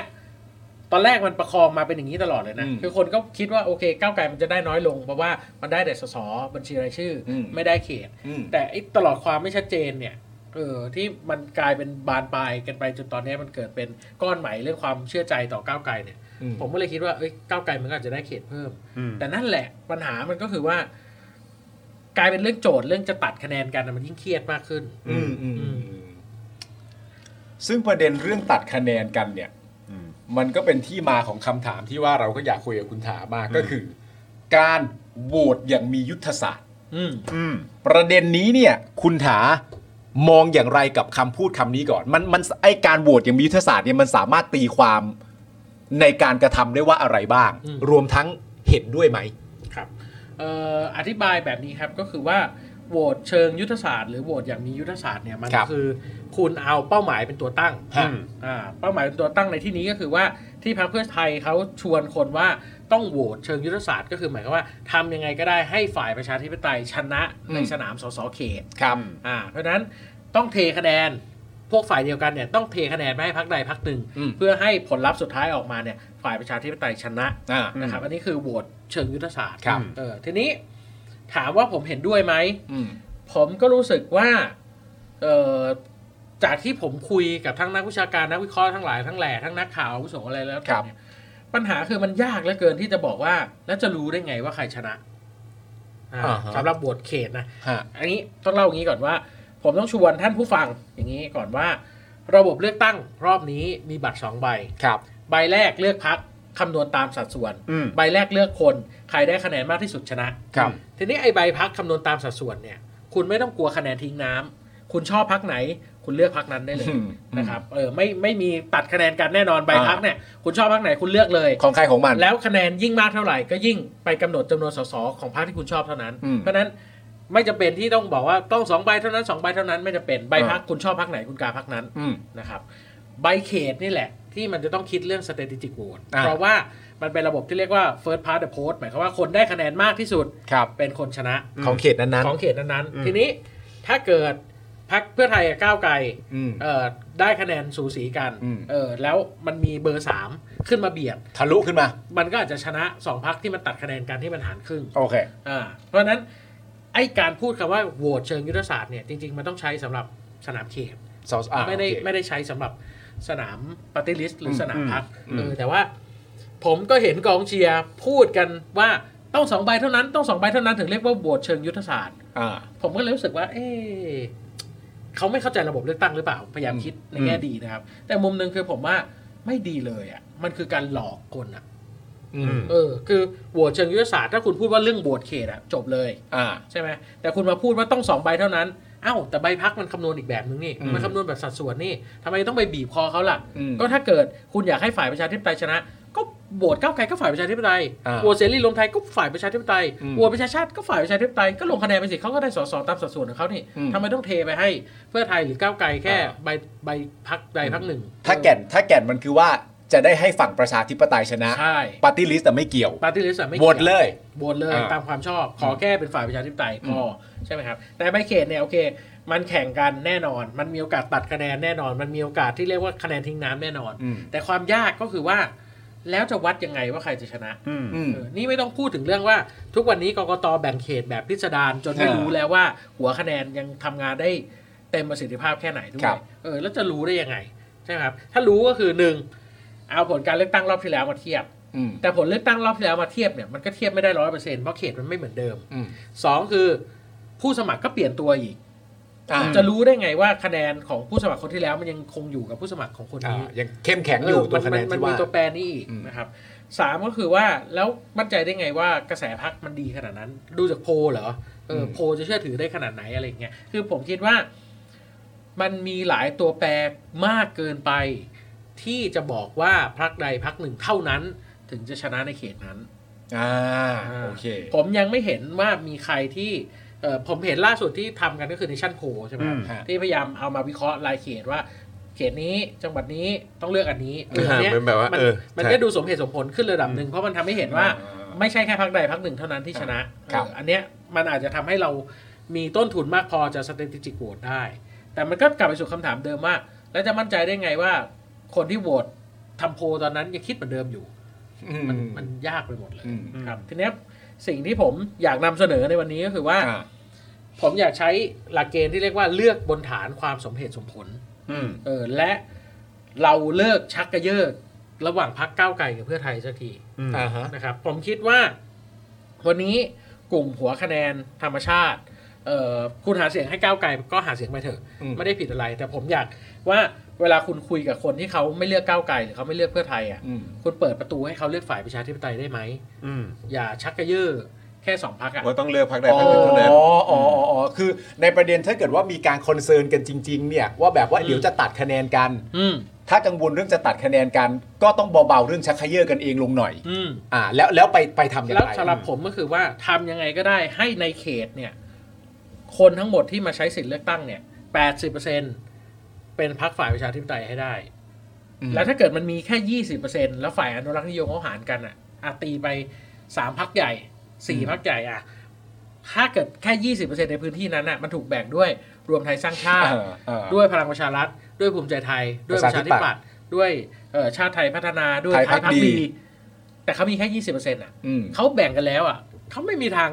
ชนะฝ่ายประชาธิปไตยที่มี 80เปอร์เซ็นต์ก็ได้คือผมคิดว่าโจทย์แรกสิ่งที่ต้องทำก็คือ ตัดช้อยพักที่ไม่เป็นฝ่ายประชาธิปไตยออกซะ อืม อ่า เพราะฉะนั้นสำหรับผมก็คือว่า แล้วก็เปิดโอกาสให้ให้เขา ใช่ ตัดสินใจ แต่ว่าให้อยู่บนพื้นฐานของพรรคที่เป็นประชาธิปไตย ใช่ เพราะฉะนั้นผมคิดว่าเส้นแรกเลย ขีดเส้นใต้เส้นแรกเลยก็คือว่าทำยังไงก็ได้ให้คนไม่เลือกพักฝ่ายที่ไม่เป็นประชาธิปไตย อืม ซึ่งมันมีใครที่เหลียอย่างชัดเจนอยู่แล้ว อืม หนึ่งคือพักที่เป็นพักทหาร รวมไทยสร้างชาติพลังประชารัฐตัดช้อยออกไป อืม เออถ้าใครจะเลือกโบวตพักนี้ เราในฐานะหัวคะแนนธรรมชาติเนี่ยไปคุยกับเขาว่าเฮ้ยโหวตเพื่อไทยอ่ะมันมีโอกาสได้เพื่อไทยนะ อืม แต่ถ้าโหวตพลังประชารัฐกับรวมไทยสร้างชาติอ่ะมันได้สามปอแน่ๆ อืม จะเอาเหรอ จะอยู่กับอนาคตแบบนี้จริง ๆ เหรอ อืม ถ้าเขาอยากอยู่ไม่เป็นไรก็สิทธิ์ของเขา เออ แต่ถ้า แต่ เขา ทำ ไม่ ค อ วาม ยาก เข้าใจแล้ว อ่า เออ แต่ถ้าเขาอยากอยู่เนี่ย คุณเผื่อคะแนนไปให้พักพวกนี้ไม่ได้ ซึ่งรวมไปถึงตัวสสที่สังกัดพักนี้ด้วยนะครับ อ่า วันเนี้ยพักที่ไม่เป็นประชาธิปไตยหลายพักเนี่ยพยายามไปลงพื้นที่ของตัวเองแล้วบอกว่า ไม่ชอบพักไม่เป็นไร เลือกตัวบุคคลไว้ได้ไหมผมคิดว่าเราต้องสู้เกมนี้ว่าไม่ได้ตัวบุคคลก็ไม่ได้ ถ้ามึงยังสังกัดพักนี้ก็เลือกมึงไม่ได้ อ่า เออ ต้องตัดชอยเขาออกไปครับ อืม เออ โอเค สส เขตนี้พักเอ่อรวมไทยสร้างชาติ หรือพักพลังประชารัฐอาจจะโอ้โหเป็นสส น้ำดีมากเลย อืม แก้ปัญหาในพื้นที่ได้เยอะก็จริง อ่า แต่สุดท้ายถ้าเราเลือกเขาอ่ะ มันจะได้ประยุทธ์แน่ๆไง มันจะได้ประวิทย์แน่ๆไง อืม เพราะฉะนั้นรอบนี้ต้องลงโทษเขาครับ ต้อง อ่า สั่งสอนเขาว่า มันผิดที่คุณอยู่ผิดพัก เราจะไม่ ตั้งแต่แรก ตั้งแต่แรก อ่า อ่าเพราะฉะนั้นต้องใช้ใครทีเลียเนี่ยว่าใช้เกณฑ์เนี่ยว่าพักที่ไม่เป็นฝ่ายประชาธิปไตยอย่าเลือกเด็ดขาด อ่า และทำให้เสียงข้างมากในพื้นที่เนี่ย มันเป็นฝ่ายประชาธิปไตยให้ได้ อ่า เออเพราะฉะนั้นแล้วหลังจากนั้นเนี่ยมันจะตัดคะแนนกันบ้างก็ไม่เป็นไร เพราะมันตัดคะแนนกันยังไงเสียงข้างมากมันเป็นฝ่ายประชาธิปไตยอยู่แล้ว อืม อ่ามั มันก็หนีไม่พ้นที่จะเป็นก้าวไกลเพื่อไทยประชาชาติ เสรีรวมไทยอยู่แล้ว อืม มันก็จะวนอยู่แถวๆนี้ ถ้าถ้าเขาเถียงว่า เอ้ย ปี 66 แล้วพักเหล่านั้นที่อดีตเคยโหวตให้ประยุทธ์เป็นนายกมาก่อน เขาอาจจะไม่โหวตเหมือนเดิมตอน 62 แล้วก็ได้ สมมติโลกสวย อ่าก็สำหรับผมก็คือถ้าพร้อมเสี่ยงก็เสี่ยงเลยครับ แต่ผมไม่พร้อมเสี่ยงไงมันเสี่ยงยิ่งกว่าการกล่าวหาว่าพรรคเพื่อไทยจะไปรวมพลังประชารัฐอีกนะ เออ เพราะไอ้นั่นน่ะมีหลักฐานคาตาว่าโหวต ถ้าคิดว่าจะไม่เอาจริง ๆ อ่ะ เออ จะเสี่ยงทำไม ใช่ ตั้งแต่แรกอ่ะ ไม่มีเหตุผล ไม่ต้องอยู่ในภาวะเสี่ยงก็ได้ ใช่ ถ้าคิดมาจริง ๆ แล้วว่าอะไรที่มีส่วนเกี่ยวข้องกับเผด็จการเราไม่เอาไม่ต้องเสี่ยงเลย อืม นะฮะ เพราะฉะนั้นสำหรับผมก็คือว่าคนที่เป็นหัวคะแนนธรรมชาติเนี่ยจะเพื่อไทยก้าวไกลเนี่ย ผมว่าส่งเมสเซจนี้ดีกว่า เออ ส่งเมสเซจนี้ว่าทำยังไงก็ได้ให้ในพื้นที่ของเรานั้นเสียงข้างมากเป็นของฝ่ายประชาธิปไตย อย่าหันไปเลือกพรรคที่เป็นพรรคทหารหรือพรรคที่เคยสนับสนุนทหาร เอออ อย่าไปเลือก แม้ว่าไอ้สสนั้นผลงานในพื้นที่มันจะดีอะไรอย่าไปไว้วางใจเขา เพราะคนที่คุณเลือกเขาจะไปเลือกนายกที่คุณไม่อยากได้ อืม เขาจะไปผ่านกฎหมายที่คุณไม่อยากได้ หรือเขาอาจจะไปขวางกฎหมายที่คุณอยากได้ อืม ต้องลงโทษเขาต้องสั่งสอนเขาครับเอออยากได้การเมืองดีต้องเริ่มตั้งแต่วันนี้ว่าโอเครณรงค์กัน อย่าเผื่อใจให้คนพวกนี้ เขาจะทำงานพื้นที่เขตดีแค่ไหนก็ตาม แต่วันนี้มันไม่ใช่ วันนี้เรามีสว250 คน เพราะฉะนั้นรณรงค์ให้ทุกคนตัดช้อยแรกพักที่ไม่ใช่ฝ่ายประชาธิปไตย คือพักที่เคยสนับสนุนทหารตัดออกไปทีนี้ช้อยที่สองที่ผมบอกก็คือว่า พอคุณตัดช้อยนั้นไปแล้วอ่ะ แล้วคุณก็เลือกได้เต็มที่ตามความชอบของคุณเลย เออ เออแล้ เพราะ มัน ว่าช้อยนั้นมันไม่อยู่ เพราะ แล้ว ช้อยนั้นมันไม่อยู่แล้ว ไม่อยู่พอจะมาไม่อยู่ไม่อยู่พอจะมาแทรกแล้วถึงเราตัดกันอันนั้นก็ไม่มา ใช่ โอเค เออเพราะฉะนั้นผมเลยคิดว่าเนี่ย เราควรจะพูดแบบเนี้ยเราควรจะรณรงค์โค้งสุดท้าย เราควรจะพูดอย่างนี้ว่า จะเลือกเพื่อไทยก้าวไกลแล้วแต่ความชอบเลือกไปเลย แต่ใครที่ยังจะเลือกพักที่มันสนับสนุนทหารอยู่ ต้องไปดึงมันมาให้ได้ว่าอย่าเลือก เออ แล้ววันนั้นคุณชอบ เพราะว่าไม่ใช่อะไร เพราะว่าที่สิ่งที่ผมคิดก็คือว่า เราจะเปลี่ยนคนที่เป็นก้าวไกลเข้มข้นให้ไปเลือกเพื่อไทยอ่ะ ในข้อเท็จจริงมันทำไม่ได้ เราจะเปลี่ยนเพื่อไทยเข้มข้นให้ไปเลือกก้าวไกล ไม่ได้ มันทำไม่ได้ อืม แต่คนที่ยังไม่ได้เลือกต่างหาก คือคนที่เราควรคุยด้วย อืม เออคนที่เคยเลือกประชาธิปัตย์คนที่เคยเลือกภูมิใจไทยต่างหากคือคนที่เราควรคุยด้วย เออ แล้วเราเซตใครทีเหลียด้วยว่า โอเค เมื่อตัดเรื่องฝ่ายประชาธิปไตยออกไปแล้ว ลงดีเทลให้มากขึ้น คุณชอบเรื่องอะไรล่ะ อืม คุณชอบเรื่องคอร์รัปชันอ้าวเสรีรวมไทยไม่ไม่สะใจคุณไม่พอใช่ไหม เออ อ่าก้าวไกลเสนอเรื่องนโยบาย AI จับโกง อืม เออเรื่อง Open Data เรื่องรัฐโปร่งใส อืม อ้าวไม่พอเหรอ เออ ใช่ไหมเออเพื่อไทยผมจำไม่ได้แล้วของเพื่อไทยมีเรื่องอะไรบ้างแต่ มั ว่าน แต่มันต้องมีถูกใจคุณบ้าง เออ นะ แต่มันต้องมีถูกใจคุณบ้างแหละ ใน 7 8พักเนี่ย เออ ที่เป็นฝ่ายประชาธิปไตยอ่ะคุณคุณชอบคาทิเลียนไหนนะคุณก็เอาลิสต์มาสักสามคาทิเลีย เออ ที่คุณคิดว่ามันทำให้คุณชอบ เช่นคอร์รัปชัน อืม เออเรื่องเอออ่ะถ้าตีเรื่องจงรักภักดีเนี่ย อืม ผมพูดจริงๆ ไม่มีพักการเมืองไหนในประเทศไทยพูดได้หรอกครับว่าไม่จงรักภักดี เออ คุณจะพูดได้ไง ทุกพักไม่จงรักภักดีหมด อืม แต่ว่าคุณจะชอบท่าทีแบบไหนสำหรับผมก็คือว่าทำไมเอ่อกลุ่มที่เป็นรอยัลลิสอะมันต้องไปผูกขาดอยู่ที่คุณประยุทธ์เท่านั้นน่ะ เออจริง เออคุณเสรีรวมไทยเออคุณเสรีพิสุทธิ์อะ เสรีพิสุทธิ์อืม รอยัลลิสไม่พอเหรอ เออ เออผมว่าเขาก็น่าเชื่อถือนะ เออ ใช่ไหมหรือผมว่าจุดยืนพรรคเพื่อไทยอ่ะผมว่าก็ เขาก็ royalist นะ เออผมก็ royalist นะ คือคุณถาจะบอกว่า ฝั่งประชาธิปไตยเนี่ย มีให้ช็อปเยอะ มีให้ช็อปเยอะ เออ มาเถอะมาถึงร้านมีให้ช็อปแน่ ใช่ เออ เอ เอ อ อแล้วเลือก ถ้าคุณจะคิดจะทิ้งเผด็จการจริง ๆ เนี่ย อย่าแล้วไม่ชอบเผด็จการแล้วรู้สึกว่ามันเป็นสิ่งที่เลวร้ายต่อประเทศเนี่ย แต่คุณมีอุดมการณ์อะไรบางอย่างที่คุณชอบยึดถือเนี่ย อืม เชื่อเถอะว่ามีฝั่งประชาธิปไตยไม่พักใดก็พักหนึ่งตรงคุณแน่ ใช่ มาช็อปดู ใช่ อ่า เออเพราะฉะนั้นผมผมเลยคิดไงว่าสุดท้ายเนี่ยโอเคสสเขตมันจะเบียดกันอย่างเงี้ยแหละ อ่า ก้าวไกลเพื่อไทยก้าวไกลเพื่อไทย แต่สำหรับผมก็คือว่าก็ขอให้มันอยู่ในตะกร้าเนี้ย อ่า พออแล้วดึงคนที่ลังเลลังเลอะมาโหวตให้ได้ ผมคิดว่าไอ้การชักกระเยาะกันระหว่างเพื่อไทยก้าวไกลอ่ะผมเห็นคนจำนวนไม่น้อยที่พูดแบบนี้ว่า เบื่อจังเลยสองพักนี้แม่งทะเลาะกันกูไปเลือกอนุทินดีกว่า อืม เออซึ่งในระหว่างที่สองพักชักกระเยาะกันเขาอาจจะไม่เห็นนะแต่ผมเห็นไง อืม เพราะฉะนั้นพอผมเห็นแบบเนี้ยผมเลยรู้สึกว่าผมกลัว ผมกลัวว่าตาอยู่มันจะได้จริงๆอ่ะ อืม แล้วคุณได้อนุทินมาเนี่ยใบแอดเลยคือผมผมรู้สึกว่าเราจะชอบอะไรในตัวคุณอนุทินเหรอ อืม อืม ผมนึกไม่ออกเลย เรื่องโควิด มีแต่คนที่เชียร์คุณอนุทินเท่านั้นนะที่รู้สึกว่าคุณอนุทินประสบความสำเร็จ ทำได้สมบูรณ์แบบ ผมไม่รู้สึกว่าเขาประสบความสำเร็จอะไรเลย อืม โควิดมาช้าอ่าวัคซีนมาช้า อืม ไม่ทั่วถึงระบบเอ่อเรียกอะไรละไอรับผิดเทส อืม ก็ไม่ได้ทั่วถึงหน้ากากก็ไม่ได้ทั่วถึง ไม่ได้มาเร็วอะไร ยังมาเจอเรื่องกัญชาอีก อืม ใช่ไหมครับ ซึ่งโอเค ผมสนับสนุนกัญชาทางการแพทย์ ครับ จริงๆ ผมสนับสนุนถึงกัญชาในเชิงสถานาการด้วยซ้ ครับ ำแต่มันต้องมีการควบคุม ควบคุมยังไงก็คือหมายความว่า คนจะขายกัญชาเพื่อสถานาการต้องมีการลงทะเบียนตรวจสอบประวัติ และมีร้านจำเพาะมีโซนนิ่งของมัน ไม่ใช่ใครอยากเปิดก็ขออนุญาตก็จบไม่ใช่ อืม เออไปดูตัวอย่างแบบเนเธอร์แลนด์อัมสเตอร์ดัมก็ได้ว่ามันควบคุมมากกว่านี้เพราะฉะนั้นผมนึกไม่ออกว่าอย่างคุณอนุทิน เราจะเลือกทำไมครับเขาเขาจะมีจุดขายอะไร ผมนึกไม่ออกเออแม้สสบางคนเนี่ยผมชื่นชมในความสามารถเขานะครับ เช่น คุณโต้งศิรพงษ์อังคัตสกุลเกียรติเออสสศรีสะเกด ฮะ เออที่โหวตงดออกเสียงคุณพลเอกประยุทธ์อ่ะ ครับ ผมฟังประวัติเขาได้สัมภาษณ์เขาได้คุยงานกับเขาผมก็รู้สึกว่าเออเนี่ยเป็นสสเขตที่ทำงานดีอ่ะแต่คุณอยู่ผิดพักอ่ะต้องลงโทษ ยังไงก็ต้องลงโทษ เพราะว่า แม้ว่า ก็ จะรั ไป กก็ต้อง ไป ลงโทษ ร่วมกับ เพราะ ไป ว่า ร่วมรัฐบาล ถ้าเผลอเลือกคุณเผลอใจดีกับคุณอ่ะ แต่วันนี้คุณเลือกนายกคุณไม่ได้ใจดีกับประชาชนนะ อืมอืม เออเพราะฉะนั้นเออผมคิดว่าต้องสั่งสอนเขาว่า อยู่ให้ถูกพักเออวันนี้พักคุณไม่ชัดเจน ก่อนหน้านี้พักคุณไม่ชัดเจน ไว้โอกาสหน้าแก้ตัวใหม่ วันนี้ไม่ใช่โอกาสของพวกคุณ วันนี้ไม่ใช่โอกาสของภูมิใจไทย วันนี้ไม่ใช่โอกาสของประชาธิปัตย์วันนี้ไม่ใช่โอกาสของพรรคชาติไทยพัฒนา เออ อืม ซึ่งในความเป็นจริงแล้วในแง่ของแค่ชื่อพักกับตัวพัก ถ้าเกิดว่าตอนปี 62เอ่อเอ่อพักของคุณอนุทิน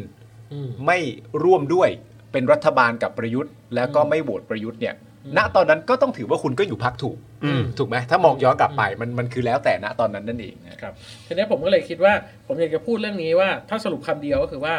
ผมไม่สนับสนุนการเลือกเชิงยุทธศาสตร์ ผม อืม สนับสนุนการเลือกบนความสมเหตุสมผล อืม ก็คือ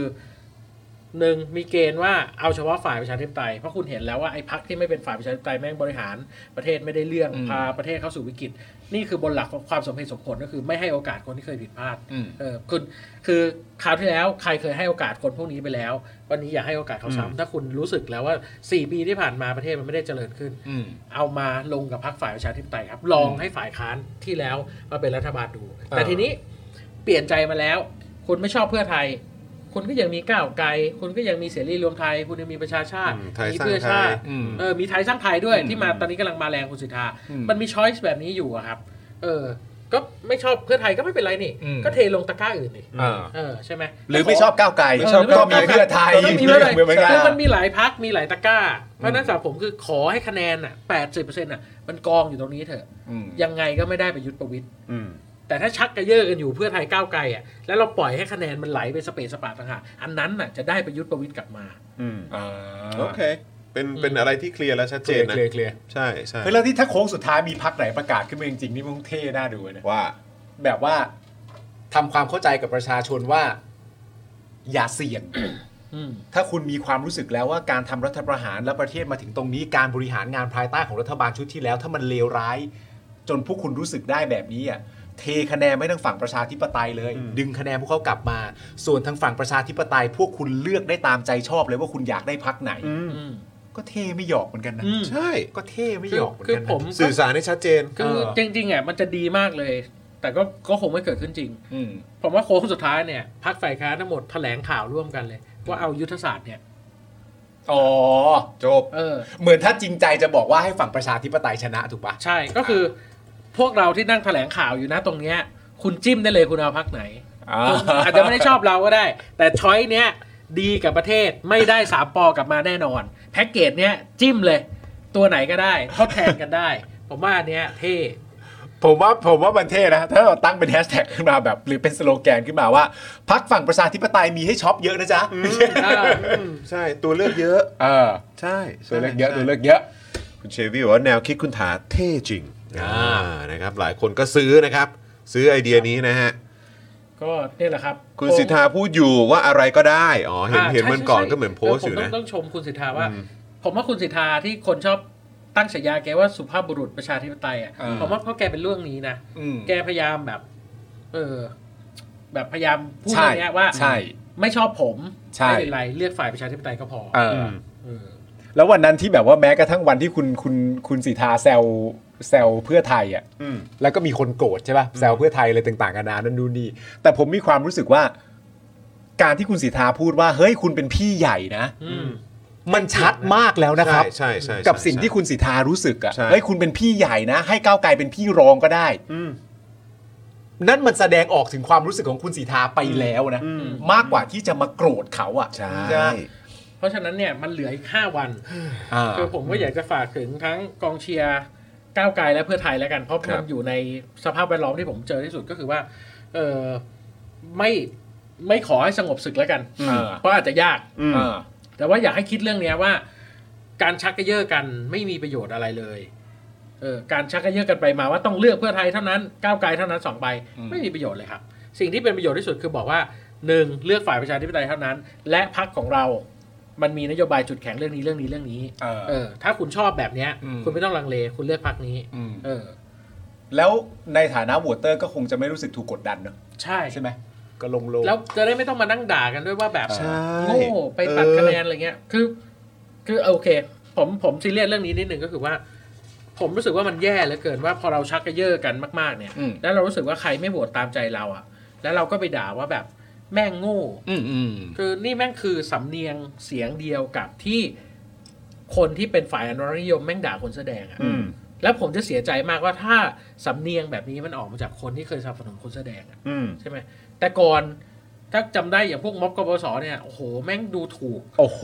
ประชาชนสุดๆว่าแบบมันผิดที่เราเหรอครับ ที่ยอมให้คนโง่ไปมีสิทธิ์เลือกตั้ง อ่า เออใช่ไหมซูโม่อะไรสักอย่าง ใช่ ซู มา โม่ เยอะ มา ใช่ เยอะ แล้ว มา แล้ เยว อะ ผมจำได้ว่าอย่างในเจาะข่าวตื้นเนี่ยเราก็มักจะพูดประจำเพราะเราแซวประจำไง อ่า เราจะแซวประจำกับเหมือนแบบพวกอนุรักษ์นิยม หรือว่าพวกแบบพวกเอ่ออีลีดอะที่พูดแบบว่า ก็มึงเลือกพักผิดไง อ่า อืม มึงเลือกพักผิดไง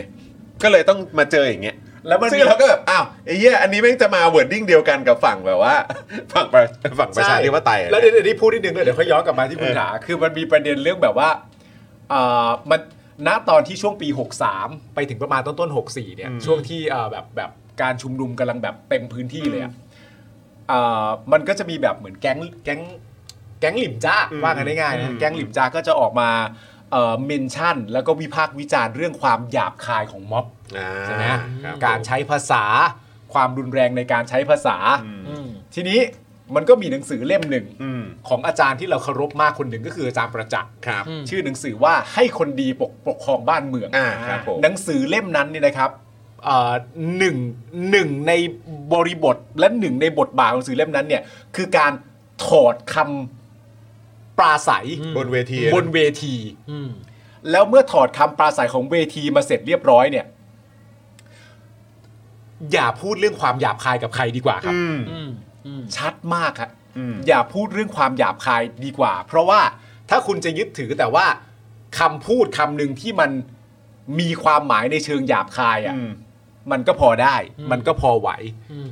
แต่ว่าในแง่ของความหยาบคายของการดูถูกคน ดูถูกเพศ ดูถูกอะไรต่างๆนานานั่นนู่นนี่อ่ะ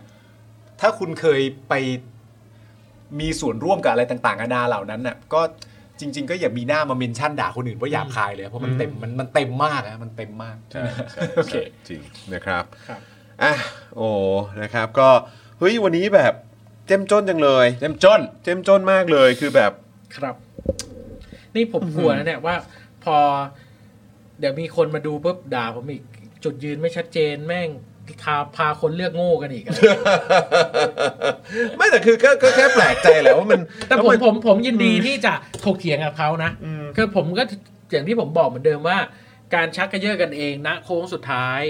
ซึ่งสูสีกันมากในวันนี้ไม่ได้เปลี่ยนผลลัพธ์ทางการเมือง อืม การจะเปลี่ยนผลลัพธ์ทางการเมืองคือเปลี่ยนใจคนที่ไม่ได้เลือกคุณอยู่แล้ว แต่ให้เขาไปลงในกลุ่มที่ควรจะเป็น อืม ตั้งหาก ใช่ นี่ ใช่ คือจุด ใช่ เปลี่ยน ใช่ใช่ใช่นะครับ ดีฮะ โอ้สุดจริงครับนะฮะ มีคนถามคุณดีเคบูนให้บอกว่าพี่ออมยังไม่ประกาศหรือหยิบไว้ บอกวันนี้ไม่ใช่วัน ชาวเน็ต คุณถามไม่ได้มาในฐานะชาวเน็ต คุณถามมาในผู้ร่วมจัดรายการ ใช่ครับ วันนี้คือต้องรบกวนคุณถาจริงๆ ใช่ เออ ดีครับ ครับ ดี ผ ค ม รับ นะครับ ซึ่งรู้สึกดีใจแล้วคือจริง ๆ ผมผมมั่นใจอ่ะคือจริง ๆ เราคุยกันได้ต่ออะด้วยซ้ ใช่ ำนะครับคือยังคุยกันได้อีกเยอะนะครับ แต่ว่าโอ้โหเดี๋ยวคุณถาเองก็น่าจะต้องมีภารกิจด้วยนะครับนะแล้วก็เอ่อยังไม่ถึงวันเลือกตั้งไงใช่ไหมฮะก็ยังมีอะไรที่ต้องไปไฟท์ต้องไปสู้ต้องไปกระจายข้อมูลอะไรกันต่อนะครับนะซึ่งเอ่อคุณถาเองนี่ก็ทำงานหนักนะครับ แล้วก็หลาย ๆ คนตอนนี้ก็ทำงานหนักเห มี มือนกัน มี นะคนครับ ส่งคำขู่มาให้ผมนะ ไม่ว่าแกไม่รอดแน่ถา อาจารย์ก็บอกว่าโดนตัดไปแขวนแน่ เอาอีกแล้ว เอาอีกแล้ว อะไรนี่จะเพิ่มยอดให้เราเหรอ ก็ ไม่ ถ้าจะตัดแขวนก็ตัดไปเลยคิดซะว่ากูคือผ้าเปียกก็แล้วกัน แขวนซะ ครับ แขวนซะ ผมคุณศรัทธาบอกว่าเข้มข้นมากๆ สังเกตได้จากที่คุณจอมไม่ขอไปเข้าห้องน้ำไม่ได้จริงๆ ไม่ได้จริง มันมีแบบทุกเม็ดจริง ๆ ที่แบบรู้สึกว่า อื้อหือไม่อยากข้ามนะ ค ค รั รั บบ ผ ไม่ ม อยากข้ามจริงๆ ใช่บอกว่าเสียดายที่เข้ามาช้าไม่ได้ฟังตั้งแต่แรกเดี๋ยวกลับไปย้อนฟังอีกรอบแนะนำเลยครับ แนะนำ แนะนำเลย แนะนำครับ เราไล่กันตั้งแต่ความเศร้าซ้อยของกกตมานะฮะแล้วก็ไล่มาประเด็นเรื่องเออสามประเด็นหลักนะครับที่คุณถาอยากพูดกับเรานะครับก็เป็นเรื่องเกี่ยวกับปรากฏการณ์เป็นเรื่องเกี่ยวกับ strategic vote หรืออะไรต่างๆกันานะกลับไปฟังย้อนหลังกันได้นะครับคุณผู้ชมครั คุ บ ณเอสบอกว่าเอามาจากนิด้าโพลนะครับ ฝั่งพวกเผด็จการไม่ถึง 30%เพราะงั้นตายอยู่ไม่มีโอกาสแน่นอนครับ จะเลือกใครก็เลือกตามใจไปเถอะ แต่ก็อย่างที่คุณถาบอกก็เอาให้ชัวร์ เอาให้ชัวร์ เอาให้ชัวร์ก็คนรอบข้างครับนะฮะก็เราพยายามสื่อสารกับเขานะครับ อ่า ถ้าเกิดว่าเอาโอเคคือ จะเลือกเพื่อไทยเลือกก้าวไกล หรือพักฝั่งประชาธิปไตยอยู่แล้ว ยอดเยี่ยมนะครับ แต่ว่าถ้าใครที่เหมือนยังแบบลังเลอยู่เอ๊ะจะไปพักไหนดีนะพักเก่าแก่ไหมพักนู่นนั่นนี่ไหม เออ พักพักแบบทำอะไรอย่างเงี้ยเออก็ นิดเดียวก็คือว่า นะอืม สิ่งที่ผมอยากพูดก็คือว่าเราต้องให้คู่เทียบที่มัน อืม เป็นสินค้าทดแทนกันได้ครับ อืม คืออย่างที่ผมบอกคือคนไม่เลือกเพื่อไทยอ่ะยังไงก็ไม่เลือกเพื่อไทย ใช่ ไหมคนที่ไม่เลือกก้าวไกลยังไงก็ไม่เลือกก้าวไกลคืออ ม คนอยากกินโค้กอ่ะคุณก็ต้องให้เป๊ปซี่ อืม ไม่ใช่คุณให้โอเลี้ยง อ่า ไม่งั้นเขาก็ไม่ซื้อเพ อ่า ราะฉะนั้นครับผม อ่า ผมถึงบอกไงว่า เพราะฉะนั้นแทนที่เราจะบอกว่าเลือกแต่ก้าวไกลหรือเลือกแต่เพื่อไทยอ่ะขยายตะกร้าพอมันมีสินค้าหลายชิ้นน่ะคนจะรู้กับตัวเขาเองว่า อ๋อโอเค สินค้าที่เข้ากับเขามันคืออะไร คือถ้าสมมติว่าคุณไปบอกคนที่เอ่อรักและชื่นชอบ อืม ด้วยตัวบุคคลและนโยบาย อืม ของพรรคเพื่อไทย อืม ว่าไปโหวตก้าวไกลดีกว่า อืม ก้าวไกลเป็นสินค้าทดแทนให้เพื่อไทยไม่ได้อยู่แล้ว ถ้า อืม คุณรักทุกอย่างที่เป็นเพื่อไทย อืม ในขณะเดียวกันถ้าคุณชอบทุกอย่างที่เป็นก้าวไกล ทุกเม็ดทุกคนสอสอเขตปาร์ตี้ลิสต์ อืม แล้วจะมีใครมาแนะนำเขาว่าเลือกเพื่อไทยไหมเพื่อไทยก็เป็นสินค้าทดแทนให้ก้าวไกลไม่ได้ อืม เพราะฉะนั้นนี่ไม่ใช่ตลาดที่ถูกต้อง ใช่ มันต้องไปอีกตลาดหนึ่ง มันต้องไปอีก อ่า แล้วก็ต้องเข้าไปหาลูกค้าที่ไม่ได้เลือกไว้แล้วด้วย อ่า เออคือ คนที่เลือกภูมิใจไทยเขาอาจจะชอบกัญชาใช่ไหมครั อ่า เออ แต่ว่าพอมาดูพักฝ่ายค้านเขาอาจจะรู้สึกว่าโอ้อมันก็มีอะไรอ่ะ พืชอื่นที่มันแทนกันได้ อ่า ใช่ไหม แต่ถ้าชอบกัญชาก็เลือกคุณชูวิทย์ไปเอ้ย ไม่ได้เว้ยไม่ได้จะขัดขัดกันอยู่เอออันนี้คุณชูวิทย์ก็ไม่ใช่สินค้าทดแทนเหมือนกันอ๋อไม่ได้ไม่ได้ไม่ได้ไม่ แต่แต่ ได้ ผมคิดว่าท้ายที่สุดอ่ะมันจะมีสักหนึ่งช้อยแหละ ที่มันทำให้คุณเลือกฝ่ายประชาธิปไตยได้ อ่า ทั้งเรื่อง เพราะตัวเลือก ชั เยอะ เรื่องเศรษฐกิจ เรื่องความเป็นธรรม เรื่องความชัดเจนเรื่องอะไร มันมีในตะกร้าเนี้ยให้คุณ อ่า เลือกมันถูกคุณต้องโดนคุณสักตัวน่ะ อ่า อืมครับ นะครับแต่ มีคนทำบอกว่าการวิเคราะห์ของคุณถาเนี่ยดีมาก เพราะว่าวิเคราะห์เสร็จแล้วรู้สึกหิวน้ำ โหได้อะไรไปบ้างวะเนี่ย คอแห้งกันเลยค่ะ คอแห้ง เออนะครับนะฮะโอ้ยอดเยี่ยมยอดเยี่ยมนะครับ ครับ แล้วก็อยากให้คุณผู้ชมติดตามโซเชียลมีเดียของทางคุณถาด้วยนะครับ อ่าน นะจะได้มีการอัปเดตกันด้วยนะครับ กับ ใช่ครับ ประเด็นต่างๆอ่าใกล้เลือกตั้งแบบนี้เข้มข้นแน่นอนนะครับ รวมถึงไปกับทางจริง ๆ ก็ไอรอด้วยก็ได้นะ ครับ นะครับไอรอเองก็คอยอัปเดตอยู่แทบจะทุกชั่วโมงอยู่แล้วนะครับ มีข้อมูลใหม่ๆ มาอัปเดตเสมอเลยนะครับ ครับ แล้วก็ฝากเอ่อแคมเปญ Protect Our Vote ด้วย ครับ นะ ผมครับ วันที่ 14 ช่วยกันไปที่หน้าคูหาให้มากที่สุดนะครับ ผมเชื่อว่า เอ่อถ้าทุกคนประชาชนทุกคนตื่นรู้ ตื่นตัวและไปที่หน้าคูหาในวันที่ 14 พฤษภาคม เขาไม่กล้าโกงหรอกครับ ครับผม เพราะมันมีเป็นร้อยตาที่จับตาเขาอยู่ แต่ถ้าเราไปน้อยหน่วยไหน มีคนน้อยเนี่ย ผมว่าเขาจัดการแน่นอน ถูกต้อง ความผิดพลาดมันเกิดขึ้นแน่นอน มันจะไม่มีคนช่วยทักท้วงแบบที่คุณปาล์มบอกแต่แรกว่า อืม ถ้าไปกันเยอะบางคนอาจจะเขินไม่กล้าทักท้วง แต่มันจะมีคนที่กล้ามากกว่าเรา ถูก เออมันจะช่วยกันพูดเออเพราะฉะนั้นอันเนี้ยครับท้ายที่สุดเนี่ยเราไปทุกคูหาเนี่ย อืม การโกงอาจจะไม่เกิดขึ้นก็ได้นะครับ อืม เออแต่ว่ามันเป็นชัยชนะที่มองไม่เห็นไง อืม คือเราไปที่หน้าคูหา เราประสบความสำเร็จแล้วตั้งแต่ที่เขาไม่กล้าโกง อืม ถูก อืม นะ ผมเลยผมเลยคิดว่า เพราะฉะนั้นวันที่ 14 นะครับ เตรียมตัวให้ว่างที่สุด ไปหน่วยเลือกตั้งใกล้บ้านท่าน ท่านไม่ไหวมันร้อนเอ่ออยู่ใกล้คูหาก็รอห้าโมงเย็นก็ได้ค่อยไป อ่าน นะครับ ไปนับกันไปดู มี จังหวะนั้น น้ำมีร่มอะไรก็ถือกันไป เออ นั่งเฝ้าที่หน้าคูหา คุณถาในในแง่ของการเลือกตั้งของวันที่ 14 พฤษภาคมเนี่ยมันไม่ใช่การเลือกตั้งล่วงหน้า เพราะฉะนั้นอะไรต่างๆนานามันก็มันค่อนข้างจะน้อยกว่า นอกจากการนับคะแนนแล้วอะจังหวะที่เราจะเลือกตั้งอะมันมีอะไรที่เราต้องเช็คไหมในแง่ของความถูกต้องของตัวเราว่าจะไม่ไม่พลาดอะเราต้องเล็งเราต้องดูอะไรไหม จริงๆผมคิดว่าก็ หรื ตั้ องจแต่ริงๆ เริ่มแล้วไปถึงคูหาเจอชื่อผีไหมใครมาเซ็นชื่อแทนเราหรือเปล่าเออชื่อคนนี้จริง ๆ มันไม่ควรได้อยู่หน่วยนี้ แต่มันมาอยู่ ถ้าเช็คได้ก็เช็คนะครับ แต่ผมว่ามันยาก โอเค พระ เข้าใจ ไม่รู้หรอกเออแต่ว่าในแง่ของการเปลี่ยนผลคะแนนของเราอ่ะ เออ ผมว่ากระบวนการตอนเข้าไปกา อ่า ไม่น่าไม่น่าเกิดขึ้น โอเค พราะแต่มันจะเกิดขึ้นก็คือว่าต้องย้ำกันก็คือว่ากาบัตรเลือกตั้งแล้วใส่หีบด้วยตัวเองนะครับอย่าให้คนอื่นใส่ให้ โอเคโอเคโอเค ต้องประกาศน้ำเงินด้วยไหมฮะ เอออันเนี้ยเออแต่ผมงงจริงๆอ่ะ อีกชั่วโมงหรือเปล่าหรือว่าไง ไม่แต่ว่า เออเชิญ ผม เชิญเชิญเชิญ ผมผมแค่งงจริง ๆ ว่าทำไมต้องปากกาน้ำเงินวะทำไม หรือว่ากลัวว่าแบบปากกาดำแล้วจะเหมือนแบบอ๋อปริ้นมา คือคือกังวลเรื่องปากกาอย่างเงี้ย เข้าใจปะ กังวลเรื่องนับคะแนนนะฮะ เออกังวลเรื่องนับคะแนนดีกว่าเนอะจริง ๆ แต่ว่าก็ช่วยกันนะครับอย่างที่อย่างที่เราเรานำเสนอกันไปนะครับ แล้วก็คุณถามมาเน้นย้ำอีกรอบหนึ่งนะครับ หลัง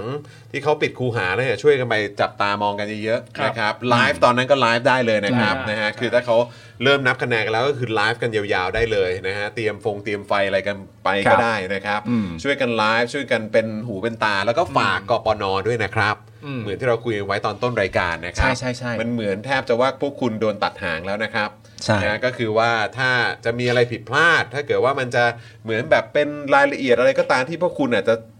แบบถูกถูกแบบว่าจับตามองกันได้เนี่ย ถ้าเกิดว่าคุณไม่เคลียร์เนี่ย อืม อืม มันจะมันจะกลายเป็นว่าความรับผิดชอบคุณหมดแล้วนะ ใช่ เพราะว่าทางด้านบนเขาบอกมาแล้วนะครับ ว่ามันเป็นมันเป็นปัญหาความรับผิดชอบของตัวกปน ใช่ นะครับะ นี่มีเพื่อนผมส่งเข้ามา อืม นะครับผมดูกำลังดูรายการอยู่นะตอนนี้ว่าเขาเคยไปทำข่าวกกต อืม ก่อนการเลือกตั้ง ครับ แล้วเขาก็บอกว่ากกตเนี่ยทำโปรดักชันดีมากเลยนะฮะ อืม ในแง่ของโปรดักชันให้ความรู้ก่อนการเลือกตั้งอะ อืม ถ่ายขั้นตอนการเลือกตั้งที่ถูกต้องมาครบถ้วนทุกประเด็น อืม อืม แต่ณตอนนี้หาดูอยู่เหมือนไม่ได้เห็นเอามาใช้ เออ เห็นปะเราเห็นเราไม่ค่อยเห็น ไม่ เอ ห็ อน ไม่เห็นนะ ใช่ปะ ไม่เห็น แต่เพื่อนผมที่ไปทำข่าวมาเห็นเลยว่าโปรดักชันแม่งอย่างดีอะ อืม ในแง่ของการให้ข้อมูลการเลือกตั้งที่ถูกต้อง อืม แต่เขารู้ใช่ไหมครับ ถ้าปล่อยหลังจากเลือกตั้งไปแล้วมันไม่มีประโยชน์ เออ นั่นน่ะสิครับ นั่นน่ะสิครับ เออจะเก็บไว้ทำเฮี้ยมอะไรค เอ รับ อครับนะฮะเอาเมื่อกี้คุณคุณมุกก็เป็นกำลังใจให้คุณถาด้วยนะครับ ครับ นะฮะก็หลายๆ คนก็เป็นกำลังใจให้คุณถานะ ตอนนี้ ครับ นะครับ ช่วงนี้น่าจะ เดือดแน่นอน โโห ครับ เดือดแน่นอนนะครับ ผม นะ จะไม่เข้าทวิตเตอร์ไป 3 วันฮะจนกว่าจะเลือกตั้งเสร็จ วุ่นใช่ไหมฮะ ไม่เป็นไร วุ่ เดี๋ด้วยวผมเข้าแทน เออ เดี๋ยวดูให้เดี๋ยวดูให้นะครับผมนะอ้าวคุณผู้ชมโหวันนี้พิเศษไหมชอบไหมแฮปปี้ไหมสนุกไหมโดนใจไหมเข้มข้นไหมนะครับ เฮ้ยวันนี้สนุกมาก ถ้าเกิดว่า ชอบ คุณมีความสุขกับเทปนี้อย่าลืมกดไลค์กดแชร์กันด้วยนะค ครั รับบ ผม แล้วก็อย่าลืมมาเป็นผู้สนับสนุนพวกเรากันนะครับอ่าแล้วก็เดี๋ยวยังไงเชื่อว่าเดี๋ยวอาจจะต้องมีโอกาสที่จะต้องขอรบกวนคุณถาอีกนะครับ โอ้ใช่ นะแม้ว่าจะเป็นหลังเลือกตั้งหรือยังไงก็ตามก็ยังไงต้องต้องขอรบกวนล่วงหน้าไว้ก่อนเลยละกันนะครับนะเพราะว่าโอ้โหคุณถามาทีไรนี่มีแต่เรื่องราวน่าสนใจนะครับให้พวกเราได้ไปคุยกันต่อเพียบเลย รอบหน้าคุณถาจะมารูปแบบไหนว่าโฟนอินแล้วชาวเน็ตแล้วร่วม ครับ จัดรายการแล้ว เออ เพราะผมยังไม่ได้ไปออนทัวร์ด้วยไง เอ้ย อ ออมครับ กูไปจริงนะ แล้วออมก็จะบอกว่าเดี๋ยวจะเตรียมไว้บอร์ดไปด้วยนะคะ อ่า เออครับผม แล้วก็อีกท่านหนึ่งคุณมุก ครับแต่คุณมุก ว่างเมื่อไหร่ น คุณมุกก็ ต้องมา ต้องมาดิ ะ เหมื ค อ รับ นกันนะ คุณมุกบอกว่าตัวคลิปอันนั้นนะครับ คลิปเอ่อที่สอนแบบเรื่องของการเลือกตั้งยังไงอ่ะ เออ เออว่าขั้นตอนเป็นยังไงอยู่ในซีดี ฮะ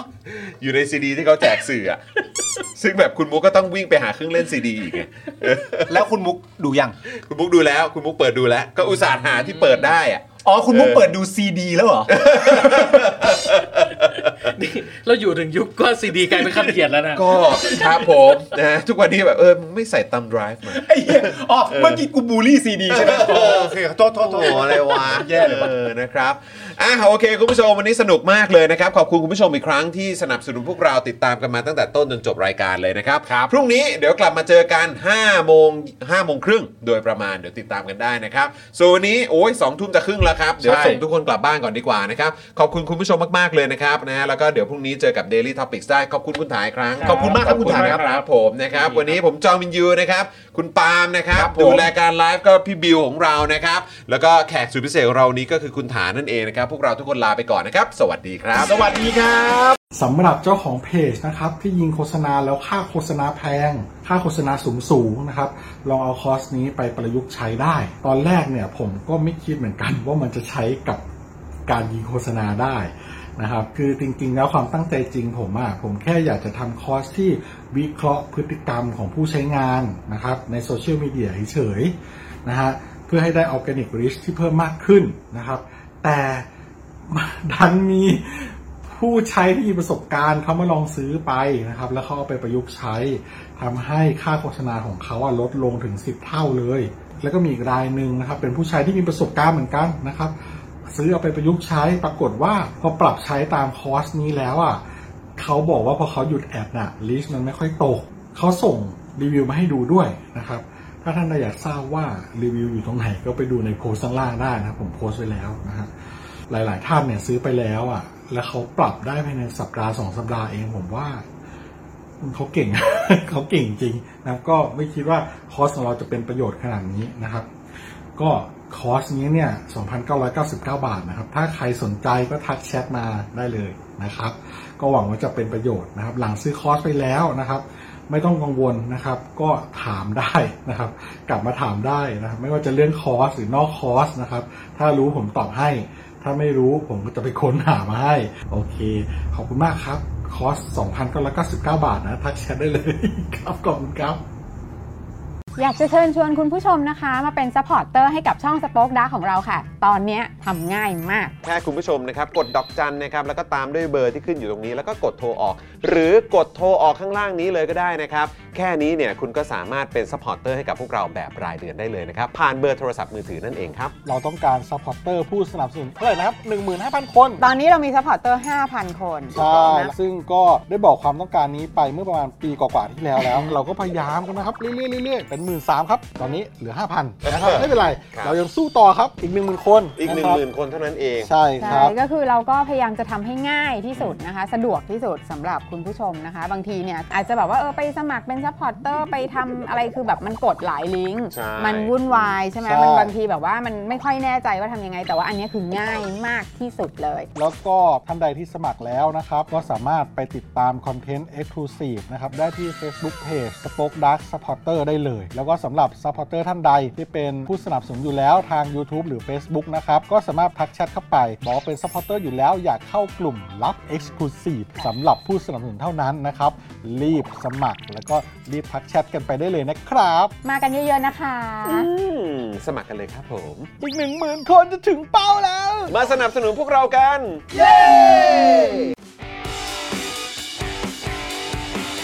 Daily t o p i c กกับจอห์นวินยู